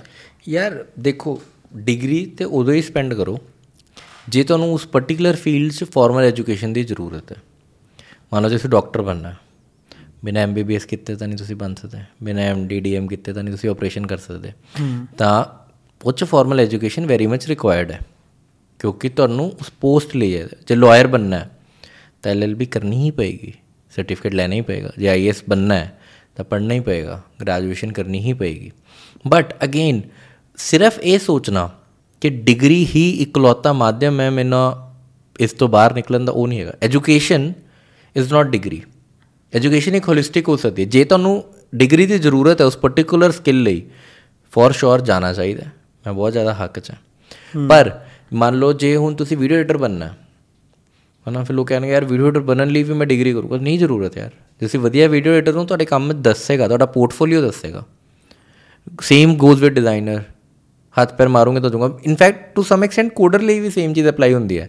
ਜੇ ਤੁਸੀਂ ਕੋਡਿੰਗ ਬਚਪਨ 'ਚ ਹੀ ਸਿੱਖ ਜਾਓ ਤੁਸੀਂ ਹੱਥ ਪੈਰ ਮਾਰੋ ਤੁਸੀਂ ਜ਼ਿਆਦਾ ਸਿੱਖ ਸਕਦੇ ਹੋ ਦੈਨ ਟ੍ਰੈਡੀਸ਼ਨਲ ਕਾਲਜਸ ਜੋ ਤੁਹਾਨੂੰ ਇੰਜੀਨੀਅਰਿੰਗ ਕਾਲਜਸ ਸਿਖਾਣਗੇ ਆਪਾਂ ਇਕੱਠੇ ਗਏ ਆ ਕਾਲਜ ਐਂਡ ਮੈਨੂੰ ਤਾਂ ਇੰਜੀਨੀਅਰਿੰਗ ਕਾਲਜ ਜਾ ਕੇ ਕਿਉਂਕਿ ਆਪਾਂ ਅੱਛੇ ਕਾਲਜ ਤੋਂ ਹੀ ਕੀਤੀ ਹੈ ਤੇ ਮੈਨੂੰ ਤਾਂ ਇਹੀ ਲੱਗਦਾ ਕਿ ਕੋਈ ਫਾਇਦਾ ਐਕਚੁਅਲ ਜੋ ਡਿਗਰੀ ਦਾ ਫਾਇਦਾ ਤਾਂ ਨਹੀਂ ਹੈ ਬਟ ਹਾਂ ਜਿਹੜਾ ਉੱਥੇ ਸਰਕਲ ਬੰਦਾ ਵਾ ਜਿਹੜੇ ਤੁਹਾਨੂੰ ਆਸ-ਪਾਸ ਸਮਾਰਟ ਲੋਕ ਮਿਲਦੇ ਆ ਉਹਨਾਂ ਦਾ ਜ਼ਰੂਰ ਫਿਰ ਵੀ ਇੱਕ ਫਾਇਦਾ ਸੀ। ਪੀਅਰ ਲਰਨਿੰਗ ਦਾ ਬਹੁਤ ਬੈਨੀਫਿਟ ਹੈ। ਮਤਲਬ ਆਪਾਂ ਜਿਵੇਂ ਪੰਜਾਬ ਇੰਜੀਨੀਅਰਿੰਗ ਕਾਲਜ ਚੋਂ ਕੀਤੀ ਹੈ ਪੈਕ ਚੋਂ ਤਾਂ ਉਹ ਚ ਬੈਨੀਫਿਟ ਇਹ ਸੀਗਾ ਕਿ ਆਪਣਾ ਹੀ ਇੱਕ ਬੈਚਮੇਟ 뮤직 ਪ੍ਰੋਡਿਊਸਰ ਬਣ ਗਿਆ।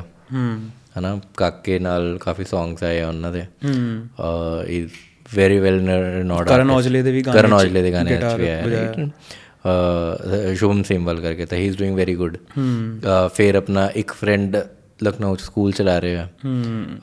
ਅ, ਇੱਕ ਫਰੈਂਡ ਆਲਮੋਸਟ ਪੰਜਾਬ ਦੀ ਸਭ ਤੋਂ ਵੱਡੀ ਐਲੂਮੀਨੀਅਮ ਫੈਕਟਰੀ ਚਲਾ ਰਿਹਾ। ਅ, ਤਾਂ ਉਹ ਤੁਹਾਨੂੰ ਇੱਕ ਸਰਕਲ ਹੈ ਜਿਹਦੇ ਵਿੱਚ ਤੁਹਾਨੂੰ ਬਹੁਤ ਜ਼ਿਆਦਾ ਸਿੱਖਣ ਨੂੰ ਮਿਲਦਾ ਇੱਕ ਦੂਜੇ ਤੋਂ। ਜਦੋਂ ਜਦੋਂ ਵੀ ਆਪਣੀ ਗੈਟ ਟੂਗੇਦਰ ਹੁੰਦੀ ਹੈ ਮੈਨੂੰ ਇਦਾਂ ਲੱਗਦਾ ਹੈ ਮੈਂ ਤੁਹਾਡੇ ਤੋਂ ਬਹੁਤ ਸਿੱਖਦਾ। ਹਾਂ। ਆਪਾਂ ਮਿਲ ਲੈਂਦੇ ਹਾਂ ਤਾਂ ਬਹੁਤ ਸਾਰੀਆਂ ਚੀਜ਼ਾਂ ਜਿਹੜੀਆਂ ਤੁਸੀਂ ਮੈਨੂੰ ਦੱਸਦੇ ਹੋ ਜਿਹੜੀਆਂ ਮੇਰੇ ਲਈ ਬਹੁਤ ਨਵੀਆਂ ਹੁੰਦੀਆਂ ਸਪੈਸੀਫਿਕਲੀ ਇੰਡਸਟਰੀ ਇੰਡਸਟਰੀ ਲਈ। ਤਾਂ ਉਹ ਪੀਅਰ ਲਰਨਿੰਗ ਬਹੁਤ ਵਧੀਆ ਚੀਜ਼ ਹੈ। ਕਿ ਤੁਸੀਂ ਇੱਕ ਵਧੀਆ ਲੋਕਾਂ ਨਾਲ ਤੁਹਾਨੂੰ 4 ਸਾਲ ਰਹਿਣ ਦਾ ਮੌਕਾ ਮਿਲ ਰਿਹਾ ਪਰ ਜੇ ਤੁਹਾਨੂੰ ਖਰਾਬ ਲੋਕਾਂ ਨਾਲ 4 ਸਾਲ ਰਹਿਣ ਦਾ ਮੌਕਾ ਮਿਲ ਰਿਹਾ ਤਾਂ ਉਹ ਨੁਕਸਾਨਦਾਇਕ ਵੀ ਹੈ। ਤਾਂ ਪੀਅਰ ਗਰੁੱਪ ਬਹੁਤ ਮੈਟਰ ਕਰਦਾ ਬਟ ਐਟ ਦ ਸੇਮ ਜੇ ਮੈਂ ਸਿਰਫ ਔਰ ਸਿਰਫ ਡਿਗਰੀ ਪਰਸਪੈਕਟਿਵ ਤੋਂ ਦੱਸਾਂ ਤਾਂ ਮੋਸਟ ਆਫ ਦ ਇੰਜੀਨੀਅਰਿੰਗ ਚੀਜ਼ਾਂ ਨਹੀਂ ਵਾਇਬਲ ਪਰ ਹੁਣ ਕੁਝ ਚੀਜ਼ਾਂ ਹੈਗੀਆਂ ਮੰਨ ਲਓ ਤੁਸੀਂ ਮੈਟਲਰਜੀ ਚ ਜਾਣਾ ਹੈ। ਹੂੰ। ਕੋਰ ਜਿਹੜੀ ਹੈਗੀਆਂ ਨੇ। ਕੋਰ ਕੋਰ ਇੰਜੀਨੀਅਰਿੰਗ ਦੇ ਵਿੱਚ ਜ਼ਰੂਰਤ ਅੱਜ ਵੀ ਸ਼ਾਇਦ ਹੈਗੀ ਹੈ। ਹੂੰ। ਹਨਾ? ਮੈਂ ਤੁਹਾਨੂੰ ਬਿਲਡਰ ਵਾਲੀ ਐਗਜ਼ਾਮਪਲ ਪਹਿਲਾਂ ਵੀ ਦਿੱਤੀ ਸੀ ਕਿ ਪੰਜਾਬ 'ਚ ਬਿਲਡਰਸ ਦੀ ਕਮੀ ਹੈ। ਕਿਉਂ? ਕਿਉਂਕਿ ਤੁਸੀਂ ਡਿਗਰੀ 'ਚ ਜਾ ਕੇ ਕਰਦੇ ਕਿਉਂ? ਹੁਣ ਪੰਜਾਬ ਦੇ ਵਿੱਚ ਬਹੁਤ ਜ਼ਿਆਦਾ ਆਪਣੇ ਪੈਕ ਦੇ ਵਿੱਚ ਬਹੁਤ ਜ਼ਿਆਦਾ ਬ੍ਰਿਲੀਅੰਟ ਮਾਈਂਡਸ ਸਿਵਲ ਇੰਜੀਨੀਅਰਿੰਗ ਚ ਆਉਂਦੇ ਆ। ਪਰ ਪੰਜਾਬ 'ਚ ਬਿਲਡਰਸ ਦੀ ਕਮੀ ਤਾਂ ਉੱਥੇ ਦੀ ਉੱਥੇ ਹੈ। ਰਾਈਟ ਕਿਉਂ? ਕਿਉਂਕਿ ਹੁਣ ਆਪਾਂ ਉਹ ਜਿਹਾ ਆਰਕੀਟੈਕਚਰ ਨਹੀਂ ਬਣਾ ਪਾ ਰਹੇ ਯਾਰ। ਆਪਾਂ ਕਿਲਿਆਂ 'ਚ ਜਾਂਦੇ ਆ। ਮਾਨਾ ਮੰਨ ਲਓ ਮੰਨ ਲਓ ਬਠਿੰਡੇ 'ਚ ਆਪਾਂ ਮਹਾਰਾਜਾ ਰਣਜੀਤ ਸਿੰਘ ਦੇ ਕਿਲੇ 'ਚ ਗਏ। ਕਿਲਾ ਦੇਖ ਕੇ ਇੰਜੀਨੀਅਰਿੰਗ ਮਾਰਵਲ ਲੱਗਦਾ ਨਹੀਂ ਸਿਵਲ ਇੰਜੀਨੀਅਰਿੰਗ ਦਾ ਮਾਰਵਲ ਹੈ ਕਿ ਉਹਨਾਂ ਨੇ ਉੱਥੋਂ ਸੁਰੰਗ ਕੱਢੀ ਤੇ ਫਲੋਰ ਤੱਕ ਕੱਢਤੀ ਬਠਿੰਡੇ ਤੋਂ ਉਸ ਟਾਈਮ ਤੇ। ਅੱਜ ਆਪਾਂ ਉਹ ਜਿਹੇ ਇੰਜੀਨੀਅਰਿੰਗ ਮਾਰਵਲਸ ਬਣਾ ਹੀ ਨਹੀਂ ਰਹੇ ਪੰਜਾਬ ਜੇ ਕੰਸਟਰਕਸ਼ਨ 'ਚ ਵੀ ਨਵੀਂ ਟੈਕਨੋਲੋਜੀਸ ਨਹੀਂ ਕਰ ਰਹੇ। ਪਰ ਹਾਂ ਕੋਡਿੰਗ ਦੇ ਵਿੱਚ ਜਿਵੇਂ ਤੁਸੀਂ ਗੱਲ ਕਰ ਲਓ ਕੋਡਿੰਗ ਦੇ ਵਿੱਚ ਤੁਸੀਂ ਸਿੱਖ ਸਕਦੇ ਹੋ ਆਪੇ ਵੀ ਪਰ ਪੇਅਰ ਲਰਨਿੰਗ ਦਾ ਤੁਹਾਨੂੰ ਆਪਣੇ ਬੈਨੀਫਿਟਸ ਹੈ। ਤਾਂ ਮੈਂ ਕਹੂੰਗਾ ਟੂ ਸਮ ਦੇ ਸਭ ਜੇ ਤਾਂ ਤੁਸੀਂ ਇੱਕ ਵਧੀਆ ਕਾਲਜ 'ਚ ਜਾ ਸਕਦੇ ਹੋ ਤਾਂ ਟੂ ਸਮ ਐਕਸਟੈਂਟ ਉਹ ਤੁਹਾਡੇ ਲਈ ਬੈਨੀਫੀਸ਼ੀਅਲ ਨਿਕਲ ਸਕਦਾ ਕਿਉਂਕਿ ਤੁਸੀਂ ਪੀਅਰ ਲਰਨਿੰਗ ਤੋਂ ਬਹੁਤ ਸਿਲੋਗੇ ਜਿਵੇਂ ਆਈਆਈਟੀ ਦੇ ਐਨਆਈਟੀ ਸਪੈਕ 'ਚ। ਇਹ ਕਾਲਜਸ ਵਧੀਆ ਨਹੀਂ ਹੈਗੇ। ਇਹਨਾਂ 'ਚ ਪ੍ਰੋਫੈਸਰ ਵਧੀਆ ਨਹੀਂ ਹੈਗੇ ਇਹਨਾਂ ਦੀ ਐਜੂਕੇਸ਼ਨ ਵਧੀਆ ਨਹੀਂ ਹੈਗੀ ਇਹਨਾਂ ਦਾ ਕਰਿਕੂਲਮ ਵਧੀਆ ਨਹੀਂ ਹੈਗਾ। ਜਿਹੜੇ ਲੋਕਾਂ ਨਾਲ ਤੁਸੀਂ ਬੰਦ ਕਮਰੇ 'ਚ ਇੱਕ ਹੋਸਟਲ 'ਚ ਰਹੋਗੇ ਉੱਥੇ ਬਹੁਤ ਕੁਝ ਹੈ ਸਿੱਖਣ ਨੂੰ। ਤਾਂ ਉਹ ਇੱਕ ਤੁਹਾਡੇ ਲਈ ਟਰਨਿੰਗ ਪੁਆਇੰਟ ਹੋ ਸਕਦਾ ਲਾਈਫ ਦਾ। ਚਲੋ ਆਪਾਂ ਜੌਬਸ ਵਾਲੇ ਬੰਦਿਆਂ ਦੀ ਵੀ ਗੱਲ ਕਰ ਲਈ ਬਟ ਇੱਕ ਇੱਕ ਹੋਰ ਇੰਪੋਰਟੈਂਟ ਚੀਜ਼ ਹੈ ਜਿਹਦੇ ਬਾਰੇ ਬਹੁਤ ਘੱਟ ਲੋਕ ਗੱਲ ਕਰਦੇ ਨੇ। ਯੂਥ ਪਰਸਪੈਕਟਿਵ ਨਾਲ ਕਿ ਆਪਾਂ ਆਉਂਦੇ ਹਾਂ ਲੁਧਿਆਣੇ ਵਰਗੇ ਸ਼ਹਿਰ ਤੋਂ।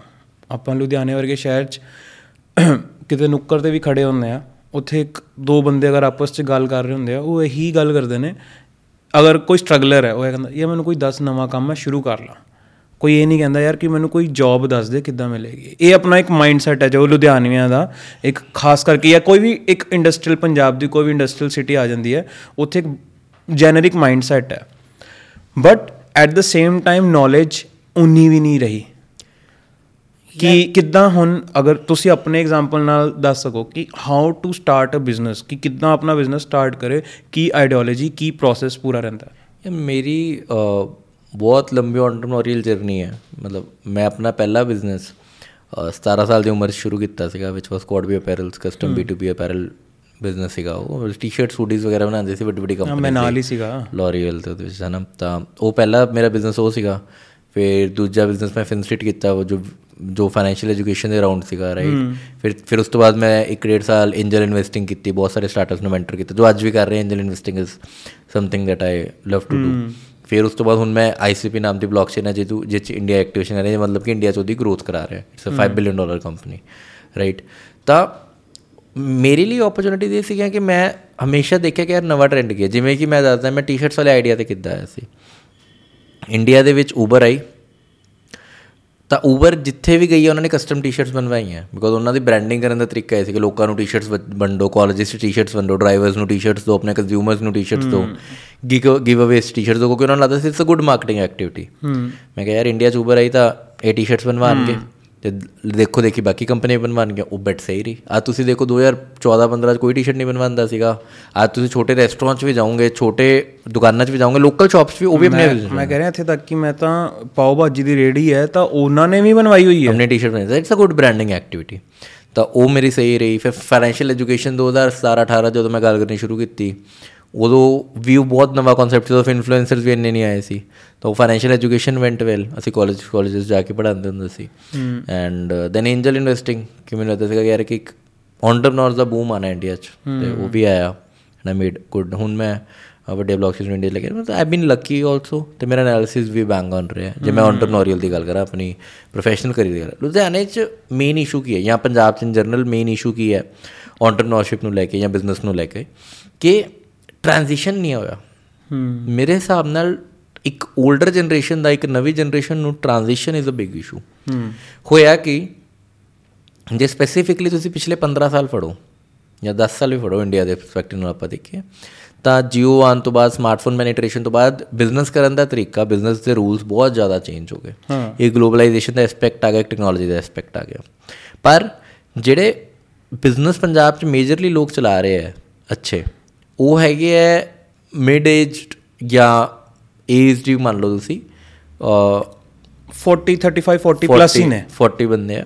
ਜਿਨ੍ਹਾਂ ਨੇ ਆਪਣੇ ਟਾਈਮ ਤੇ ਬਹੁਤ ਵਧੀਆ ਬਿਜ਼ਨਸ ਕੀਤਾ। ਆਪਣੇ ਟਾਈਮ ਤੇ ਬਹੁਤ ਵਧੀਆ ਬਿਜ਼ਨਸ ਐਕਸਪੈਂਡ ਕੀਤਾ ਬਟ ਉਹ ਨਵੀਂ ਟੈਕਨੋਲੋਜੀ ਨਹੀਂ ਸਮਝਦੇ।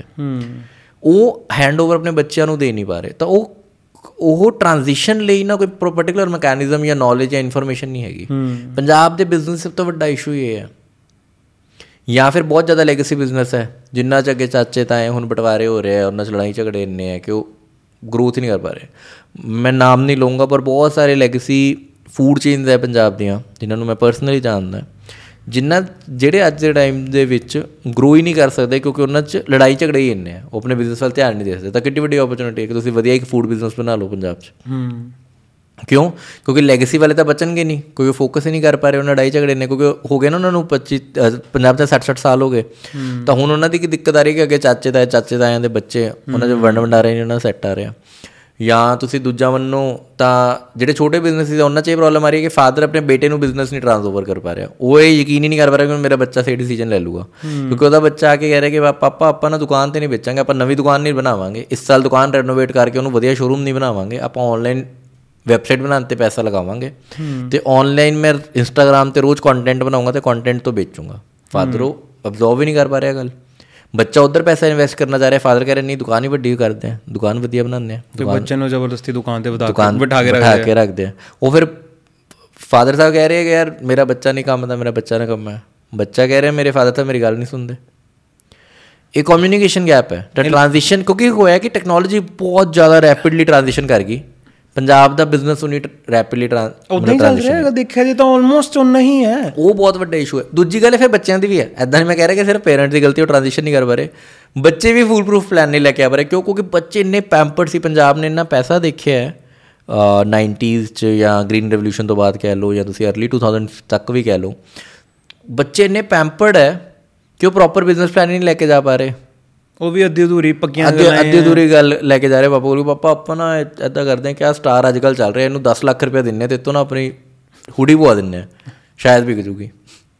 ਉਹ ਪਤਾ ਹੈ ਕੰਮ ਨਹੀਂ ਚਾਹੁੰਦਾ ਤੁਹਾਨੂੰ ਵੀ ਪਤਾ ਇਨਫਲੂਐਂਸਰ ਮਾਰਕੀਟਿੰਗ ਐਦਾਂ ਕੰਮ ਨਹੀਂ ਕਰਦੀ। ਹੂੰ।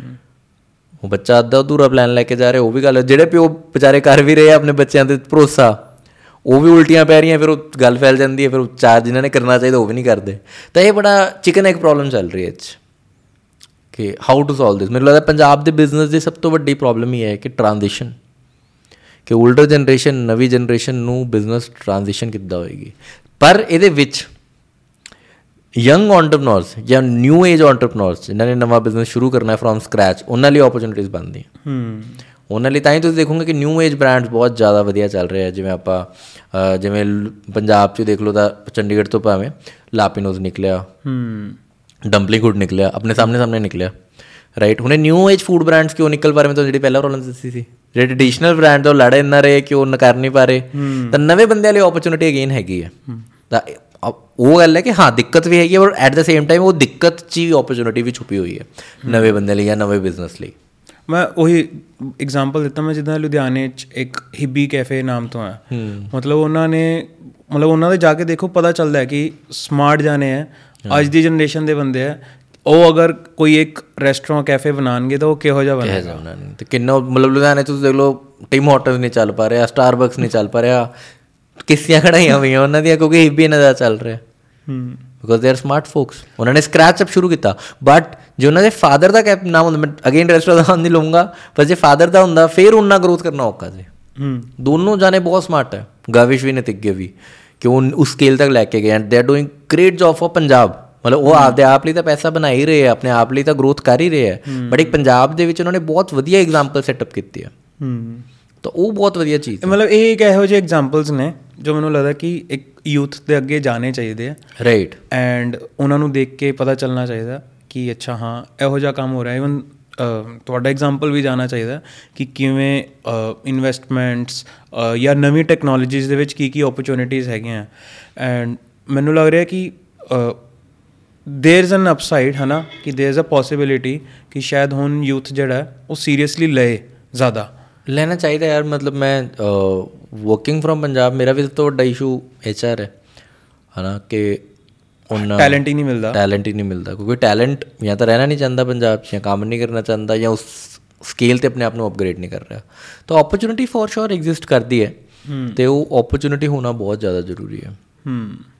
ਚਲੋ ਆਪਾਂ ਉਮੀਦ ਕਰਦੇ ਹਾਂ। ਐਂਡ ਅੱਛਾ ਇੱਕ ਹੋਰ ਚੀਜ਼ ਕਿ ਅਗਰ ਜਿੱਦਾਂ ਆਪਾਂ ਅਗੇਨ ਆਹੀ ਬਿਜ਼ਨਸ ਵਾਲੀ ਗੱਲ ਕਰ ਰਹੇ ਸੀ ਅਗਰ ਹੁਣ ਇੱਕ ਤਾਂ ਹੋ ਗਈ ਮਾਈਂਡਸੈਟ ਦੀ ਗੱਲ ਬਟ ਫਿਰ ਵੀ ਹੋਰ ਹੋਰ ਕੀ ਕਰਨਾ ਚਾਹੀਦਾ ਕਿ ਅਗਰ ਬਿਜ਼ਨਸ ਸਟਾਰਟ ਕਰਨਾ ਹੈ ਬੰਦੇ ਨੂੰ ਕਿਹੜੀ ਚੀਜ਼ਾਂ ਨੇ ਜਿਹੜੀ ਦਿਮਾਗ 'ਚ ਹੋਣੀਆਂ ਚਾਹੀਦੀਆਂ ਇਨੀਸ਼ੀਅਲੀ ਯਾਰ ਮੈਂ ਸਭ ਤੋਂ ਪਹਿਲਾਂ ਕਹੂੰਗਾ become master of one field ਕੋਈ ਇੱਕ ਫੀਲਡ ਫੜ ਲਓ ਜਿਹੜੀ ਤੁਹਾਨੂੰ ਪਸੰਦ ਹੈ ਹੂੰ ਮੰਨ ਲਓ ਤੁਹਾਨੂੰ ਸਪੋਰਟਸ ਪਸੰਦ ਆ ਤੇ ਸਪੋਰਟ ਸਿੱਖ ਲਓ ਮਤਲਬ ਮੈਂ ਲੱਗਦਾ ਨਹੀਂ ਦੇਖੇ ਬਟ ਜੇ ਤੁਹਾਨੂੰ ਪਸੰਦ ਹੈ ਸਪੋਰਟ ਸਿੱਖ ਲਓ ਜੇ ਤੁਹਾਨੂੰ ਡਾਂਸ ਪਸੰਦ ਹੈ ਡਾਂਸ ਸਿੱਖ ਲਓ 뮤직 ਪਸੰਦ ਹੈ 뮤직 ਸਿੱਖ ਲਓ ਅਹ ਜੇ ਤੁਹਾਨੂੰ ਟੈਕਨੋਲੋਜੀ ਪਸੰਦ ਹੈ ਟੈਕਨੋਲੋਜੀ ਸਿੱਖ ਲਓ ਫਾਈਨੈਂਸ ਪਸੰਦ ਹੈ ਟ੍ਰੇਡਿੰਗ ਸਿੱਖ ਲਓ ਪਹਿਲਾਂ ਤੁਸੀਂ ਇੱਕ ਚੀਜ਼ 'ਚ ਮਾਸਟਰ ਹੋ ਜਾਓ ਜ਼ਿਆਦਾ ਟਾਈਮ ਨਹੀਂ ਲੱਗੇਗਾ ਤੁਹਾਨੂੰ 2 ਤੋਂ 3 ਸਾਲ 3 ਸਾਲਾਂ ਦੇ ਵਿੱਚ ਤੁਸੀਂ ਮਾਸਟਰੀ ਕਰਕੇ ਇੱਕ ਸਬਜੈਕਟ 'ਤੇ ਫਿਰ ਤੁਸੀਂ ਦੇਖੋ ਉਹਦੇ ਅਰਾਊਂਡ ਬਿਜ਼ਨਸ ਓਪਰਚੁਨਿਟੀਜ਼ ਕੀ ਹੈ।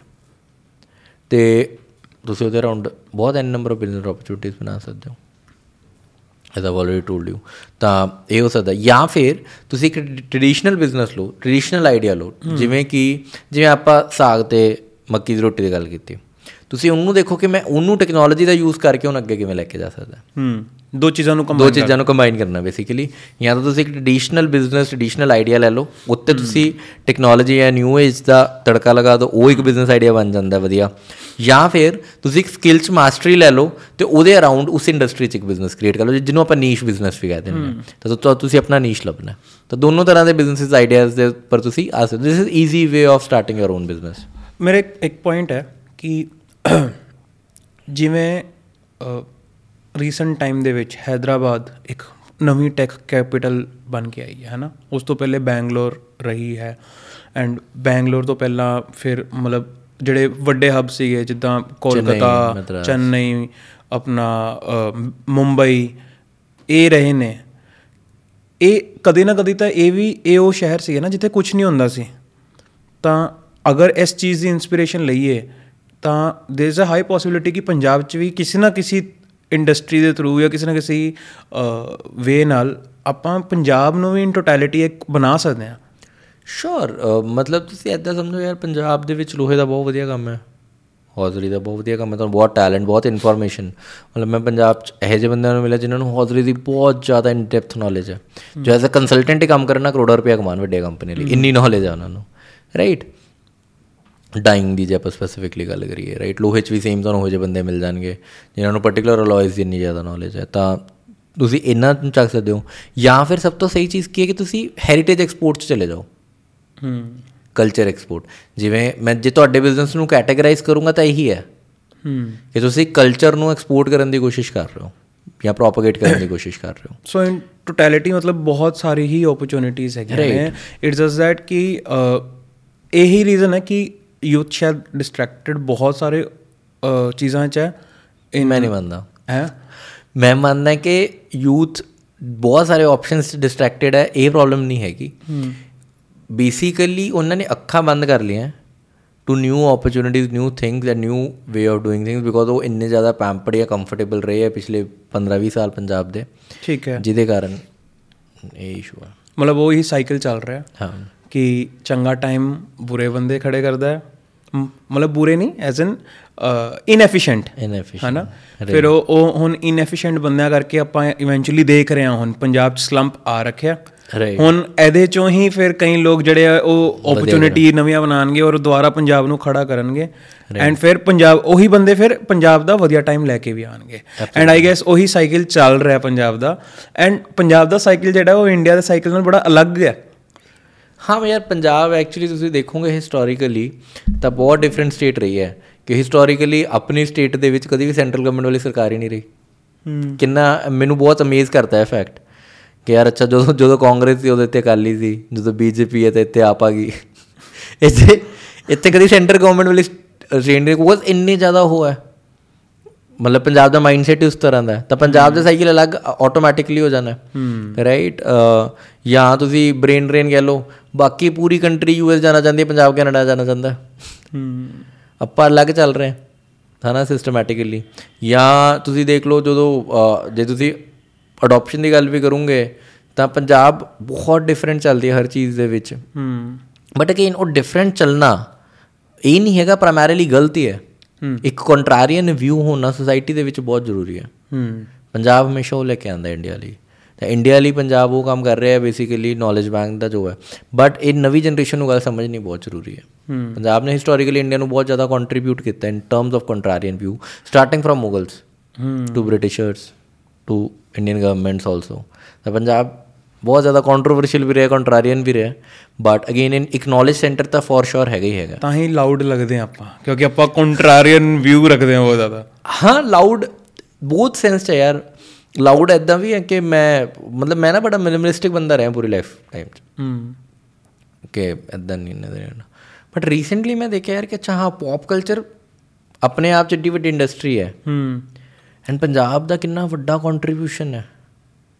ਬ੍ਰਾਂਡਸ ਨੂੰ ਪ੍ਰਮੋਟ ਕਰਨਾ ਇੱਕ ਨਵੀਂ ਕੈਪੀਟਲਿਜ਼ਮ ਦੀ ਵੇਵ ਲੈ ਕੇ ਆਣਾ ਕੰਜ਼ਿਊਮਰਿਜ਼ਮ ਦੀ ਇੱਕ ਨਵੀਂ ਵੇਵ ਲੈ ਕੇ ਆਣਾ both in terms of clothing fashion ਗੱਡੀਆਂ ਹੈ ਨਾ ਮਤਲਬ Ludhiana was known as Mecca of Mercedes Mecca of Mercedes ਹੁਣ ਜਿਵੇਂ ਤੁਸੀਂ ਮੰਨ ਲਓ ਦਿਲਜੀਤ ਦੋਸਾਂਝ ਹੈ ਤਾਂ ਬਾਲੀਵੁੱਡ 'ਚ ਵੀ ਗੱਲ ਕਰ ਰਹੇ ਯਾਰ ਕਿ is a very spendthrift guy ਜੋ ਬਹੁਤ ਵਧੀਆ ਬ੍ਰਾਂਡ ਲੈਂਦੇ ਆ ਬਹੁਤ ਵਧੀਆ ਸ਼ਾਪਿੰਗ ਕਰਦੇ ਆ ਤਾਂ ਇੱਕ ਸਟੇਟਮੈਂਟ ਸੈੱਟ ਹੋ ਰਹੀ ਹੈ ਇੱਕ ਕੰਜ਼ਿਊਮਰਿਜ਼ਮ ਕੋ ਕੰਜ਼ਿਊਮਰਿਜ਼ਮ ਵੀ ਇੱਕ ਸੋਸਾਇਟੀ ਨੂੰ ਅਪਲਿਫਟ ਕਰਨ ਲਈ ਬਹੁਤ ਜ਼ਿਆਦਾ ਜ਼ਰੂਰੀ ਹੈ ਬਿਕੋਜ਼ ਤਾਂ ਹੀ ਪੈਸਾ ਫਲੋ ਕਰੇਗਾ ਇੱਧਰ ਉੱਧਰ ਜਾਏਗਾ ਪੈਸਾ ਤਾਂ ਹੀ ਕਿ ਇਕਨੋਮੀ ਚੱਲੇਗੀ ਜੇ ਆਪਾਂ ਮੈਕਰੋ ਇਕਨੋਮਿਕਸ ਤੇ ਗੱਲ ਕਰੀਏ ਤਾਂ ਉਹ ਪੰਜਾਬ ਕਿੰਨਾ ਬਿਊਟੀਫੁਲੀ ਉਹਨੂੰ ਸ਼ੇਪ ਕਰਕੇ ਦੇ ਰਿਹਾ ਮਤਲਬ ਜਿਹਨੂੰ ਮੈਂ ਮੈਂ ਆਪ ਵੀ ਨਹੀਂ ਇਸ ਚੀਜ਼ ਨੂੰ ਸਮਝ ਪਾਇਆ ਮੈਂ ਬਹੁਤ ਰੀਸੈਂਟਲੀ ਡਿਸਕਵਰ ਕੀਤੀ ਗੱਲ ਹੈ ਨਾ ਕਿੰਨੀ ਵਧੀਆ ਚੀਜ਼ ਹੈ ਤਾਂ ਉਹ ਕੰਜ਼ਿਊਮਰਿਜ਼ਮ ਜੋ ਕਿੰਨੇ ਬਿਜ਼ਨਸ ਹੈ? ਮਤਲਬ ਪੰਜਾਬ ਚੋਂ ਇੰਨੇ ਜ਼ਿਆਦਾ ਜਿਵੇਂ ਆਪਾਂ ਕਹੀਏ ਸਨੀਕਰਸ ਦੇ ਜਿਹੜੇ sneaker reselling is a very Gen Z new kind of business ਤੁਸੀਂ ਸਨੀਕਰ ਲੈ ਲਿਆ ਉਹਨੂੰ ਐਜ਼ ਇਨਵੈਸਟਮੈਂਟ ਟੂਲ ਕੀਤਾ ਉਹਨੂੰ ਰੀਸੇਲ ਕੀਤਾ।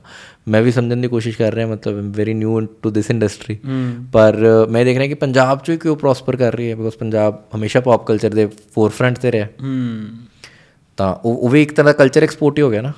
ਆਪਾਂ ਪਹਿਲਾਂ ਸ਼ੁਰੂ ਕੀਤਾ ਫਿਰ ਆਪਾਂ ਬਾਕੀ ਇੰਡੀਆ ਨੂੰ ਸਿਖਾਵਾਂਗੇ ਮਿਊਜ਼ਿਕ ਚ ਦੇਖ ਲਓ ਤੁਸੀਂ ਮਿਊਜ਼ਿਕ ਤਾਂ ਚਲੋ ਦੇਰ ਇਜ਼ ਨੋ ਮਤਲਬ ਮੈਨੂੰ ਨਹੀਂ ਲੱਗਦਾ ਕਿ ਕੋਈ ਵੀ ਰੀਜਨਲ ਮਿਊਜ਼ਿਕ ਆਸ-ਪਾਸ ਵੀ ਰਿਹਾ ਹੈ। ਜਾਂ ਤੁਸੀਂ ਬ੍ਰਾਂਡਸ ਦੇਖ ਲਓ ਬ੍ਰਾਂਡਸ ਦੀ ਅਡਾਪਸ਼ਨ ਪੰਜਾਬ ਦੇ ਵਿੱਚ ਬਹੁਤ ਜ਼ਿਆਦਾ ਤੇਜ਼ ਹੈ।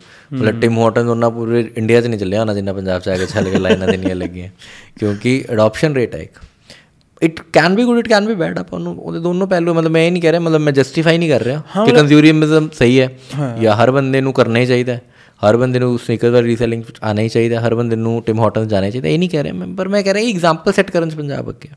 ਹੂੰ ਮ, ਮਤਲਬ ਇਸ ਪੋਡਕਾਸਟ ਮੈਨੂੰ ਲੱਗ ਰਿਹਾ ਕਿ ਕਾਫੀ ਆਪਾਂ ਅਲੱਗ-ਅਲੱਗ ਆਪਾਂ macroeconomics jobs business I guess ਸਾਰੇ ਟੌਪਿਕਸ ਟੱਚ ਕਰ ਲਏ ਹੈ ਬਾਕੀ ਮੈਨੂੰ ਪਤਾ ਹੈ ਇਹ ਇੰਡੀਵਿਜੂਅਲ ਇੰਡੀਵਿਜੂਅਲ ਸਬਜੈਕਟਸ ਇੰਨੇ ਵੱਡੇ ਨੇ ਕਿ ਅਗਰ ਉਹਨਾਂ ਤੇ ਆਪਾਂ ਘੰਟੋ ਘੰਟੋ ਗੱਲ ਕਰ ਸਕਦੇ ਹਾਂ ਐਂਡ ਹੋ ਸਕਦਾ ਸ਼ਾਇਦ ਇਸ ਪੋਡਕਾਸਟ ਕੁਝ ਇਹੋ ਜਿਹੀ ਟਰਮਸ ਹੋਣ ਟੈਕਨੀਕਲ ਤਾਂ ਮਤਲਬ ਜਿੰਨੇ ਵੀ ਅਗਰ ਇਹ ਪੋਡਕਾਸਟ ਦੇਖਣਗੇ ਉਹ ਪਲੀਜ਼ ਕਮੈਂਟ ਸੈਕਸ਼ਨ 'ਚ ਜ਼ਰੂਰ ਦੱਸ ਦਿਓ।